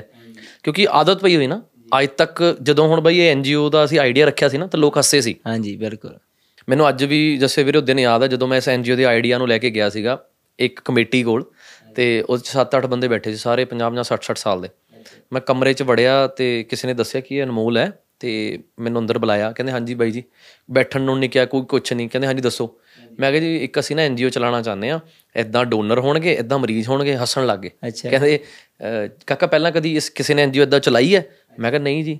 ਕਹਿੰਦੇ ਫਿਰ ਕਿਦਾਂ ਚੱਲੇਗੀ? ਮੈਂ ਕਿਹਾ ਜੀ ਇਦਾਂ ਇਦਾਂ ਸੋਸ਼ਲ ਮੀਡੀਆ ਦੇ ਦੱਸਿਆ ਸਾਰਾ। ਕਹਿੰਦੇ ਚੱਲ ਕਾਕਾ ਬਾਹਰ ਚੱਲ। ਅੱਛਾ ਜੀ ਤੁਹਾਨੂੰ ਕਹਿੰਦੇ। ਹਾਂ ਉਦੋਂ ਲੀਨੀਅੰਟ ਲੈ ਲਿਆ ਨਾ ਫਿਰ ਜਦੋਂ ਹੁਣ ਇੱਕ ਕਰਕੇ ਦਿਖਾਤਾ ਹੁਣ ਹੋ ਰਿਹਾ। ਉਵੇਂ ਹੀ ਸਿਸਟਮ ਹੈ। ਸਿਸਟਮ ਇੰਨੇ ਸਾਲਾਂ ਤੋਂ ਖਰਾਬ ਪਿਆ ਕੋਈ ਇਹਨੂੰ ਸਹੀ ਕਰਨ ਦੀ ਗੱਲ ਕਰਦਾ ਕਹਿੰਦੇ ਲੈ ਨਵਾਂ ਆਇਆ। ਜਿਵੇਂ ਹੁਣ ਆਪਾਂ ਸਾਰੇ ਭਰਾ ਖੜ ਜੀਏ ਗੱਡੀ ਖਰਾਬ ਹੋ ਜਾਵੇ। ਹੁਣ ਮੈਂ ਕਹਾਂ ਯਾਰ ਸਾਰੇ ਹਿੰਮਤ ਮਾਰੋ ਗੱਡੀ ਨੂੰ ਧੱਕਾ ਲਾਓ ਚੱਲ ਪੂਗੀ ਅੱਗੇ ਨੂੰ ਹੋ ਜਾਊਗੀ। ਉਹ ਲੈ ਇਹ ਇੰਨੀ ਵੱਡੀ ਗੱਡੀ ਕਿੱਦਾਂ ਹਿਲ ਜੂਗੀ? ਤੇ ਮੈਂ ਕੱਲਾ ਜ਼ੋਰ ਲਾ ਰਿਹਾ ਨਹੀਂ ਹਿਲ ਰਹੀ। ਇੱਕ ਭਰਾ ਹੋਰ ਆਇਆ ਦੋ ਆਏ ਤਿੰਨ ਆਏ ਚਾਰ ਆਏ ਪੰਜ ਆਏ 10 ਬੰਦੇ ਤੋਂ ਲੱਗੀ ਗੱਡੀ ਆਪੇ ਹਿਲ ਜੇ ਜੀ ਬਿਲਕੁਲ। ਉਵੇਂ ਹੀ ਸਿਸਟਮ ਆਪਣਾ। ਇਹ ਕੋਈ ਇੰਨਾ ਕੋਈ ਖਰਾਬ ਨਹੀਂ ਹੈਗਾ। ਜਿੰਨਾ ਹਊਆ ਬਣਿਆ ਹੋਇਆ। ਮਹੂਆ ਬਣਿਆ ਬਿਲਕੁਲ। ਹੁਣ ਜੇ ਆਪਾਂ ਦੋਨੋਂ ਭਰਾ ਜੁੜੇ ਆ ਤਾਂ ਹੋਰ ਚਾਰ ਭਰਾ ਜੁੜ ਜਾਣਗੇ ਤਾਂ ਸਮਾਜ 'ਚ ਭਲਾ ਹੀ ਹੋਏਗਾ। ਬਿਲਕੁਲ ਬਿਲਕੁਲ। ਬੈਠਣਗੇ ਉਹ ਸਪੇਸ ਬਾਈ ਜੀ। ਇੱਕ ਦੂਜੇ ਨਾਲ ਹੁਣ ਅੱਗੇ ਗੱਲ ਕਰਦੇ ਆਪਾਂ। ਅੱਜ ਕੱਲ ਬਾਈ ਅੱਗੇ ਪਿੰਡਾਂ ਦੇ ਵਿੱਚ ਨਾ ਆਮ ਮੈਂ ਪਿੰਡਾਂ ਦੀ ਗੱਲ ਦੱਸਦਾ ਸ਼ਹਿਰਾਂ 'ਚ ਤੁਸੀਂ ਵੀ ਥੋੜਾ ਸ਼ਹਿਰਾਂ ਦਾ ਜ਼ਿਆਦਾ ਪ੍ਰੈਕਟੀਕਲ ਆ ਨਾ। ਪਿੰਡਾਂ ਦੇ ਵਿੱਚ ਜਿਹੜੇ ਮੁੰਡੇ ਹੁੰਦੇ ਸੀਗੇ ਯਾਰ ਵੇਲੀ ਮਿੱਤਰ ਆਪਣੇ ਸਾਰੇ ਨਾ ਇਕੱਠੇ ਹੁੰਦੇ ਸੀ ਭਾਵੇਂ ਕਿਸੇ ਵੀ ਪਾਰਟੀ ਦੇ ਹੁੰਦੇ ਸੀਗੇ। ਹੁਣ ਤੋਂ 10 ਕੁ ਸਾਲ ਪਹਿਲਾਂ। ਅੱਜ ਪਤਾ ਕੀ ਹਾਲ ਆ ਬਾਈ? ਪਾਰਟੀਆਂ ਦੇ ਨਾਮ ਤੇ ਇੱਕ ਦੂਜੇ ਦੇ ਕਤਲ ਕਰਤੇ। ਲੋਕਾਂ ਨੇ ਇੰਨੇ ਕੁ ਜ਼ਿਆਦਾ ਇੱਕੋ ਪਿੰਡ ਦੇ ਵਿੱਚ ਰਹਿੰਦੇ ਨੇ ਇਕੱਠੇ ਪਲੇ ਨੇ ਇਕੱਠੇ ਪ੍ਰਸ਼ਾਦਾ ਇੱਕੋ ਕਹਿੰਦੇ ਸੁਨਹਿਰਗੇ ਭਾਈ ਜਿਵੇਂ ਹੁਣ ਆਪਾਂ ਇੱਕ ਬਾਟੇ 'ਚ ਛਕ ਲਿਆ ਨਾ। ਉਹ ਮਤਲਬ ਇੱਕ ਦੂਜੇ ਨੂੰ ਅੱਜ ਇੰਨੀ ਨਫ਼ਰਤ ਕਰਨ ਲੱਗ ਗਏ ਸਿਰਫ ਕਿਸੇ ਪਾਰਟੀ ਉਹਨਾਂ ਨੇ ਆਈ ਨਹੀਂ ਪਤਾ ਕੱਲ ਨੂੰ ਉਹ ਪਾਰਟੀ ਮਹਾਰਾਜ ਨੇ ਕਿਹਾ ਸੀ ਵੀ ਰਾਜਨੀਤਿਕ ਤੇ ਯਕੀਨ ਨਾ ਕਰਿਓ ਇਹ ਕਦੋਂ ਵੀ ਕਿਤੇ ਵੀ ਜਾ ਸਕਦੇ ਬਈ ਹੋ ਤਾਂ ਗਏ ਉੱਪਰ ਇਕੱਠੇ ਹੋ ਜਾਂਦੇ ਨੇ। ਹਾਂਜੀ। ਆਪਾਂ ਪਿੱਛੇ ਦੇਖਿਆ ਬੜੀਆਂ ਖਬਰਾਂ ਦੇਖੀਆਂ ਲੀਡਰ ਜੱਫੀ ਪਾ ਲੈਂਦੇ ਨੇ। ਥੱਲੇ ਵਾਲੇ ਜਿਨ੍ਹਾਂ ਨੇ 10-10 ਸਾਲ ਦੀ ਦੁਸ਼ਮਣੀਆਂ ਪਕਾਈਆਂ ਕਤਲ ਕਰਤੇ ਉਹਨਾਂ ਦੇ ਬੱਚੇ ਤੱਕ ਵੰਡੇ ਜਾਂਦੇ ਨੇ ਬਈ। ਸਕੂਲ 'ਚ ਬੱਚੇ ਕਹਿੰਦੇ ਨੇ ਕਿ ਨਹੀਂ ਨਹੀਂ ਹਮਾਰੇ ਪਾਪਾ ਇਸ ਪਾਰਟੀ ਕੋ ਸਪੋਰਟ ਕਰਤੇ ਹੈ। ਉਹ ਕਹਿੰਦਾ ਮੇਰੇ ਡੈਡੀ ਇਹਨੂੰ ਕਰਦੇ ਨੇ। ਉਹ ਬੱਚੇ ਲੜੀ ਜਾਂਦੇ। ਤੇ ਉੱਪਰ ਜਿਹੜਾ ਉਹਨਾਂ ਦਾ ਪਿਓ ਲੜੀ ਜਾਂਦਾ ਤੇ ਜਿਹੜਾ ਉਹਨਾਂ ਦਾ ਲੀਡਰ ਹੈ ਵੱਡਾ ਉੱਪਰ ਉਹ ਜੱਫੀ ਪਾ ਜਾ ਸਟੇਜ ਤੇ। ਬਿਲਕੁਲ ਜੀ। ਇਹਨਾਂ ਦੀ ਦੁਸ਼ਮਣੀਆਂ ਪਵਾਤੀਆਂ ਇਹ ਲੋਕਾਂ ਨੂੰ ਸਮਝ ਕਦੋਂ ਆਏਗੀ? ਦੇਖੋ ਜੀ ਇਹ ਜਿਹੜੀ ਸਮਝ ਆ ਨਾ, ਇਹ ਕਹਿੰਦੇ ਵੀ ਜਿਸ ਤਨ ਲੱਗੀਆਂ ਸੋਈ ਜਾਣੇ। ਜਦੋਂ ਇਹਨਾਂ ਦੇ ਵਕਤ ਪੈਂਦਾ ਨਾ, ਫੇਰ ਸਮਝਦੇ ਕਈ ਸਮਝਦੇ ਆ। ਜਦੋਂ ਉਹਨਾਂ ਦੇ ਵਕਤ ਪਿਆ ਹੁੰਦਾ ਨਾ, ਤੁਹਾਨੂੰ ਵੀ ਮਿਲਣਗੇ, ਸਾਨੂੰ ਵੀ ਮਿਲਣਗੇ। ਹੁਣ ਪਾਰਟੀਬਾਜੀ ਦੇ ਵਿੱਚ ਬਾਅਦ 'ਚ ਆਪਾਂ ਉਹਦੇ ਗੱਲ ਕਰਦੇ ਸੀਗੇ, ਜਿੱਦੇ ਉਹਨੇ ਬਾਈ ਨੇ ਬੋਲਿਆ ਸੀਗਾ ਵੀ ਰੋਡੇ ਭੋਡਿਆਂ ਬਾਰੇ। ਆਪਾਂ ਉਹਦੇ ਵੀ ਕਈ ਗੱਲਾਂ ਇਸ ਵਿਸ਼ੇ ਤੇ ਕਰ ਰਹੇ ਸੀਗੇ। ਵੀ ਅੱਜ ਕੱਲ ਆਪਾਂ ਕਿਸੇ ਨੂੰ ਸਰੂਪ ਦੇਖ ਕੇ ਗੈਸ ਨਹੀਂ ਕਰ ਸਕਦੇ। ਅੱਜ ਕੱਲ ਜੱਜਮੈਂਟ ਬਹੁਤ ਕਰਦੇ ਆ ਬਾਈ ਜੀ ਲੋਕ। ਜੱਜ ਕਰਦੇ ਆ ਕਿਸੇ ਨੂੰ, ਜਿਵੇਂ ਤੁਹਾਨੂੰ ਤੁਹਾਨੂੰ ਈਜ਼ੀ ਇੱਕ ਮੈਂ ਤੁਹਾਨੂੰ ਬਾਈ ਜਦੋਂ ਤੁਹਾਡੇ ਮਨ 'ਚ ਇਹ ਫੁਰਨਾ ਆਇਆ, ਜਿਹੜੀ ਐਨਜੀਓ ਵਾਲਾ, ਇਹ ਤੁਹਾਡੇ ਮਨ 'ਚ ਕਿਵੇਂ ਆਇਆ ਇਹ ਫੁਰਨਾ ਬਾਈ? ਬਈ ਜਿੱਦਾਂ ਹੁਣ ਚੰਗੇ ਪਰਿਵਾਰ ਤੋਂ ਜੰਮਿਆ ਸੀਗਾ ਮੈਂ, ਕੱਪੜਿਆਂ ਕੁਪੜਿਆਂ ਦਾ ਬਹੁਤ ਸ਼ੌਂਕ ਸੀ ਤੇ ਮਨ 'ਚ ਸੀਗਾ ਸੇਵਾ ਕਰਨੀ। ਤੇ ਜਦੋਂ ਪਹਿਲਾ ਫੁਰਨਾ ਆਇਆ ਨਾ, ਮੈਂ ਦੋਸਤਾਂ ਨੂੰ ਕਿਹਾ 5-500 ਰੁਪਏ ਪਾਓ, ਬੱਚਿਆਂ ਨੂੰ ਨਾ ਆਪਾਂ ਸਰਕਾਰੀ ਸਕੂਲ 'ਚ ਸਟੇਸ਼ਨਰੀ ਦੇ ਕੇ ਆਣੀ ਹੈ। ਉਹ ਕਹਿੰਦੇ, ਵਧੀਆ ਹੈ 5-500 ਰੁਪਏ ਤੈਨੂੰ ਦਵਾਂਗੇ, ਨਾਲੇ ਤੂੰ ਸਟੇਸ਼ਨਰੀ ਦੇ ਆਈ, ਨਾਲੇ ਨਵੇਂ ਬੂਟ ਲੈ ਆਈ ਵਿੱਚੋਂ। ਉਹ ਮਜ਼ਾਕ 'ਚ ਹੀ, ਟੌਂਚ ਜੀ ਮਾਰਤੀ। ਮੈਂ ਕਿਹਾ, ਯਾਰ, ਇੰਨੀ ਡੂੰਗੀ ਗੱਲ ਕਿਦਾਂ ਕਰ ਗਏ? ਖਾਲ ਮੈਂ ਤਾਂ ਖਾਣ ਦਾ ਸੋਚਿਆ ਵੀ ਨਹੀਂ ਪੈਸੇ, ਕਿ ਦਾਨ ਕਿਉਂ ਖਾਣਾ? ਘਰੋਂ ਖਰਚਾ ਖੁੱਲਾ ਮਿਲਦਾ ਸੀ। ਮੈਂ ਕਿਹਾ, ਚਲੋ ਇਦਾਂ ਕਰੋ, ਤੁਸੀਂ ਮੈਨੂੰ ਨਾ ਦਿਓ, ਤੁਸੀਂ ਸਕੂਲ ਚੱਲੋ, ਬੱਚਿਆਂ ਨੂੰ ਆਪ ਹੀ 500 ਪੈਨਸਲਾਂ ਲੈ ਦਿਓ 500 ਕਾਪੀਆਂ ਲੈ ਦਿਓ, ਤੇ ਫਿਰ ਤਾਂ ਨਹੀਂ ਮੈਂ ਖਾਊਂਗਾ। ਕਹਿੰਦੇ, ਹਾਂ, ਹੁਣ ਠੀਕ ਹੈ। ਉਹ ਜਦੋਂ ਹੋਇਆ, ਉਹ ਸੋਸ਼ਲ ਮੀਡੀਆ ਤੇ ਫੋਟੋਆਂ ਪਾਤੀਆਂ। ਉਦੋਂ ਲਾਈਕਸ ਲੁਕਸ ਦਾ ਲੈਣ ਦਾ ਬੜਾ ਸ਼ੌਂਕ ਸੀ, ਪਾਤੀਆਂ। ਫਿਰ ਉਹ ਫੋਟੋ ਥੱਲੇ ਕਮੈਂਟ ਆ ਗਿਆ ਇੱਕ ਮਾਂ ਦਾ, ਕਿ ਮੇਰਾ ਪੋਤਾ ਐਡਮਿਟ ਹੈ ਡੀਐਮਸੀ ਉਹ ਬੱਚੇ ਦੇ ਫਾਦਰ ਨੇ ਉਹਦੇ ਮੋਰੇ ਸੁਸਾਈਡ ਕਰ ਲਿਆ ਸੀ ਬੱਚੇ ਦੇ। ਤੇ ਫਿਰ ਉੱਥੇ ਚਲਾ ਗਿਆ ਮੈਂ। ਉੱਥੇ ਵੀ ਵੀਡੀਓ ਪਾਤੀ ਆਈ ਕਿ ਆ ਬੱਚਾ ਹੈ ਜੀ ਬਿਮਾਰ ਹੈ ਤੇ ਇਹਦੇ ਪਾਪਾ ਦੀ ਐਕਸਪਾਇਰ ਹੋ ਗਏ ਬੱਚੇ ਦੀ ਨਸ ਫਟ ਗਈ ਇੱਥੋਂ ਗਰਦਨ ਦੀ ਗਲੇ ਦੀ। ਤੇ ਉਹਦੀ ਵੀਡੀਓ ਪਾਤੀ। ਪਰਸੋਂ ਤੱਕ ਮੈਂ ਇੱਥੇ ਖੜੂੰਗਾ ਆ ਜਾਓ। ਅਗਲੇ ਦਿਨ 7 ਵਜੇ ਦੇਖਿਆ ਸੰਗਤ ਹੀ ਸੰਗਤ ਵੀਡੀਓ ਵਾਇਰਲ ਹੋ ਗਈ। ਫਿਰ ਸੰਗਤ ਹੈਲਪ ਕਰਨ ਆ ਗਈ ਉਹਨਾਂ ਦੀ ਸੰਗਤ ਦੀ ਡਾਇਰੈਕਟ ਹੈਲਪ ਕਰਾਤੀ ਮਰੀਜ਼ ਨੂੰ ਜਮ੍ਹਾਂ ਕਰਾਤੇ। ਫਿਰ ਉੱਥੋਂ ਹੋਰ ਮਰੀਜ਼ ਚੱਲ ਪਏ। ਫਿਰ ਹੁਣ ਤੱਕ ਹੁਣ ਤੱਕ ਬਰਕਤ ਇਹ ਤਾਂ ਵੀਰੇ ਬਰਕਤ ਇਹ ਤਾਂ ਐਂ ਸ਼ੁਰੂ ਇਹ ਬਰਕਤ ਤਾਂ ਰੋਜ਼ ਅਰਦਾਸ ਹੁੰਦੀ ਹੈ ਵੀ ਜਿਹੜੀ ਇਹ ਸਮੁੱਚੀ ਇੱਕ ਜਰੀਆ ਟੀਮ ਆ ਨਾ ਇਹ ਤਾਂ ਹਰੇਕ ਜ਼ਿਲ੍ਹੇ ਦੇ ਵਿੱਚ ਹਰੇਕ ਸ਼ਹਿਰ ਦੇ ਵਿੱਚ ਹੋਣੀ ਬਈ ਜਿੰਨਾ ਲੋਕ ਦਾਨ ਕਰਦੇ ਨੇ ਨਾ ਮੈਂ ਰਿਪੀਟ ਕਰ ਰਿਹਾ ਗੱਲ ਮਤਲਬ ਸੱਚੀ ਉਹ ਚ ਕੋਈ ਬੱਚਾ ਬਜ਼ੁਰਗ ਦਵਾਈਆਂ ਤੋਂ ਬਿਨਾਂ ਨਹੀਂ ਰਹਿ ਸਕਦਾ ਪੰਜਾਬ 'ਚ। ਇਹ ਜੇ ਮੈਂ ਐਡੀ ਵੱਡੀ ਸਟੇਟਮੈਂਟ ਦੇ ਰਿਹਾ ਮੈਂ ਤਜਰਬਾ ਕਰ ਰਿਹਾ। ਕਿਉਂਕਿ ਲੋਕ ਦਾਨ ਬਹੁਤ ਕਰਨਾ ਚਾਹੁੰਦੇ ਨੇ। ਹਜੇ ਕਿ ਤੁਸੀਂ ਦੇਖੋ ਜੱਸੇ ਵੀਰੇ ਅਸੀਂ ਅਕਾਊਂਟ ਨੰਬਰ ਨਹੀਂ ਪਾਇਆ ਹੋਇਆ। ਤੇ ਆਪਾਂ ਨੂੰ ਕੋਈ ਦਾਨ ਦੀ ਕਮੀ ਨਹੀਂ ਆਉਂਦੀ ਸ਼ਾਮ ਨੂੰ। ਜੇ। ਮਰੀਜ਼ ਬੈਠੇ ਨੇ ਤਾਂ ਦਾਨ ਕਰਨ ਵਾਲੇ ਵੀ ਆ ਜਾਂਦੇ ਨੇ। ਪਰ ਜੇ ਅਕਾਊਂਟ ਨੰਬਰ ਪਾ ਦਈਏ ਫਿਰ ਤਾਂ ਵਿਚਾਰ ਹੀ ਆਜੂ। ਕਿ ਪੈਸਾ ਹੀ ਪੈਸਾ ਹੈ। ਪਰ ਕਿਤੇ ਨਾ ਕਿਤੇ ਸਾਡੀਆਂ ਉਹੀ ਬਾਈ ਕਮੀਆਂ ਮਤ ਭੇਤ ਨਹੀਂ ਮਿਲਦੀ ਲੋਕਾਂ ਦੀ। ਜੈਲਸੀ ਈਗੋ ਕਿ ਹਾਂ ਵੀ ਇਹਨੂੰ ਕਿਉਂ ਦਈਏ? ਇਹਦੇ ਕਹੇ ਤੇ ਕਿਉਂ ਦਈਏ? ਬਿਲਕੁਲ। ਸਮਝ ਗਏ? ਬਿਲਕੁਲ ਕਿ ਅਸੀਂ ਆਪ ਦੇਣ ਚੱਲ ਜਾਾਂਗੇ। ਹੁਣ ਜੇ ਆਪ ਦੇਣ ਜਾਣਗੇ ਉਹਨਾਂ ਨੂੰ ਪਤਾ ਨਹੀਂ ਲੱਗਣਾ ਕਿ ਦੇਣੇ ਕਿਹਨੂੰ ਹੈ ਬਿਲਕੁਲ। ਹੁੰਦਾ ਬਾਈ ਜੀ ਹੁਣ ਮਰੀਜ਼ ਕਈ ਵਾਰ ਫਰਾਡ ਕਰਦੇ ਨੇ ਤੁਸੀਂ ਦੇਖਿਆ ਹੀ ਉੱਥੇ। ਕਰਦੇ ਨੇ ਵੀਰੇ ਬਿਲਕੁਲ। ਇਹ ਦਾਨੀਆਂ ਨੂੰ ਵੀਰੇ ਦਾਨੀਆਂ ਨੂੰ ਨਾ ਦਾਨੀ ਜਿਹੜੇ ਵੀਰ ਨੇ ਕੋਈ ਵੀ ਦਾਨ ਭੇਜਦਾ ਏ ਦਸਵੰਧ ਭੇਜਦਾ ਏ ਆਪਦਾ ਦਸਵੰਧ ਸਹੀ ਜਗ੍ਹਾ ਤੇ ਲਾਉਣਾ ਉਹ ਨਹੀਂ ਤਾਂ ਭਾਵੇਂ ਕਰੋੜਾਂ ਅਰਬਾਂ ਦਾ ਦਾਨ ਕਰ ਦਿਓ ਜੀ ਜੇ ਸਹੀ ਜਗ੍ਹਾ ਤੇ ਨਹੀਂ ਲੱਗਿਆ ਕੋਈ ਫਾਇਦਾ ਨਹੀਂ ਤੁਹਾਡੇ ਦਾਨ ਦਿੱਤੇ ਦਾ। ਪਰ ਬਾਈ ਤੁਹਾਡੀ ਸਭ ਤੋਂ ਖੂਬਸੂਰਤ ਗੱਲ ਜਿਹਦੇ ਦੇਖੋ ਮੈਂ ਬਹੁਤ ਦੁਨੀਆ ਨੂੰ ਮਿਲਦਾ ਬਾਈ ਟੱਚਵੁੱਡ ਮੈਂ ਐਂ ਕਿਸੇ ਤੇ ਨਹੀਂ ਡੁੱਲ ਜਾਂਦਾ। ਤੁਹਾਡੇ ਤੇ ਡੁੱਲਿਆ ਉਹਦੀ ਸਭ ਤੋਂ ਵੱਡਾ ਕਾਰਨ ਹੈ ਤੁਹਾਡੀ ਸੇਵਾ। ਜੀ ਬਸ ਕਿਉਂਕਿ ਤੁਸੀਂ ਦੇਖੋ ਮੇਰੇ ਲੂੰ ਕੰਡੇ ਖੜੇ ਹੋ ਗਏ ਕਿਉਂਕਿ ਜੱਸਾ ਬਾਈ ਜਿਹੜੀ ਸੇਵਾ ਕਰ ਰਹੇ ਨੇ ਨਾ ਇਹ ਮੇਰੇ ਮਨ 'ਚ ਸੀਗਾ ਬੜਾ ਕਿ ਮੈਂ ਸੋਸ਼ਲ ਮੀਡੀਆ ਤੇ ਬੋਲਾਂ ਪਰ ਫਿਰ ਮੈਨੂੰ ਲੱਗਦਾ ਸੀਗਾ ਕਿ ਨਹੀਂ ਲੋਕ ਮੈਨੂੰ ਨਹੀਂ ਗਲਤ ਲੈ ਜਾਣਗੇ। ਅੱਜ ਲੰਗਰ ਦੀ ਸਭ ਤੋਂ ਜ਼ਿਆਦਾ ਲੋੜ ਕਿੱਥੇ ਆ? ਭੁੱਖੇ ਨੂੰ ਲੋੜਮੰਦ ਨੂੰ। ਪਰ ਅੱਜ ਲੰਗਰ ਜਾ ਕਿੱਥੇ ਰਿਹਾ? ਅੱਜ ਹਸਪੀਟਲਾਂ ਦੇ ਵਿੱਚ ਲੋਕ ਦਵਾਈਆਂ ਲਿਆਉਣ ਪਿੱਛੇ ਰੋਟੀ ਨਹੀਂ ਖਾਂਦੇ ਸਾਰਾ ਸਾਰਾ ਦਿਨ ਛਕਦੇ ਨਹੀਂ। ਔਰ ਤੁਸੀਂ 11 ਸਾਲਾਂ ਤੋਂ ਜਿਹੜੀ ਹਸਪੀਟਲਾਂ 'ਚ ਸੇਵਾ ਕਰ ਰਹੇ ਹੋ ਬਹੁਤ ਘੱਟ ਲੋਕ ਨੇ ਜਿਹੜੇ ਇਸ ਚੀਜ਼ ਵੱਲ ਧਿਆਨ ਦੇ ਰਹੇ ਨੇ ਔਰ ਤੁਸੀਂ ਦੇ ਰਹੇ ਹੋ। ਉਹੀ ਗੱਲ ਆ ਗਈ ਨਾ ਘੁੰਮ ਘੁਮਾ ਕੇ ਦਾਨ ਸਾਰੇ ਕਰ ਰਹੇ ਨੇ ਸਹੀ ਜਗ੍ਹਾ ਨਹੀਂ ਜਾ ਰਹੇ। ਹਾਂਜੀ ਬਿਲਕੁਲ। ਹੁਣ ਇੱਕ ਅਮੀਰ ਦੇ ਘਰੇ ਮੇਰੇ ਘਰੇ ਵਰਗੇ ਜਿਹਦੇ ਤੋਂ 10 ਸਾਲ ਦਾ ਦਾਣਾ ਪਿਆ ਹੁਣ ਮੈਂ ਇਹਦੇ ਦੋ ਟਾਈਮ ਲੰਗਰ ਬਾਹਰੋਂ ਮੰਗਾ ਕੇ ਖਾਵਾਂ ਗੁਰੂ ਘਰ ਦਾ ਮੈਨੂੰ ਕੌਣ ਅਕਲਮੰਦ ਕਹੂਗਾ? ਗਲਤ ਹੈ ਨਾ ਉਹ। ਲੋਕਾਂ ਨੂੰ ਵੀ ਸੁਧਰਨਾ ਚਾਹੀਦਾ ਔਰ ਲੰਗਰ ਲਾਣ ਵਾਲਿਆਂ ਨੂੰ ਵੀ ਅੱਜ ਸੁਧਰਨਾ ਚਾਹੀਦਾ ਕਿ ਜਿਹੜੀ ਲੰਗਰ ਲੰਗਰ ਠੀਕ ਹੈ ਸਾਡੇ ਗੁਰਸਾਹਿਬਾਂ ਨੇ ਚਲਾਇਆ ਚਲਾਓ। ਭੁੱਖਿਆਂ ਲਈ ਲਾਓ ਲੋੜਮੰਦਾਂ ਲਈ ਲਾਓ ਪਰ ਦਵਾਈਆਂ ਦੇ ਲੰਗਰਾਂ ਦੀ ਅੱਜ ਲੋੜ ਹੈ। ਬਿਲਕੁਲ ਉਹੀ ਇੰਨੀ ਮਾਇਆ ਆਪਾਂ ਲੰਗਰ ਵੇਸਟੇਜ ਹੁਣ ਆਹ ਬਈ ਹੜਾਂ ਵੇਲੇ ਉਹੀ ਗੱਲ ਆ, ਆਪਾਂ ਤਾਂ ਕੂਕੀ ਜਾਂਦੇ ਆ ਬਿਲਕੁਲ। ਉਦੋਂ ਵੀ ਬੜਾ ਕੂਕੇ ਸੀਗੇ। ਬਈ ਆਪਣੇ ਜਿਹੜਾ ਤੁਹਾਡਾ ਦਾਨ ਆ ਸੰਗਤ ਨੇ ਭੇਜਿਆ ਸਾਰਿਆਂ ਦੇ ਕਿਰਤ ਕਮਾਈ ਆ ਖੂਨ ਦੀ ਕਿਰਤ ਹੁੰਦੀ ਆ ਉਹ। ਉਹ ਤੋਂ ਜੇ ਤੁਸੀਂ ਉਹਦੇ ਨਾਲ ਕੀਤਾ ਤੇ ਉਹ ਤੁਹਾਨੂੰ ਭਰਨਾ ਪੈਣਾ। ਬਿਲਕੁਲ। ਉਹ ਤਾਂ ਉਹਨੇ ਤਾਂ ਦੇਤਾ ਦਾਨ ਪਰ ਮੈਂ ਦਾਨੀਆਂ ਨੂੰ ਜ਼ਰੂਰ ਕਹੂੰ ਹੁਣ ਅਸੀਂ ਬਾਈ ਦੇਖੋ ਤੁਹਾਡੇ ਸਾਹਮਣੇ ਆ ਆ ਬਾਈ ਜੀ ਬੈਠੇ ਨੇ ਤੁਹਾਡੇ ਸਾਹਮਣੇ ਸੇਵਾ ਚੱਲਦੀ ਹੈ ਠੀਕ ਆ ਜੀ। ਇਦੋਂ ਹੁਣ ਅਸੀਂ ਦੱਸੋ ਕੀ ਕਰ ਸਕਦੇ ਹਾਂ ਇਸ ਤੋਂ ਵੱਧ ਟਰਾਂਸਪੇਰੈਂਸੀ ਜੇ ਤੁਸੀਂ ਕਹੋ ਸੀ ਉਹ ਵੀ ਲਿਆ ਹਾਂ ਦੱਸੋ ਕੀ ਕਰ ਸਕਦੇ ਪਰ ਜੁੜੋ। ਆਓ ਤੁਹਾਡਾ ਇਹ ਸੰਗਤ ਦਾ ਕਾਰਜ ਆ ਇਹਦੇ ਵਿੱਚ ਸ਼ਾਮਲ ਹੋਵੋ ਸਾਰੇ ਜਾਣੇ ਹਿੱਸਾ ਬਣੋ ਬਾਈ ਜੀ ਆਓ। ਇੰਨਾ ਸਾਨੂੰ ਕਹਿਣਾ ਤੁਹਾਨੂੰ ਤਾਂ ਹੀ ਪੈ ਰਿਹਾ ਵੀ ਤੁਸੀਂ ਨਹੀਂ ਆ ਰਹੇ ਬਹੁਤ। ਤੁਸੀਂ ਆਓ। ਸੰਗਤ ਪੈਸੇ ਲੈਣ ਵਾਲੀ ਬਹੁਤ ਜ਼ਿਆਦਾ ਜਿਨ੍ਹਾਂ ਨੂੰ ਲੋੜ ਹੈ ਤੇ ਜਿਹੜੇ ਕਰਨ ਵਾਲੇ ਨੇ ਠੀਕ ਹੈ ਸੋਸ਼ਲ ਮੀਡੀਆ ਤੇ ਬਹੁਤ ਭਰਾ ਭੈਣ ਪਿਆਰ ਵੀ ਦਿੰਦੇ ਨੇ। ਕੁਝ ਉਹ ਵੀ ਮਜਬੂਰ ਨੇ ਕਿ ਅਕਾਊਂਟ ਨੰਬਰ ਹੈ ਨਹੀਂ ਬਾਹਰੋਂ ਕਈ ਰਿਸ਼ਤੇਦਾਰਾਂ ਦੇ ਹੱਥ ਭੇਜੇ ਪੈਸੇ ਇਹ ਇਹਨਾਂ ਤੁਹਾਡਾ ਨੇ। ਬਿਲਕੁਲ ਇਹ ਹੈਗਾ ਕਈ ਲੋਕਾਂ ਨੇ ਭੇਜੇ ਪੈਸੇ ਪਰ ਉਹ ਆਪਣੇ ਰਿਸ਼ਤੇਦਾਰਾਂ ਦੇ ਹੱਥ ਹੀ ਗੁਪਤ ਹੋ ਗਏ। ਕਿਸੇ ਐਨਆਰਆਈ ਨੇ ਆਪਣੇ ਰਿਸ਼ਤੇਦਾਰ ਨੂੰ ਭੇਜਿਆ ਲੱਖ ਰੁਪਏ ਜਾ ਜਾ ਕੇ ਉੱਥੇ ਦਿਆ ਉਹ ਆਇਆ ਹੀ ਨਹੀਂ। ਇਹਦਾ ਵੀਰੇ ਫਿਰ ਤੁਸੀਂ ਹੁਣ ਅਕਾਊਂਟ ਨੰਬਰ ਫਿਰ ਇਸ ਤਰ੍ਹਾਂ ਹੀ ਆਪਣਾ ਨਹੀਂ ਰਹੂਗਾ ਨਹੀਂ ਇਹਦਾ ਬਾਈ ਹੁਣ ਆਪਾਂ ਜਿਹੜੀ ਜਗ੍ਹਾ ਲਿੱਤੀ ਹੈ ਨਾ ਉੱਥੇ ਮੈਨੇਜਮੈਂਟ ਬਣਾਵਾਂਗੇ ਪ੍ਰੋਪਰ ਟਰਸਟੀ ਬਣਾਵਾਂਗੇ ਇਸ ਐਨਜੀਓ ਦੇ ਟਰਸਟ ਦੇ ਮੈਂਬਰ ਪਾਵਾਂਗੇ। ਔਰ ਉਸ ਤੋਂ ਬਾਅਦ ਇੱਕ ਵਾਲ ਲਾਵਾਂਗੇ ਜਿੱਥੇ ਲਿਖਾਂਗੇ ਕਿ ਭਾਈ ਸਾਨੂੰ ਆਹ ਵਸਤੂਆਂ ਦੀ ਆਹ ਚੀਜ਼ਾਂ ਦੀ ਲੋੜ ਹੈ। ਤੁਸੀਂ ਡਾਇਰੈਕਟ ਉਹਨਾਂ ਦੇ ਖਾਤੇ 'ਚ ਹੀ ਪਾ ਦਿਓ। ਜਿਵੇਂ ਹੁਣ ਇੱਕ ਡਾਕਟਰ ਦੀ ਤਨਖਾਹ ਦੇਣੀ ਅਸੀਂ ਲੱਖ ਰੁਪਇਆ ਤਾਂ ਕੋਈ ਡੋਨਰ ਡਾਇਰੈਕਟ ਉਹਦੇ ਖਾਤੇ 'ਚ ਹੀ ਪਾ ਦੇ। ਦਵਾਈਆਂ ਚਾਹੀਦੀਆਂ ਦਵਾਈਆਂ ਵਾਲੇ ਖਾਤੇ 'ਚ ਹੀ ਪਾ ਦੇ। ਸਾਨੂੰ ਸਾਡੇ ਖਾਤਿਆਂ 'ਚ ਐਨਜੀਓ ਦੇ ਪਾਉਣ ਦੀ ਕੋਈ ਲੋੜ ਨਹੀਂ। ਕਿ ਜਿਹਦੇ ਨਾਲ ਟਰਾਂਸਪੇਰੈਂਸੀ ਬਾਈ ਬਹੁਤ ਜ਼ਰੂਰੀ ਹੈ। ਜ਼ਰੂਰੀ ਹੈ ਸਾਰੀ ਜ਼ਿੰਦਗੀ ਲਈ। ਬਿਲਕੁਲ। ਕਿ ਕਿਸੇ ਦੇ ਮਨ 'ਚ ਇਹ ਨਾ ਆਵੇ ਕਿ ਯਾਰ ਇਹਨੂੰ ਪੈਸੇ ਦਿੱਤੇ ਸੀ ਪਤਾ ਨਹੀਂ ਇਹਨੇ ਲਾਏ ਕਿ ਨਹੀਂ ਲਾਏ। ਬਿਲਕੁਲ ਬਿਲਕੁਲ। ਅਗਲੇ ਨੂੰ ਲਵੇ ਹਾਂ ਮੈਂ ਭਾਈ ਉਹਨੂੰ ਦਿੱਤੇ ਸੀ। ਮੈਨੂੰ ਰਸੀਦ ਮਿਲ ਗਈ ਮੈਨੂੰ ਬਿੱਲ ਮਿਲ ਗਏ। ਜੇ ਮੈਂ ਕਿਸੇ ਮਰੀਜ਼ ਦੀ ਹੈਲਪ ਕੀਤੀ ਆਹ ਮਰੀਜ਼ ਦੀ ਕੀਤੀ ਇਹ ਮੇਰਾ ਹਿਸਾਬ ਕਿਤਾਬ। ਕਰਾਂਗੇ ਬਈ। ਜ਼ਰੂਰੀ ਹੈ ਕਿਰਪਾ ਕਰਨ। ਜ਼ਰੂਰੀ ਹੈ ਨਾ ਕਿਵੇਂ ਹੁਣ ਸੰਗਤ ਇਹੋ ਜੀ ਗੱਲ ਨਹੀਂ ਏਡੀ ਕਿਰਪਾ ਗੁਰੂ ਸਾਹਿਬ ਤੇ ਤੁਹਾਡੇ ਨਾਲ ਸਮੁੱਚੀ ਦੁਨੀਆ ਦੇ ਵਿੱਚ ਤੁਹਾਨੂੰ ਪਿਆਰ ਕਰਨ ਵਾਲੇ ਬੈਠੇ। ਨਹੀਂ ਨਹੀਂ ਬਾਈ ਤੁਹਾਡੇ ਭਰਾਵਾਂ ਦਾ ਪਿਆਰ ਸਾਡੀ ਪੋਡਕਾਸਟਿੰਗ ਨੂੰ ਬਹੁਤ ਪਿਆਰ ਦੇ ਰਹੇ ਨੇ ਉਹ ਜਿਹੜੇ ਉਹ ਪਿਆਰ ਬੈਠੇ ਉਹ ਸਾਰੇ ਮੈਨੂੰ ਵੀ ਕਹਿੰਦੇ ਬਾਈ ਹੋਰੀ ਵੀ ਸੀ ਸੇਵਾ ਅਕਾਊਂਟ ਦਾ ਮੈਂ ਕਿਹਾ ਵੀ ਇਹ ਇਹ ਬਾਈ ਦੀ ਸੋਚ ਆ ਨਾ ਵੀ ਉਹ ਆਪਦੇ ਮਿਸ਼ਨ ਨੂੰ ਲੈ ਕੇ ਤੁਰੇ ਹੋਏ ਆ। ਵੀ ਮੈਂ ਜਾ ਕੇ ਹੁਣ ਤੁਹਾਨੂੰ ਕਹਿੰਦਾ ਬਾਈ ਜੀ ਹੁਣ ਤੁਸੀਂ ਅਕਾਊਂਟ ਖੋਲੋ ਨਾ ਉਹਨੂੰ ਵੀ ਤੁਹਾਡੇ ਯਾਰ ਮਿੱਤਰ ਕਹਿੰਦੇ ਹੁਣ ਸਾਰੇ ਕਹਿੰਦੇ ਆ ਨਾ ਵੀ ਇਸ ਚੀਜ਼ ਦਾ ਕਰੋ ਵੀ ਆਪਾਂ ਕਈ ਵਾਰੀ ਔਖੇ ਹੋਈ ਜਾਂਦੇ ਬਾਈ ਆਪਣਾ ਨਾ ਮੇਨ ਮਕਸਦ ਹੈ ਮਨੁੱਖਤਾ ਦੀ ਸੇਵਾ। ਇਨਸਾਨੀਅਤ ਦੀ ਸੇਵਾ। ਅਕਾਊਂਟ ਖੋਲ ਕੇ ਹੋਵੇ ਬਿਨਾ ਅਕਾਊਂਟ ਤੋਂ ਹੋਵੇ ਕੋਈ ਫ਼ਰਕ ਨਹੀਂ। ਹੁਣ ਆਪਣਾ ਐਂ ਹੀ ਗੁਰੂ ਸਾਹਿਬ ਨੇ ਇੰਨਾ ਚਲਾਤਾ ਤੁਹਾਨੂੰ ਪਤਾ ਕਈ ਕਈ ਵਾਰੀ ਡੋਨਰ ਜ਼ਿਆਦਾ ਹੋ ਜਾਂਦੇ ਨੇ ਮਰੀਜ਼ ਘੱਟ ਹੁੰਦੇ ਨੇ। ਬਿਲਕੁਲ ਫਿਰ ਆਪਾਂ ਕਿਉਂ ਕਹੀਏ ਕਿ ਨਹੀਂ ਜੀ ਨਹੀਂ ਸਾਡਾ ਸਰ ਨਹੀਂ ਰਿਹਾ। ਹਾਲਾਂਕਿ ਬਾਕੀ ਐਨਜੀਓਜ਼ ਦੇ ਚਲੋ ਮੈਂ ਸਾਰੇ ਨਹੀਂ ਮਾੜੇ ਕਹਿੰਦਾ ਕੋਵਿਡ ਦੇ ਵਿੱਚ ਬਹੁਤ ਬੁਰਾ ਹਾਲ ਹੋਇਆ। ਕਰੋਨਾ 'ਚ ਨਹੀਂ ਜੇ ਨਾ ਆਪਾਂ ਅਕਾਊਂਟ ਨੰਬਰ ਖੋਲ੍ਹਿਆ ਤਾਂ ਸਮਝ ਲਓ ਕਦੀ ਵੀ ਨਹੀਂ ਪਾਣਾ ਕਰੋਨਾ ਦੇ ਵਿੱਚ ਸਭ ਤੋਂ ਪੀਕ ਪੁਆਇੰਟ ਸੀ ਜਦੋਂ ਆਪਾਂ ਅਕਾਊਂਟ ਨੰਬਰ ਖੋਲ ਸਕਦੇ ਸੀ ਕਿਉਂਕਿ ਸਾਰੇ ਬੰਦ ਹੋ ਗਏ ਫਲਾਈਟਾਂ ਬੰਦ ਡੋਨੇਸ਼ਨ ਆਣੀ ਬੰਦ। ਉਦੋਂ ਵੀ ਬੜਾ ਔਖਾ ਸਮਾਂ ਗੁਰਸਾਹਿਬ ਨੇ ਸਾਡਾ ਕਢਾਇਆ। ਚਲੋ ਸੰਗਤ ਨੇ ਜਿਹੜੇ ਆਪਸ ਚ ਟੀਮ ਮੈਂਬਰ ਸੀ ਉਹਨਾਂ ਨੇ ਪੈਸੇ ਪਾ ਪਾ ਕੇ ਬਹੁਤ ਜਿਹੜੀ ਸੇਵਾ ਕੀਤੀ। ਪਰ ਕੋਸ਼ਿਸ਼ ਕਰਾਂਗੇ ਆਉਣ ਵਾਲੇ ਟਾਈਮ ਦੇ ਵਿੱਚ ਕੋਈ ਹੱਲ ਲੱਭੀਏ ਜਿਹਦੇ ਨਾਲ ਟਰਾਂਸਪੇਰੈਂਸੀ ਵੀ ਲਵੇ ਤੇ ਲੋਕ ਡਾਇਰੈਕਟ ਦਾਨ ਵੀ ਕਰ ਸਕਣ। ਇਹ ਜ਼ਰੂਰੀ ਆ ਬਾਈ ਜੀ ਸੰਸਥਾ ਲਈ ਕਿਉਂਕਿ ਸੰਸਥਾ ਕੋਈ ਛੋਟੀ ਮੋਟੀ ਗੱਲ ਤਾਂ ਹੈ ਨਹੀਂ ਗੀ ਨਹੀਂ ਨਹੀਂ ਕਰਾਂਗੇ। ਐਡੇ ਵੱਡੇ ਪੱਧਰ ਤੇ ਹੋਵੇ ਸੰਗਤ ਜੁੜਨਾ ਚਾਹੁੰਦੀ ਆ। ਕੋਈ ਗੱਲ ਨਹੀਂ ਜੇ ਆਪਾਂ ਕਰਾਂਗੇ ਇੱਥੇ ਬਈ ਪਖੰਡ ਦੇ ਨਾਮ ਤੇ ਲੋਕਾਂ ਦਾ ਦਾਨ ਲੁੱਟਿਆ ਜਾ ਰਿਹਾ ਹੈ। ਬਿਲਕੁਲ। ਠੀਕ ਆ ਪਖੰਡ ਦੇ ਨਾਂ ਤੇ। ਲੋਕਾਂ ਦਾ ਅਰਬਾਂ ਦਾ ਦਾਨ ਲੁੱਟ ਕੇ ਲੈ ਜਾਂਦੇ ਆ। ਸਾਨੂੰ ਇਹ ਚੀਜ਼ਾਂ ਤੱਕ 9-10 ਸਾਲ ਦਾ ਬਈ ਸਾਨੂੰ ਪਤਾ ਹੀ ਨਹੀਂ ਲੱਗਿਆ ਸੀ। ਅਸੀਂ ਦੇਖਦੇ ਸਾਰਾ ਕੁਝ ਸੀਗੇ ਬਸ ਅਸੀਂ ਚੁੱਪ ਹੀ ਰਹੇ ਬੋਲੇ ਹੀ ਨਹੀਂ। ਹੁਣ ਮਹਾਰਾਜ ਨੇ ਕਿਹਾ ਵੀ ਹੁਣ ਤੁਸੀਂ ਬੋਲੋ। ਬਈ ਬਹੁਤ ਬੱਚੇ ਤੁਹਾਡੇ ਤੋਂ ਪਤਾ ਮੈਂ ਕਮੈਂਟ ਪੜ੍ਹ ਰਿਹਾ ਸੀ ਕਿੰਨੀਆਂ ਭੈਣਾਂ ਕੈਨੇਡਾ ਅਮਰੀਕਾ 'ਚ ਬਹਿ ਕੇ ਜਿਹੜੀਆਂ ਟੁੱਟ ਚੁੱਕੀਆਂ ਸੀ ਪਰਿਵਾਰ ਤੋਂ ਉਹ ਇਹ ਗੱਲਾਂ ਸੁਣੀ ਲੱਗਦੀਆਂ ਸਾਡੇ ਵੀਰ ਬੈਠੇ ਗੱਲਾਂ ਕਰ ਰਹੇ ਨੇ। ਪਰਿਵਾਰ ਬਹੁਤ ਜ਼ਿਆਦਾ ਕਨੈਕਟ ਕਰ ਰਹੇ ਨੇ ਇਹਨਾਂ ਪੋਡਕਾਸਟ ਦੇ ਨਾਲ ਥੱਲੇ ਕਮੈਂਟ ਇੱਕ ਰੂਹ ਨਾਲ ਕਮੈਂਟ ਕਰਦੇ ਨੇ। 8-10 ਲਾਈਨਾਂ 20 ਲਾਈਨਾਂ ਇੰਨਾ ਟਾਈਮ ਕੱਢ ਕੇ ਉਹਨਾਂ ਨੇ ਘੰਟੇ ਘੰਟੇ ਦਾ ਪੋਡਕਾਸਟ ਸੁਣਨਾ ਫਿਰ ਉਹ ਆਪਣੇ ਸੁਝਾਅ ਰੱਖਣੇ ਕਮੈਂਟ ਕਰਨੇ।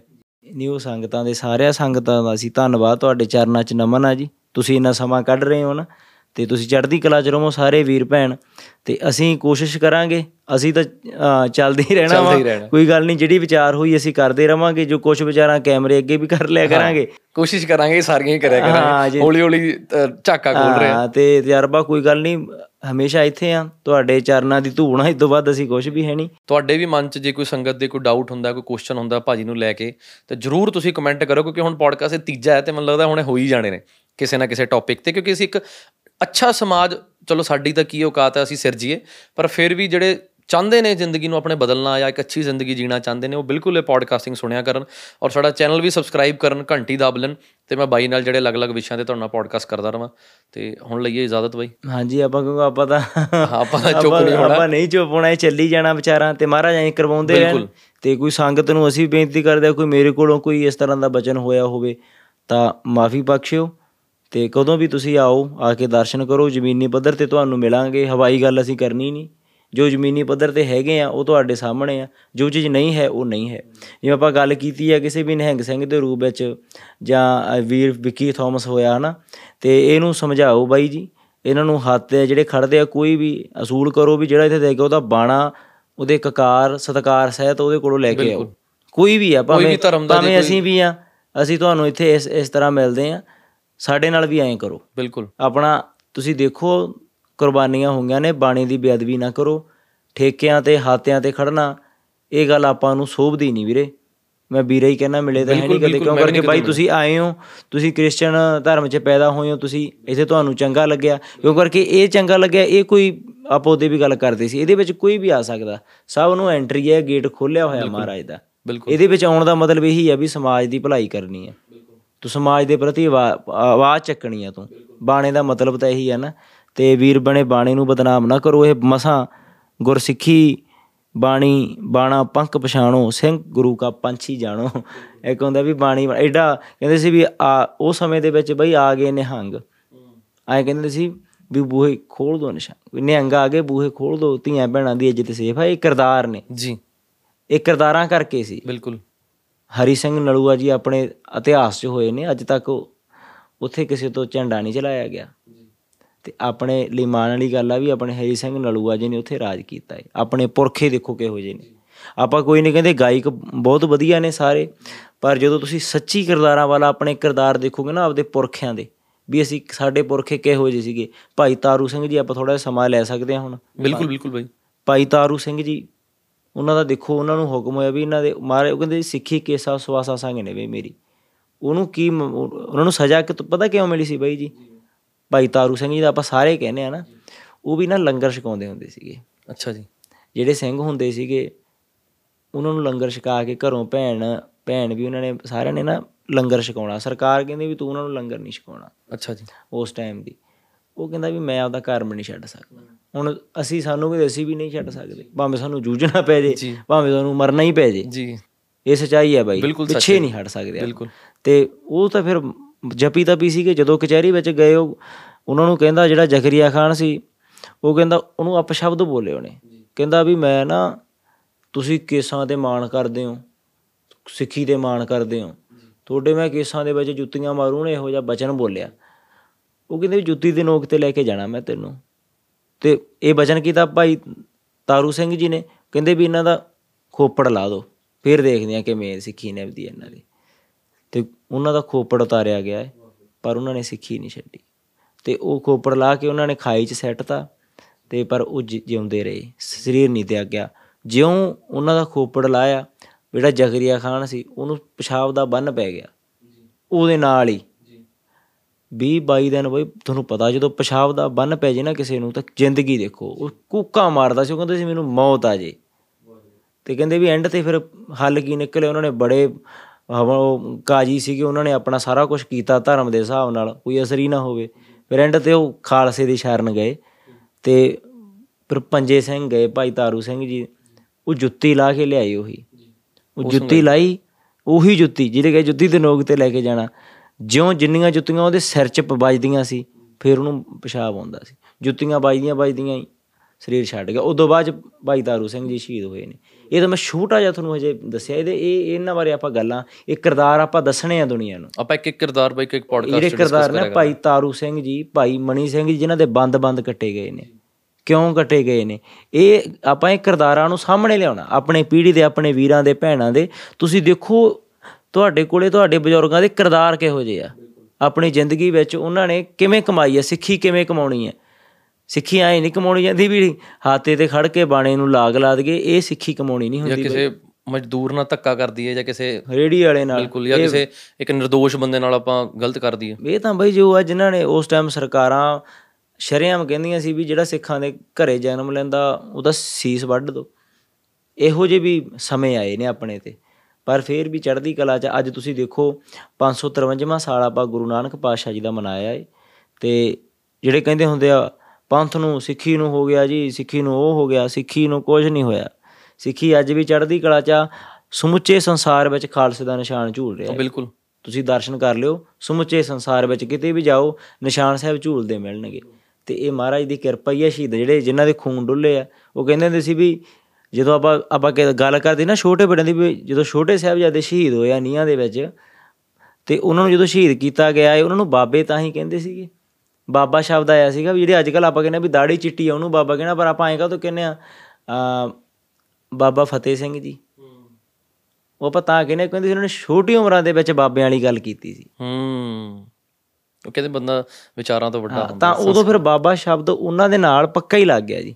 ਆਪਾਂ ਤੁਸੀਂ ਆਮ ਦੇਖੋ ਆਪਾਂ ਫਤਿਹ ਸਿੰਘ ਨਹੀਂ ਕਹਿੰਦੇ ਬਿਲਕੁਲ। ਬਾਬਾ ਜੋਰਾਵਰ ਸਿੰਘ ਜੀ ਬਾਬਾ ਫਤਿਹ ਸਿੰਘ ਜੀ ਤੇ ਉਹਨਾਂ ਦਾ ਸਿਦਕ ਦੇਖੋ 7-9 ਸਾਲ ਦੀਆਂ ਉਮਰਾਂ ਦੇ ਵਿੱਚ ਕੰਧਾਂ ਦੇ ਨੀਹਾਂ ਦੇ ਵਿੱਚ ਚਿਣਨਾ ਤੇ ਕਿਆ ਪਾਸ਼ਾ ਦੀ ਸਿੱਖੀ ਸੀਗੀ। ਸੀਸ ਦੀਆ ਪਰ ਸਿਰਰ ਨਾ ਦੀਆ ਬਿਲਕੁਲ।